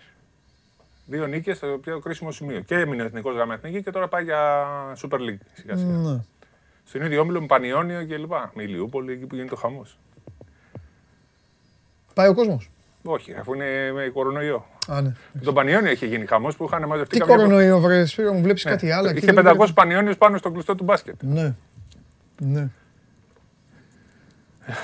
Λοιπόν, ε, έχουμε πρόεδρο στο μπάσκετ. Το είπα. Το είπες. Τον ίδιο. δεν αλλάζει τίποτα. Και δεν βλέπω να γίνονται και εκλογές πλέον. Δηλαδή πιστεύω θα φτάσουμε μέχρι το 2025. Έτσι με πρωτοδικείο. Αφού θα γίνουν τώρα μόνο οι εκλογές, είπανε. Οι ψηφιακές. Ναι, θα γίνουν. Εντάξει, θα το δούμε. Τώρα αφού μπήκε στη μέση, έχει μπει το ε, πες το, Υπουργείο Ηλεκτρονικής Εντάξει, Πολιτικής. θα πώς το λέγεται δούμε. αυτό; Εγώ Ψηφιακής- κρατάω- Ψηφιακής πολιτικής. Κρατάω επιφύλαξη. Λοιπόν, δεν ξέρω να τον προφέρω. Πάρτε ένα τηλέφωνο να δώσουμε ένα Ναι. πανίνι τώρα. Μπους- Μπούσκαν. Τον Μπίσκαν. Όσο βλέπει τα χαρτάκια της πανίνι, να δώσουμε ένα. Τώρα, Μου τα- το δεύτερο, το προηγούμενο το δώσαμε. Πολύ σπάνιοι παίχτε είναι αυτοί, τους Έτσι κι ξέρω εγώ. αλλιώς, το μπάσκετ, αγώνες έχει, πήρε ο Γίγαντας. Έλα Γίγαντα. Καλησπέρα. Ω. Όχι, δεν είμαι γίγαντας, είμαι η μαμά γίγαντα. Ω, την καλησπέρα μου στη μαμά του Γίγαντα. Πώς σας, τι κάνετε; Μια χαρά, μια χαρά. Μπράβο. Εξυπηρετώ γιατί δεν έχει τηλέφωνο μικρός. Ωραία. Βλέπει στο YouTube τι. Χαίρομαι πάρα πολύ που δεν έχει τηλέφωνο μικρός. Ξεκινάω από αυτό. Πώς σας λένε, το μικρό. Ναι. Μαρία. Μαρία, ωραία. Πού μένουμε; Ε, μένω Νέα Σμύρνη. Ναι, α, εδώ, γειτόνισσα, κοντά. Δίπλα, ναι. Πολύ ωραία. Πώς τον, το μικρό πώς τον λένε που βλέπει να τον, να τον πω ένα γεια; Σωτήρης. Γεια σου ρε Σωτήρη, ωραία. Μισό λεπτό να σας ε, δώσω το, να δώσω το τηλέφωνο για τα υπόλοιπα στοιχεία, να περνάτε καλά, να περνάτε όμορφα και να τον αφήνετε... Επίσης, επίσης, να αφήνετε το μικρό να βλέπει την εκπομπή, ε, φιλιά. Εντάξει, ναι, τώρα γύρισε νωρίτερα από το σχολείο. και Τέλεια, τέλεια, τέλεια. ναι. Ωραία, επιτέλους το άλμπουμ, επιτέλους το άλμπουμ και τα χαρτάκια πήγαινε εκεί που πρέπει ρε φίλε. Ένα παιδάκι. Πήγε, πήρε, όχι, με το σωστό τρόπο. Δεν Πήρε μαμά. η μαμά τηλέφωνο και ο γίγαντας γύρισε από το σχολείο και πήρε... Πω, πω, πω, πω, πω. Τώρα και σαν παιδάκι κάνω, το λέω κι εγώ. Ε, ναι, κάτσε μαζί, κάτσε μαζί. Είναι τρομερό έτσι. Λέγε Όσο εσύ και να τώρα. μεγαλώνει. Να Λοιπόν, σου πω, ξέρεις τι πρέπει ΑΕΚ, να κάνουμε. Προμηθέας. Τώρα, τώρα που πρέπει να τέτοιο. Τώρα που θα αρχίσει και το γύρο. Λέγε με να Μου σκουπίσει. φτιάξει ένα γήπεδο. Μπάσκετ, Όχι. σου φτιάξω. Με το φίλο σου. Να παίζουμε σουμπούτεο. Σου φτιάξω. Ε, Εδώ, πάνω. όχι εδώ, εδώ. εδώ. Και εδώ, λες, χωράει. Θα Κάνουμε. δώσω, θα δώσω τη Δευτέρα μια ομάδα. Θέλω Έτσι, σουμπούτεο. δώρο. Έτσι. Θέλεις, ε; Ναι, ναι, ναι. Έτσι, ε, υπάρχει όλο Ακόμα το και πράγμα. τώρα θέλω να παίζω σουμπούτεο. Και εγώ. Άμα βρω Και κάποιον, εγώ. ας πούμε, θέλω να, Ωραία, να παίξουμε. να αγωνίζομαι. Θα Εύκολα. παίξουμε. Εύκολα. Εντάξει, ωραία. Θα σου, πώς το λένε, να κανονίσουμε να έρθεις να παίξουμε. Τα έχω όλα, εγώ έχω ομάδες, εθνικό δεν έχω. Εύκολο. Ε, είναι. πολλές Τώρα ομάδες. υπάρχει, υπάρχει και ο εθνικός το 85. Ναι, εντάξει, ο όλα φίλος τα μας έχει, έχει ναι. και τον εθνικό το 85. Όλα τα έχει. Πατσινίλε όλα. και Ο Ανδρέας τέτοια. όλα τα έχει. Για πες, ε, τι γίνεται. Αγραβάνης δεν γλίτωσε. Ε, τι να γλιτώσει Εντάξει, τι τώρα. να γλίτωσε. Τον άκουσε. Τον άκουσα. Την γλίτωσε μία, την γλίτωσε δύο, τώρα έριξε κάτι πινελίκια. Ναι, ναι, ναι. Εντάξει, δύο αγωνιστικές, αλλά δεν έχει μεγάλη Ναι. σημασία έτσι πω είναι οι ομάδες. ναι. Θα... Η ΑΕΚ έχει μισή ομάδα. Ο Προμηθέας Νομίζω ότι θα την πάρει τη σειρά εύκολα ή δύσκολα, θα βγει τρίτος. Όχι ότι είναι κάτι δεδομένο, απλά η ΑΕΚ είναι από 10 τους έφυγε και ο Λοτζέσκι σήμερα το μεσημέρι. Ναι, το πρωί. είχαμε συνέντευξη. Έφυγε, ε, μάλλον θα σταματήσει και αυτό στο μπάσκετ. Του μείνε το αποθυμένο που δεν πήρε την Ευρωλίγκα το 2015 γιατί εκεί έπαιξε στον τελικό. Και αν θυμάσαι, και ήταν αυτός που είχε βάλει και ένα τρίποντο και είχε πλησιάσει ο Ολυμπιακός στον πόντο. Ναι. Αλλά του, εντάξει, Ήταν ήτανε- και άτυχος στο. Έπεσε στις περιπτώσεις. Ήταν και άτυχος στο Final Four μετά της Κωνσταντινούπολης. Ήταν με Ναι. το Χάκετ εκτό. Και, ήταν, Να μου πει δεν ήταν αυτό. Ο Σφερόπουλο είναι ο άτυχος πάντα, αλλά τέλος πάντων. και άτυχος ήταν γενικά ο Ολυμπιακός, εκείνος ο ολυμπιακο που είχε δύο τελικούς εκτός στην έδρα των ε, αντιπάλων. Που ήταν κάτι που του έπαιξε σημαντικό ρόλο. Ειδικά στην Κωνσταντινούπολη, αυτό που γινόταν. Ναι. Είχε 15.000 κόσμο που πρέπει να ήταν 30 κανονικά Ναι. έτσι όπως. Σωστά. Και με τα μεγάφωνα και με την Σωστά. τρομερή ατμόσφαιρα που είχαν δημιουργήσει. Επειδή περιμένανε εσένα για να αρχίσουν να με πειράζουν. Ε. Για το χθεσινό α, Μπανταλώνα, μήπω σου λένε τίποτα για την Μπανταλώνα; Το Ο είδα Σα- το Ο παιχνίδι. Σάρα. Έλα, βρε, δεν ασχολούμαι. Μόνο εσύ Ο ασχολείσαι. Σάρας έχει καταφέρει την αλεγκρία, το, το, την Ξεκίνησα- μπασκετάρα της Μπαρσελόνα Να την κάνει να κάτι κάνει άλλο. 45-50-60 πόντους. Άλλο όμως θέλω να πω. Εδώ με την κάμερα, τη φίλη μου. Ε, ε, το είπα όταν ξεκίνησε η εκπομπή. Καλέ μου φίλε, είστε και κάμποση. Χάσαμε από το Phoenix, αποκλειστήκαμε. Εντάξει, τώρα να σου πω κάτι, τον πρόδωσε ο Ντέιβις. Ε, ναι. Ναι, ναι. Πού πάει και τους βρίσκει όλους τώρα; Γιατί; Ε, Πού πάει και του πονάω εδώ, πονάω εδώ, πονάω παραπέρα. Τι είναι αυτός ο Ντέιβις τώρα; Και εντάξει που κοροϊδεύουν τώρα ότι αποκλείστηκε ε, από τον πρώτο γύρο, πρόπερση δεν είχε πάει καν στα playoff. Α, Πήρε καλά τα μία. πήγατε και τέτοια. Με κοροϊδεύετε, δεν πειράζει. Πρωταθλητής ήμουνα. Θα το ξαναπάρω του χρόνου. Τους πίστευα πάντως πολύ τους Lakers ότι θα τη βρουν την άκρη τους. Μα τη βρήκανε, ρε. Το πήγανε 3-1. Ε, αν δεν χτύπαγε ο Ντέιβι. 2-1. Ε, άμα ήταν 3-1 θα το είχαν πάρει. Στο 2-1 έγινε. 2-1, 2-2. Ναι. Όχι, ρε. Δεν μπήκαν 3-1, δεν χάσαν 3 στην Ναι. Εντάξει, θα τους κοροϊδεύαμε και εμείς Ό,τι μαζί. θέλω βλέπω. Άμα είχαν πάει 3-1. Αλλά ο Ντέιβι πρόδωσε την ομάδα για άλλη μια φορά. Τώρα με- το- τον πήρανε και έχει γίνει χειρότερος από τον άλλον, το γκαζεντ Του τραυματισμούς. Λοιπόν, σε σχέση με τα χθεσινά που ρωτάτε ε, καθημερινά, εσείς καλά κάνετε και διαβάζετε στα social, γιατί έτσι περνάει και η ώρα σας, διαβάζετε ονόματα. Ε, εμείς όμως εδώ είμαστε υποχρεωμένοι, το έχουμε ξαναπεί και θα λέμε μόνο ό,τι ισχύει. Και εφόσον ισχύει και την ώρα που θα πρέπει. Ε, αυτό. Ρωτάτε πάλι για τον ε, Ολυμπιακό και τον Walkup για παράδειγμα. Ε, και είναι ένα όνομα το οποίο εδώ, σε αυτή την εκπομπή, το έχουμε πει από την πρώτη μέρα της εκπομπής, αλλά και πριν υπάρξει αυτή η εκπομπή, το έχουν γράψει αυτοί οι άνθρωποι στο Το πάμε site. στο σεφ. Τα έχουμε πει στα... Τελευταία αγωνιστική το στο έχουμε πει σεφ. τελευταία αγωνιστική στο σεφ, ρε παιδιά. δηλαδή τρεις μήνες, τρεις Ε, ή μισή. 20, μέρες, ε, 20 λεπτά μετά τη λήξη της σεζόν του Λοιπόν, Ολυμπιακού. Ναι. Τώρα, αν, θέλει, αν κάποιο από αυτό εννοείται, αν έχει υπογράψει τώρα, όχι δεν έχει υπογράψει τώρα. Οπότε αυτά. Για τον Παναθηναϊκό τελειώνει, ηρεμήστε, τελειώνει το πρωτάθλημα και θα μπουν όλα σε μια σειρά. Ε, και εκεί. Ε, τι άλλο ισχύει; Ε, Ο πιο σωστό είναι αυτός που ρωτάει. Λέει όλα αυτά είναι ε, τέτοιο. εφη- Έχουν βάλει στα. Έχουν βγει στα social για τερόντωση και τέτοια. Ε, όχι, ρε παιδιά. Έλα, όχι, ρε. Και να έχουν βγει, δεν υπάρχει περίπτωση ο Ολυμπιακό να πάμε πάρει. Ναι, τον ρε, Τεόντο. παιδί μου, Δεν ξέρω αν αλλά παρακολουθείτε καθόλου τον Τεόντος της φέτος με την Virtus. Έτσι, είναι ένας παίκτης που ανήκει πλέον στο Eurocup. Έτσι όπως παίζει. ε, Δηλαδή. Αυτό δεν- γουστάρει και ο ίδιος. Ναι, δεν, ε, δεν βοήθησε καν τη Virtus να πάει σε τελικό, να πάρει το εισιτήριο για την Ευρωλίγκα. Την κατέστρεψε φέτος την Virtus Μπολόνια ο Τεόντος. Είναι σε μια ηλικία που ε, δεν μπορεί πλέον να παίξει το πιο υψηλό επίπεδο. Στην άμυνα κάθεται κάτω από το καλάθι και περιμένει. Στην επίθεση δεν είναι σταθερός. Εντάξει, πήγαν τελικό στην Ιταλία. Αλλά εντάξει, δεν πρόκειται να χτυπήσουν την ε, Ολυμπία Μιλάνο. Θα πάρει το πρωτάθλημα η, ε, θα πάρουν οι Μιλανέζοι το πρωτάθλημα, θα πάρει πρωτάθλημα ο Σταυρόπουλος. Δεν είναι είναι δεδομένο. δεδομένο. Δεν Το Μιλάνο, μπορεί. αν δεν πάρει το Μιλάνο το πρωτάθλημα στην Ιταλία, ποιος θα το πάρει τώρα; Κάτσε να τρελαθούμε κιόλας. Έχει βελτιωθεί η Virtus. Σε- Είναι μια ομάδα που εμείς τη ζούμε 30 χρόνια, 25 Ναι. χρόνια, αλλά δεν είναι έτοιμη να. Και με αυτό το ρόστερ με ε, τους Σέρβους εκεί, τους παλέμαχους μισή. Ο Τόντο δεν είναι παλέμαχος, αλλά δεν είναι στην κατάσταση που α, ήταν πριν φύγει για το NBA. Είπα για όλους τους μπασκετομανείς, δεν ξέρω αν άκουσες στην αρχή της εκπομπής, να πούνε ένα πολύ μεγάλο ευχαριστώ στη Λίγκα Εντέσα που τα έχει φτιάξει έτσι και 11 η ώρα το βράδυ υπάρχει Βλέπουμε ένα μπασκετάκι, ματσάκι. ωραίο. Κάθε Δεν μέρα. ήταν ωραίο όμως εχθέ το μάτι. Ε, δεν, δεν ήταν ωραίο, γιατί ξέρεις τι δεν ήταν ωραίο. Δεν είχε Επειδή playmaker η, η η Μπαρσελόνα είναι η ομάδα, θα το καταλάβεις εσύ και οι περισσότεροι. Είναι η ομάδα που έχασε στον τελικό της Ευρωλίγκας. Ναι, δύσκολη Η ψυχολογία. ομάδα που έχασε στον τελικό της Ευρωλίγκας θέλει ένα δεκαπενθήμερο. Τώρα τι Ακόμα περιμένεις δηλαδή τώρα; και η Τσέσσεκα. Είναι άδειασμα μεγάλο η, η ή τέτοια; Η Τσέσκα που έχει χάσει την Παρασκευή συνέρχεται σιγά σιγά. Ναι, σιγά Αρχίζουν σιγά. και τελικοί. σιγά, σιγά. Στην, ε, Ενώ η Έφες που το πήρε, πέρασε 40. από πάνω τους. Δεν τους, 40 είδε. πόντους. δεν τους είδε. 40. Καλή μεταγραφή κάνει η Φενέρ που παίρνει τον Πολωνάρα. Ναι. Που είναι ένα τρομερό τεσάρι, Για- τρομερή βελτίωση. Για μένα μαζί με τον Βεζέγκοφ Ναι, ναι. Και ήταν αυτό. οι δύο πιο εξελιγμένοι παίκτες της διοργάνωσης και μαζί, άντε, να μην τον αδικήσω και το Σάσα, αν και ήταν τρισιμισάριο έτσι όπως έπαιζε, ε, θα έλεγα ότι ήταν ο νούμερο ένας στο 4 φέτος. Εντάξει, ήταν και ο Μύρωτιτς, ο οποίος Ε. όμως τελικά ο Μύρωτιτς δεν έπαιξε αυτό που μπορούσε. Ναι. Δεν τον βοήθησε και το τρόπος παιχνιδιού του Σάρας. Λοιπόν, πριν φύγω, Ναι. θα ήθελα να καταθέσω πάλι την άποψή μου για, την, ε, για το Euro. Σήμερα, Θέλω να μιλάμε λίγο θα, για Euro. Θα μιλάς για, για Euro. Απλά σήμερα, αρέσει. σήμερα ε, 9 παρατέταρτο είναι το Βαλένθια Μπασκόνια Ναι. και στις 11 είναι το Real Gran Canaria. Εμείς θα σας τα λέμε αυτά. Εντάξει, Χθες την τώρα- ώρα που ο Καβαλιεράτος έβλεπε το αγαπημένο του Βέλγιο Ναι. να παίζει με Με την την εθνική Ελλάδα. μας ομάδα, ο Παντελής Διαμαντόπουλος έβλεπε το μάτς Μπούργος την Ερήφη. Το βλέπεις. Για να δεις ποιος είναι ο Παντελής Διαμαντόπουλος. Εγώ έβλεπα- Και τι είδε λοιπόν ο Παντελής Διαμαντόπουλος που εσύ το χάσες. Για πες, ποιο παίχτη; Το σκορ είναι 52-50. Και πόσο γίνεται; 52-77. Τι λες τώρα; 0-27 σερί. Ποιος ποιος προπονητής ήταν στην άλλη ομάδα, πήρε Ε, κανένα time out. έφυγε, έφυγε. Ε, έφυγε, σήκω, έκανε έτσι. Και- Ποια time out. ε, Καθόταν έτσι κάποια στιγμή, τους έδειχνε στον πάγκο και ήταν έτσι. Βαράγανε οι άλλοι, ήταν έτσι. Α, έτσι. Λοιπόν, Λοιπόν, Ε. άντε, πες και φύγε. θέλω να πω για το Βέλγιο ότι είναι η- η ομάδα που θα είχε πάει τελικό.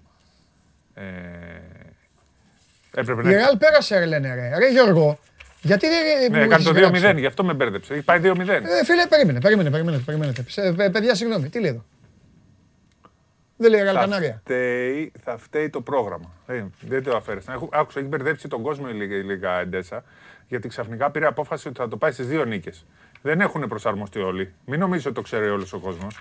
Ε, ναι, ρε, φίλε, αλλά αυτά τα παιδιά. Ε, άλλαξαν τα playoff. Σας ευχαριστώ. Γι' αυτό σας έχω εδώ. Εσείς κανονικά, σας έχω πει, κανονικά εσείς πρέπει να έρθετε εδώ. Να σας έχω γύρω. μου. Άλλαξαν τα Ο άλλος, playoff. ο άλλος έβαλε με Γιάννης Ιωαννίδης. Ε, θα με έβαζε να δω παιχνίδι που δεν υπάρχει. Μα είναι δυνατόν, ρε φίλε. Ρε φίλε, μου δίνει και λέω στον κόσμο τώρα ρεάλ ε, τέτοιο που δεν υπάρχει. Ε, γι' αυτό μου έκανε εντύπωση. Αλλά λέω, θα μπερδεύτηκα εγώ. Θα, λέω, θα γίνει Το ένα... πρόγραμμα του site λέει αυτό, ρε. Εγώ με σένα τα βάλε. Άντε, μαλλιοτραβηχτείτε τώρα. Πώς θα το κάνουμε αυτό; Το μαλλιοτράβηγμα, Ναι. ξέρω εγώ, θα σου κάνει έτσι είναι. Αυτός έχει. Λοιπόν, εσένα του πάει. Τι πήγες να πεις για το Euro; Ε, είπατε για το Βέλγιο και με στεναχωρήσατε. Βέβαια το Βέλγιο έχει. Τι είπαμε ρε, ότι η άμυνα του δεν ήταν... Όχι, δεν τέτοιο. έχει φανέλα. Έχει φανέλα το Βέλγιο. Έχει, είναι σε όλα τα Είπα στον Mundial. Ηλία, αφού είπα και... Το είπα αυτά. Είπα και παίκτες. Εντάξει Σπύρο μου, μη στενοχωριέσαι Σπύρο μου. Όχι, και να σου πω κάτι. Όλο το Βέλγιο όμως είναι ο καλύτερος παίκτης του κόσμου. Όπως η Manchester City δεν τον είχε και έχασε, ε, πιστεύω ότι α, όσο θα. δεν Α, θα για υπά- σένα ο Ντεμπρόιν είναι ο καλύτερος παίκτης του κόσμου, ε. Ναι, Τώρα ναι, αφού δεν, δεν είναι ο Μέσι και ο Ρονάλντο, εντάξει, με αυτούς τους δύο δεν υπήρχε σύγκριση. Μάλιστα. Εντάξει. Αλλά δεν μπορώ να μου λέτε το Μόντριτς κορυφαίο και το Γκέιν, ξέρω εγώ. Ε, ναι, δεν βγήκε, δεν πήρε το σούπερ αυτό που το λένε, τη χρυσή μπάλα. Αν, αν παίξει και αν είναι υγιής που έφαγε το κεφάλι του. Αντουάν για την προσφυγή στο ΑΣΕΑΔ για τη Χατζη Νικολάου θα πει ο Καβαλιαράτος. Εντάξει, έχει κάνει. Είναι γνωστό αυτό. Ότι έχει προσφύγει ο Ολυμπιακός και στο ΣΕΑΤ και θα πάει και στο ΚΑΣ. Το έχουμε ξαναπεί. Έχει Εντάξει γραφτεί. Σπυράκο μου, Έτσι. να ξεκουραστείς θέλω γιατί τη Δευτέρα πρέπει να είσαι δυνατός. Θα έχουμε θέματα. Θέλω γύρω. Θέλω γύρω να Euro, πάω. εννοείται. Και να Μπαίνουμε. παίρνω χαρτάκια καθόλου. Μπαίνουμε σε εβδομάδα Euro. Χαρτάκια, να παίρνεις χαρτάκια. Μου αφήσανε και εδώ κάποια. Τι έχει μείνει εδώ; Τα πήραν όλα. Ο Μέρτ Γκιουνόκ, τερματοφύλακας Τούρκος. Ο Σέρχιο Ράμος, ο Γκριεσμάν, ο Βαράν. Τα βλέπει ο μικρός Σωτήρης τώρα που πήρε τα άλμπουμ. Ο Χάρι Κέιν με Ράσφορντ, ο Λεγκλέ και το σήμα της Ολλανδίας. Θα δούμε να πετύχουμε ένα σήμα. Ένα σήμα Σκουάντρα Ατζούρα, κάτι. Λοιπόν, έλα παιδιά, πείνασα. Ε, παρακαλώ να δω το τελικό αποτέλεσμα στο poll. Και μετά να πάμε στο φίλο μου τον Τζάρλι. Και μετά να πάμε στο καλό. Το κάναμε πάλι.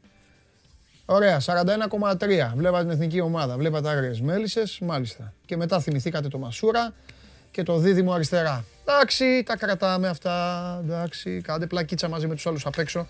Ο άλλος έκανε πλακίτσα. Αυτοί κάνανε πλακίτσα. Αυτοί απ' έξω κάνανε πλακίτσα. Το ότι το Real Canaria έχει τελειώσει δεν το ξέρανε όμως. Να με ακούτε εμένα. Εμένα να με ακούτε. Εγώ εδώ τα λέω όλα. Είμαι δίκαιος. Πλακίτσα κάνουνε.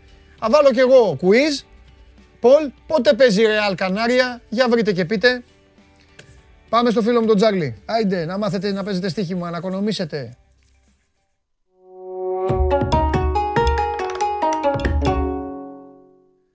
Το Μόντριτς, ε, έκραζε ο Καβαλιεράτος. Ένα μουντιάλ μόνος του πήγε να πάρει ο Κακομήρη ο Μόντριτς. Ο δύστιχος. Τον έχει βάλει ο Καβαλιεράτος στο μάτι. Λοιπόν, θα σου πω αυτό που είπα στον Καλονά. Να κλάψω και στο δικό σου ώμο. Εκτός αν άκουσες προηγουμένως, αλλά δεν νομίζω να άκουγες. Θα τρώγε.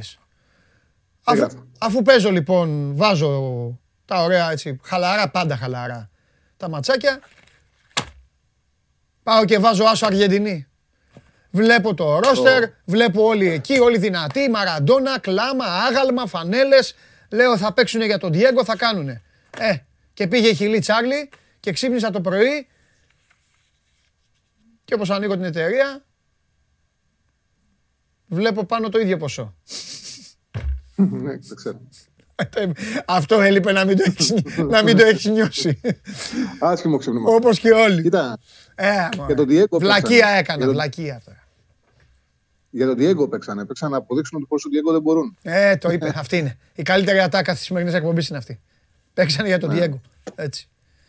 Τι γίνεται; Καλά, μια χαρά. Λοιπόν, φιλικά έχουμε. Μμμ. Ε, σήμερα είναι και το, νομίζω και το μεγαλύτερο φιλικό που θα διεξαχθεί μέχρι να ξεκινήσει το Euro την επόμενη Παρασκευή. Μετράμε αντίστροφα. Μπαίνουμε στη τελευταία εβδομάδα. Την επόμενη Παρασκευή έχουμε σέντρα. Σήμερα οι Ισπανοί παίζουν στην Μαδρίτη με τους ε, Πορτογάλους στο γήπεδο του Ατλέτικο. Ε, στο Πανίνι καλά κάνανε και είχαν τον Ράμος, χαρτάκι.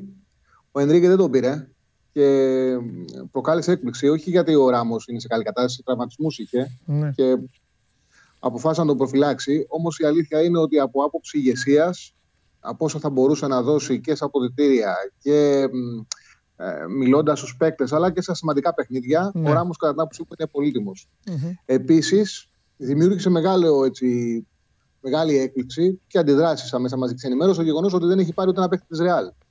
Δηλαδή θα μπορούσε να πάρει τον Ασένσιο. Τον έκοψε και αυτόν. Ε, είναι ένα θέμα. Περιμένουν όλοι να δουν πώς θα παρουσιαστεί σήμερα η Ισπανία με την Πορτογαλία. Κατά την άποψή μου, έκανε υπερβολικά πειράματα ο Ενρίκε. Ε, Εγώ τους φοβάμαι για το Euro. Θα δούμε τώρα που θα φτάσουν. Αν δεν έχουμε και εικόνα, δεν μπορούμε να πούμε με βεβαιότητα. Ναι, ναι, Πρέπει ναι, να έχουμε σίγουρα. εικόνα. Η αλήθεια είναι πάντως ότι οι Πορτογάλοι φαντάζουν πιο έτοιμοι. Έχει και τη τύχη, κατά την άποψή μου, ο Σάντος να έχει ποδοσφαιριστές που είναι σε καλή κατάσταση. Δηλαδή, για παράδειγμα, ο Ρενάτο Σάντο έκανε μια εκπληκτική χρονιά στην ε, Λίλ. Ο Φερνάντες έχει ανεβάσει πάρα πολύ το επίπεδο του. Ο Διάγκο Γιώτα στην Λίβερπουλ και αυτός ανέβασε το επίπεδο του. Είναι πολύ σημαντικό να βρίσκει ο Ομοσπονδιακός Τροπονητής παίκτες που έχουν κάνει καλή χρονιά. Βέβαια. Σε ένα σύνολο έτοιμο δεμένο οι Πορτογάλοι έχουν και τη φόρα που μπορούν να τους δώσουν κάποιοι ποδοσφαιριστές. Πρέπει να ετοιμαστούν και πιο γρήγορα γιατί έχουν ένα όμιλο φωτιά να παίξουν. Είναι στον έκτο όμιλο με Γαλλία και Γερμανία. Οπότε εδώ πηγαίνω σήμερα με το Χ2 διπλή ευκαιρία στο 1,65. Μμμ. Πρόβα Τζενεράλε δίνουν και οι Ιταλοί με τους Τσέχου. Έφαγε την πρώτη σφαίρα ο Μαντσίνη χτες, τραυματίστηκε ο Σέντσι, κόπηκε από την αποστολή. Για το σημερινό παιχνίδι, επειδή είναι πρόβα Τζενεράλε, παίζουν την επόμενη Παρασκευή. Είναι σε ένα όμιλο Ιταλοί με Ελβετία, Τουρκία, Ουαλία. Την επόμενη Παρασκευή παίζουν με τους Τούρκους. Είναι η πρεμιέρα του Euro. Το Ιταλία-Τουρκία να πούμε στον κόσμο. Ένα παιχνίδι έχει την άλλη Παρασκευή και ξεκινάει στη Ρώμη η διοργάνωση. Για πάμε. Ακριβώς. Και τα τρία παιχνίδια τα παίζουν στο Ολύμπικο Ιταλοί. Και επέλεξαν να παίξουν σήμερα στην Πολώνια με έναν αντίπαλο πάνω κάτω της ίδιας δυναμικότητα με αυτούς που θα βρουν στην ε, διοργάνωση, με Ναι. τους Τσέχους. Νομίζω ότι το πάρουν σοβαρά το φιλικό Ιταλοί. Έχουν ε, πιθανότατα να ξεκουραστεί ο Ζορζίνιο και, να, και ο Βεράτη. Αυτοί οι δύο θα είναι, αυτές οι δύο θα είναι πιθανότητα οι απουσίες των Ιταλών. Σημαντικές είναι. Αλλά έστω και στο όριο πιστεύω ότι θα κερδίσουν. Ένα 60-65 ο Άσος με την ε, Τσεχία. Γενικά, εγώ τους Ιταλούς θα τους έχω σε υπόλοιψη. Ναι. Πιστεύω ότι θα πάνε καλά στη διοργάνωση. Και οι Ιταλοί πάντα, όταν συνδυάζουν καλή αμυντική λειτουργία που η τριάδα Σαχάφ μπορεί να τους τη δώσει και καλό προπονητή, ο Μαντσίνη, κατά την άποψή μου, είναι ο καλύτερος προπονητής της διοργάνωσης. Πάντα είναι επικίνδυνοι να πάνε μακριά. Ε, αυτό είναι το παρολί για σήμερα. Αύριο. Ωραία. Σα... Το βλέπουμε. Άλλη μια, έλα, σωστά. Λοιπόν, αυτό εδώ Ισπανία. είναι. Έχει δύο διπλή ευκαιρία το Ισπανία-Πορτογαλία και άσος το παιχνίδι στην Πολώνια των Ιταλών με τους Τσέχους. Πάμε. Λοιπόν, αύριο Έχουμε δύο φιλικά, δύο ομάδες οι οποίες θα πάνε στην ε, διοργάνωση. Με, απ- με δύο ομάδες που κάνουν τουρισμό και πηγαίνουν με πάρα πολλές ελλείψεις να δώσουν τα φιλικά. Ε, για παράδειγμα, οι Ουαλοί υποδέχονται την ε, Αλβανία στο Κάρντιφ. Οι Αλβανοί και ο Άσος μου δίνεται στο 1,62. Είναι λάθος, όπως είπα χθες, όταν και λάθος ο Άσος της Ουκρανίας ήταν για πολύ πιο κάτω. Οι Αλβανοί πάνε με μια πολύ πειραματική σύνθεση, με πάρα πολλές αλλαγές. Έχει πάει ο, ο Ρέια. Μμ. Να καταλάβει ο κόσμος παίξανε φιλικό με το Σαμαρίνο και ήρθαν το ζόρι 2-0. Μμ.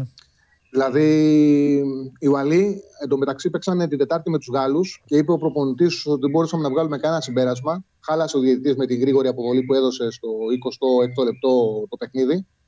Οπότε είναι υποχρεωμένος, σαν πραγματικό τεστ, να πάει σε αυτό το οποίο θα παίξει αύριο με τους Αλβανούς. Δηλαδή, το προανήγγειλε κιόλας ότι για μας αυτό πλέον θα είναι το δυνατό μα τεστ, καθώς δεν μπορούσαμε να βγάλουμε συμπεράσματα το παιχνίδι στο Παρίσι. Ο Άσος είναι στο 1,62 στο μέσο όρο των εταιριών. Οι Ρώσοι παίζουν με τους Βούλγαρους με over 1,5 η νίκη των ε, Ρώσων στη Μόσχα. Ε, Πάει από το 1,40 πάνω από το 1,80. Οι Βούλγαροι στα τελευταία 26 παιχνίδια έχουν κάνει μόνο δύο νίκες και η μία είναι με τον Γιβραλτάρ. Πραγματικά είναι σε πολύ κακή κατάσταση. και αυτοί πάνε έτσι, παίζουν φιλικά για να βρουν μια ομάδα που θα δώσουν τα προκριματικά του Μουντιάλ με, αρκε... με σημαντικές απουσίες. Δηλαδή οι προπονητές των ομάδων, αυτό συμβαίνει, των ομάδων που δεν ε, έχουν να δώσουν συμμετοχή στο Euro, κάνουν αρκετά πειράματα. Για τους Ρώσους είναι πολύ σημαντικό το τεστ. Δώσαν ένα παιχνίδι μεσοδόματα με τους Πολωνούς, πέραν ένα-ένα, ε, δεχτήκαν ένα γκολ νωρίς, σοφαρίσανε και μετά το πήγαν το παιχνίδι σε λίγες φάσεις. Σοβαροί είναι οι Ρώσοι. Ε, πιστεύω θα κερδίσουν με over 1,5 και το γεγονός ότι είναι, πάνω από ένα, είναι κοντά στο 1,85 ο Άσος, για μένα ε, είναι καλή απόδοση. Δηλαδή, εντάξει, δεν έχει και άλλα παιχνίδια, αυτά είναι. δεν έχει παιχνίδια το Σάββατο, είναι καινή ημέρα. Ναι. Με το ζόρι τα έβγαλα. Έλα μου, εντάξει, σιγά. Όποιος θέλει ακολουθεί, όποιος δεν θέλει. Ουαλία, Αλβανία, Άσος στο 1,62 το μέσο όρο των εταιριών. Ρωσία, Βουλγαρία, Άσο με over 1,5 πάνω από 1,80. Το βλέπουμε εδώ, Και- βλέπουμε και την κάρτα. Άσο over 1,5 οι Ρώσοι, άσο οι Ουαλοί. Και την Κυριακή, το έχεις προαναγγείλει αυτό το παιχνίδι χτες για τους Άγγλους με τους Ρουμάνους, από την άποψη ότι στο φιλικό με την Αυστρία πήγανε με μια εντεκάδα πολύ πειραγμένη, καθώς δεν παίξανε βασ- ούτε οι παίκτες της City, ούτε της United, ούτε της Chelsea. Αναμένει την Κυριακή να πάει με τη δυνατή σύνθεση ο Southgate με τους Ρουμάνους. Θα το πληρώσουν δηλαδή οι Ρουμάνοι το γεγονός ότι δεν κερδίσανε εύκολα τους ε, τους Αυστριακούς. Οι Άγγλοι στο Wembley κερδίζουν τα παιχνίδια τους με πολύ μεγάλη άνεση ε, απέναντι σε εκατοτέρους. Και θεωρώ ότι με την καλή τους εντεκάδα το ασιατικό χάντικο από το 1,5 θα το σπάσουν πολύ εύκολα. Και δίνεται σε καλή απόδοση, στο 1,90. Στους, ε, στα παιχνίδια ομίλων, ανάλογα παιχνίδια, δίνανε με ασιατικό χάντικο απενόμενο στο 1,55 στο 1,60 γιατί τα πόνταρα και ερχόντουσαν με πάρα πολύ μεγάλη ευκαιρία, ε, ευκολία. Ναι. Να πεις φιλικό είναι οκ.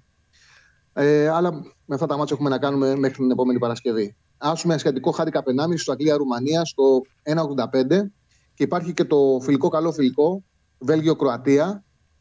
Εγώ Πιστεύω ότι θα γίνει ένα ανοιχτό παιχνίδι. Εντάξει, δεν θα έχει καμία σχέση η 11 του Βελγίου με αυτήν που είδαμε με την Ελλάδα, που ήταν ε, εντάξει, αρκετά πειραγμένη. Α, έχει- δεν θα έχει τον Ντεμπρούιν, αλλά θα παίξει ο Τίλεμανς στον άξονα. Θα παίξουν οι βασικοί στο, στην τριάδα στο κέντρο της άμυνας. Ασφαλώς έτσι όπως παίζει το Βέλγιο, έχει κενά πίσω. Έχει, έχει, γιατί έχει. Παίζει, ένα, καθα- ναι, παίζει καθαρό 3-4-3. Και οι δύο ακραίοι, είτε παίζει ο Μενιέ, είτε παίζει από την άλλη πλευρά ο Αζάρ ή ο Καράσκο πάρει την πλευρά ή ο Σαντλί πάρει την πλευρά. Είναι κανονικά εξτρεμ. Δεν πάει στη λογική, δηλαδή back half, παίζουν ψηλά. Και είναι πολύ εύκολο να παίξεις ανάμεσα στον παίκτη πλευράς και στον ακραίο στόπερ και να τους δημιουργήσεις προβλήματα. Και νομίζω ότι επειδή οι Κροάτες έχουν, ε, ειδικά στα αριστερά, το πέρυσι που να τους κάνουν ζημιά, πιστεύω ότι οι Κροάτες θα σκοράρουν. Τους Βέλγους με τον Λουκάκου μέσα στο 0 δεν τους κατά. Οπότε η λογική λέει ότι θα δούμε εδώ ένα αμφίσκορο Γκολ γκολ. ανάμεσα στο 1,65 με και στο 1,70 γκολ γκολ. Ναι. Αγγλία-Ρουμανία λοιπόν για την Κυριακή, άσουμε σχετικό χάντικα 1,5. Βέλγιο-Κροατία, γκολ γκολ. Εκεί ανάμεσα στο 1,65 με 1,70 είναι η απόδοση. Από Δευτέρα θα αρχίσουμε να μιλάμε και για ειδικά στοιχήματα. Έτσι, να έτσι, πάρουμε αυτά τους περιμένω. Μήλους, Σε ρυθμό Euro. Εντάξει. Νομίζω κάπου εδώ θα τελειώσουμε με τα φιλικά και από Δευτέρα θα ασχοληθούμε με τα ειδικά στοιχήματα μέχρι να έρθει η Παρασκευή. Ακριβώς. Αυτό είναι και το Να πλάνο. ξεκινήσει ο Euro. Έτσι. Φιλιά πολλά. Καλό Σαββατοκύριακο. Γεια σου, Τσάρλι. Αυτό ήταν ε, και ο Τσάρλι. Θέλετε γρήγορα να, να, να, να τις περάσω μία; Άντε, να τις περάσω μία. Πάμε. Πάμε, πάμε, πάμε σήμερα. Σήμερα πάμε να δούμε τι έδωσε ο άνθρωπος. Έλα, τι έδωσε ο Τσάρλι. Πάμε, πάμε, πάμε, πάμε, πάμε. Ισπανία, Πορτογαλία, χ2 διπλή ευκαιρία. Σκουάντρα, Ατζούρα, Τσεχία. Άσο, άσο. Με τσίρο Immobile να βάζει τον γκολ. Λοιπόν, Ρωσία, Βουλγαρία, άσο και over 1,5. Ουαλία, Αλβανία, άσος και η Ουαλή. Αυτό είναι για αύριο και την Κυριακή. Βέλγιο, Κορατία, γκολ γκολ. Και Αγγλία, Ρουμανία, λιοντάρια με ασιατικό handicap, άσο και over 1,5. Αυτός ήταν και ο Τσάρλι. Κάθε Παρασκευή πάει μακριά η βαλίτσα. Είναι και η μέρα τέτοια, είναι και πολλά θέματα. Έχουν και τα παιδιά να πούν πάρα πολλά. Ρωτάτε και εσείς τα δικά σας. Τέλος πάντων, έκλεισε μία εβδομάδα υπομονής, μία εβδομάδα φιλικών αγώνων, μία εβδομάδα με ζεσταματάκια για τις αγαπημένες σας ομάδες, μία εβδομάδα που ξεκίνησε και η τελική ευθεία στο μπάσκετ, την άλλη εβδομάδα προβλέπω. Εθνικές ομάδες στο full, ξεκινάει το Euro. Θα γίνουν κι άλλες μεταγραφές, θα ξεκινήσουν όσοι δεν έχουν κάνει να κάνουν και αυτοί οι οποίοι ήδη έχουν κάνει θα προσπαθήσουν να τελειώσουν κι άλλες μεταγραφές και στο μπάσκετ μην ξεχνάτε σας έχω κάτι υποσχεθεί. Αν γίνει. Αν προχωρήσει. Αν προχωρήσει, εδώ. Μην ρωτάτε. Όταν είναι έτοιμο το πράγμα, θα σας το προσφέρω εγώ στα αυτάκια σας και στα ματάκια σας. Είμαι ο Παντελής Διαμαντόπουλος. Μείνετε στο Σπορ 24, συνεντεύξεις, ειδήσεις, αφιερώματα, όλα δικά σας για ένα πολύ όμορφο τρίμερο που ακολουθεί. Να περνάτε καλά, να πάτε καμιά βόλτα, προσοχή στο, ε, στα μπάνια με τον ήλιο και όλα τα υπόλοιπα. Και εδώ τη Δευτέρα, ραντεβού, 12 ώρα το μεσημέρι, Show Must Go On Live. Φιλιά!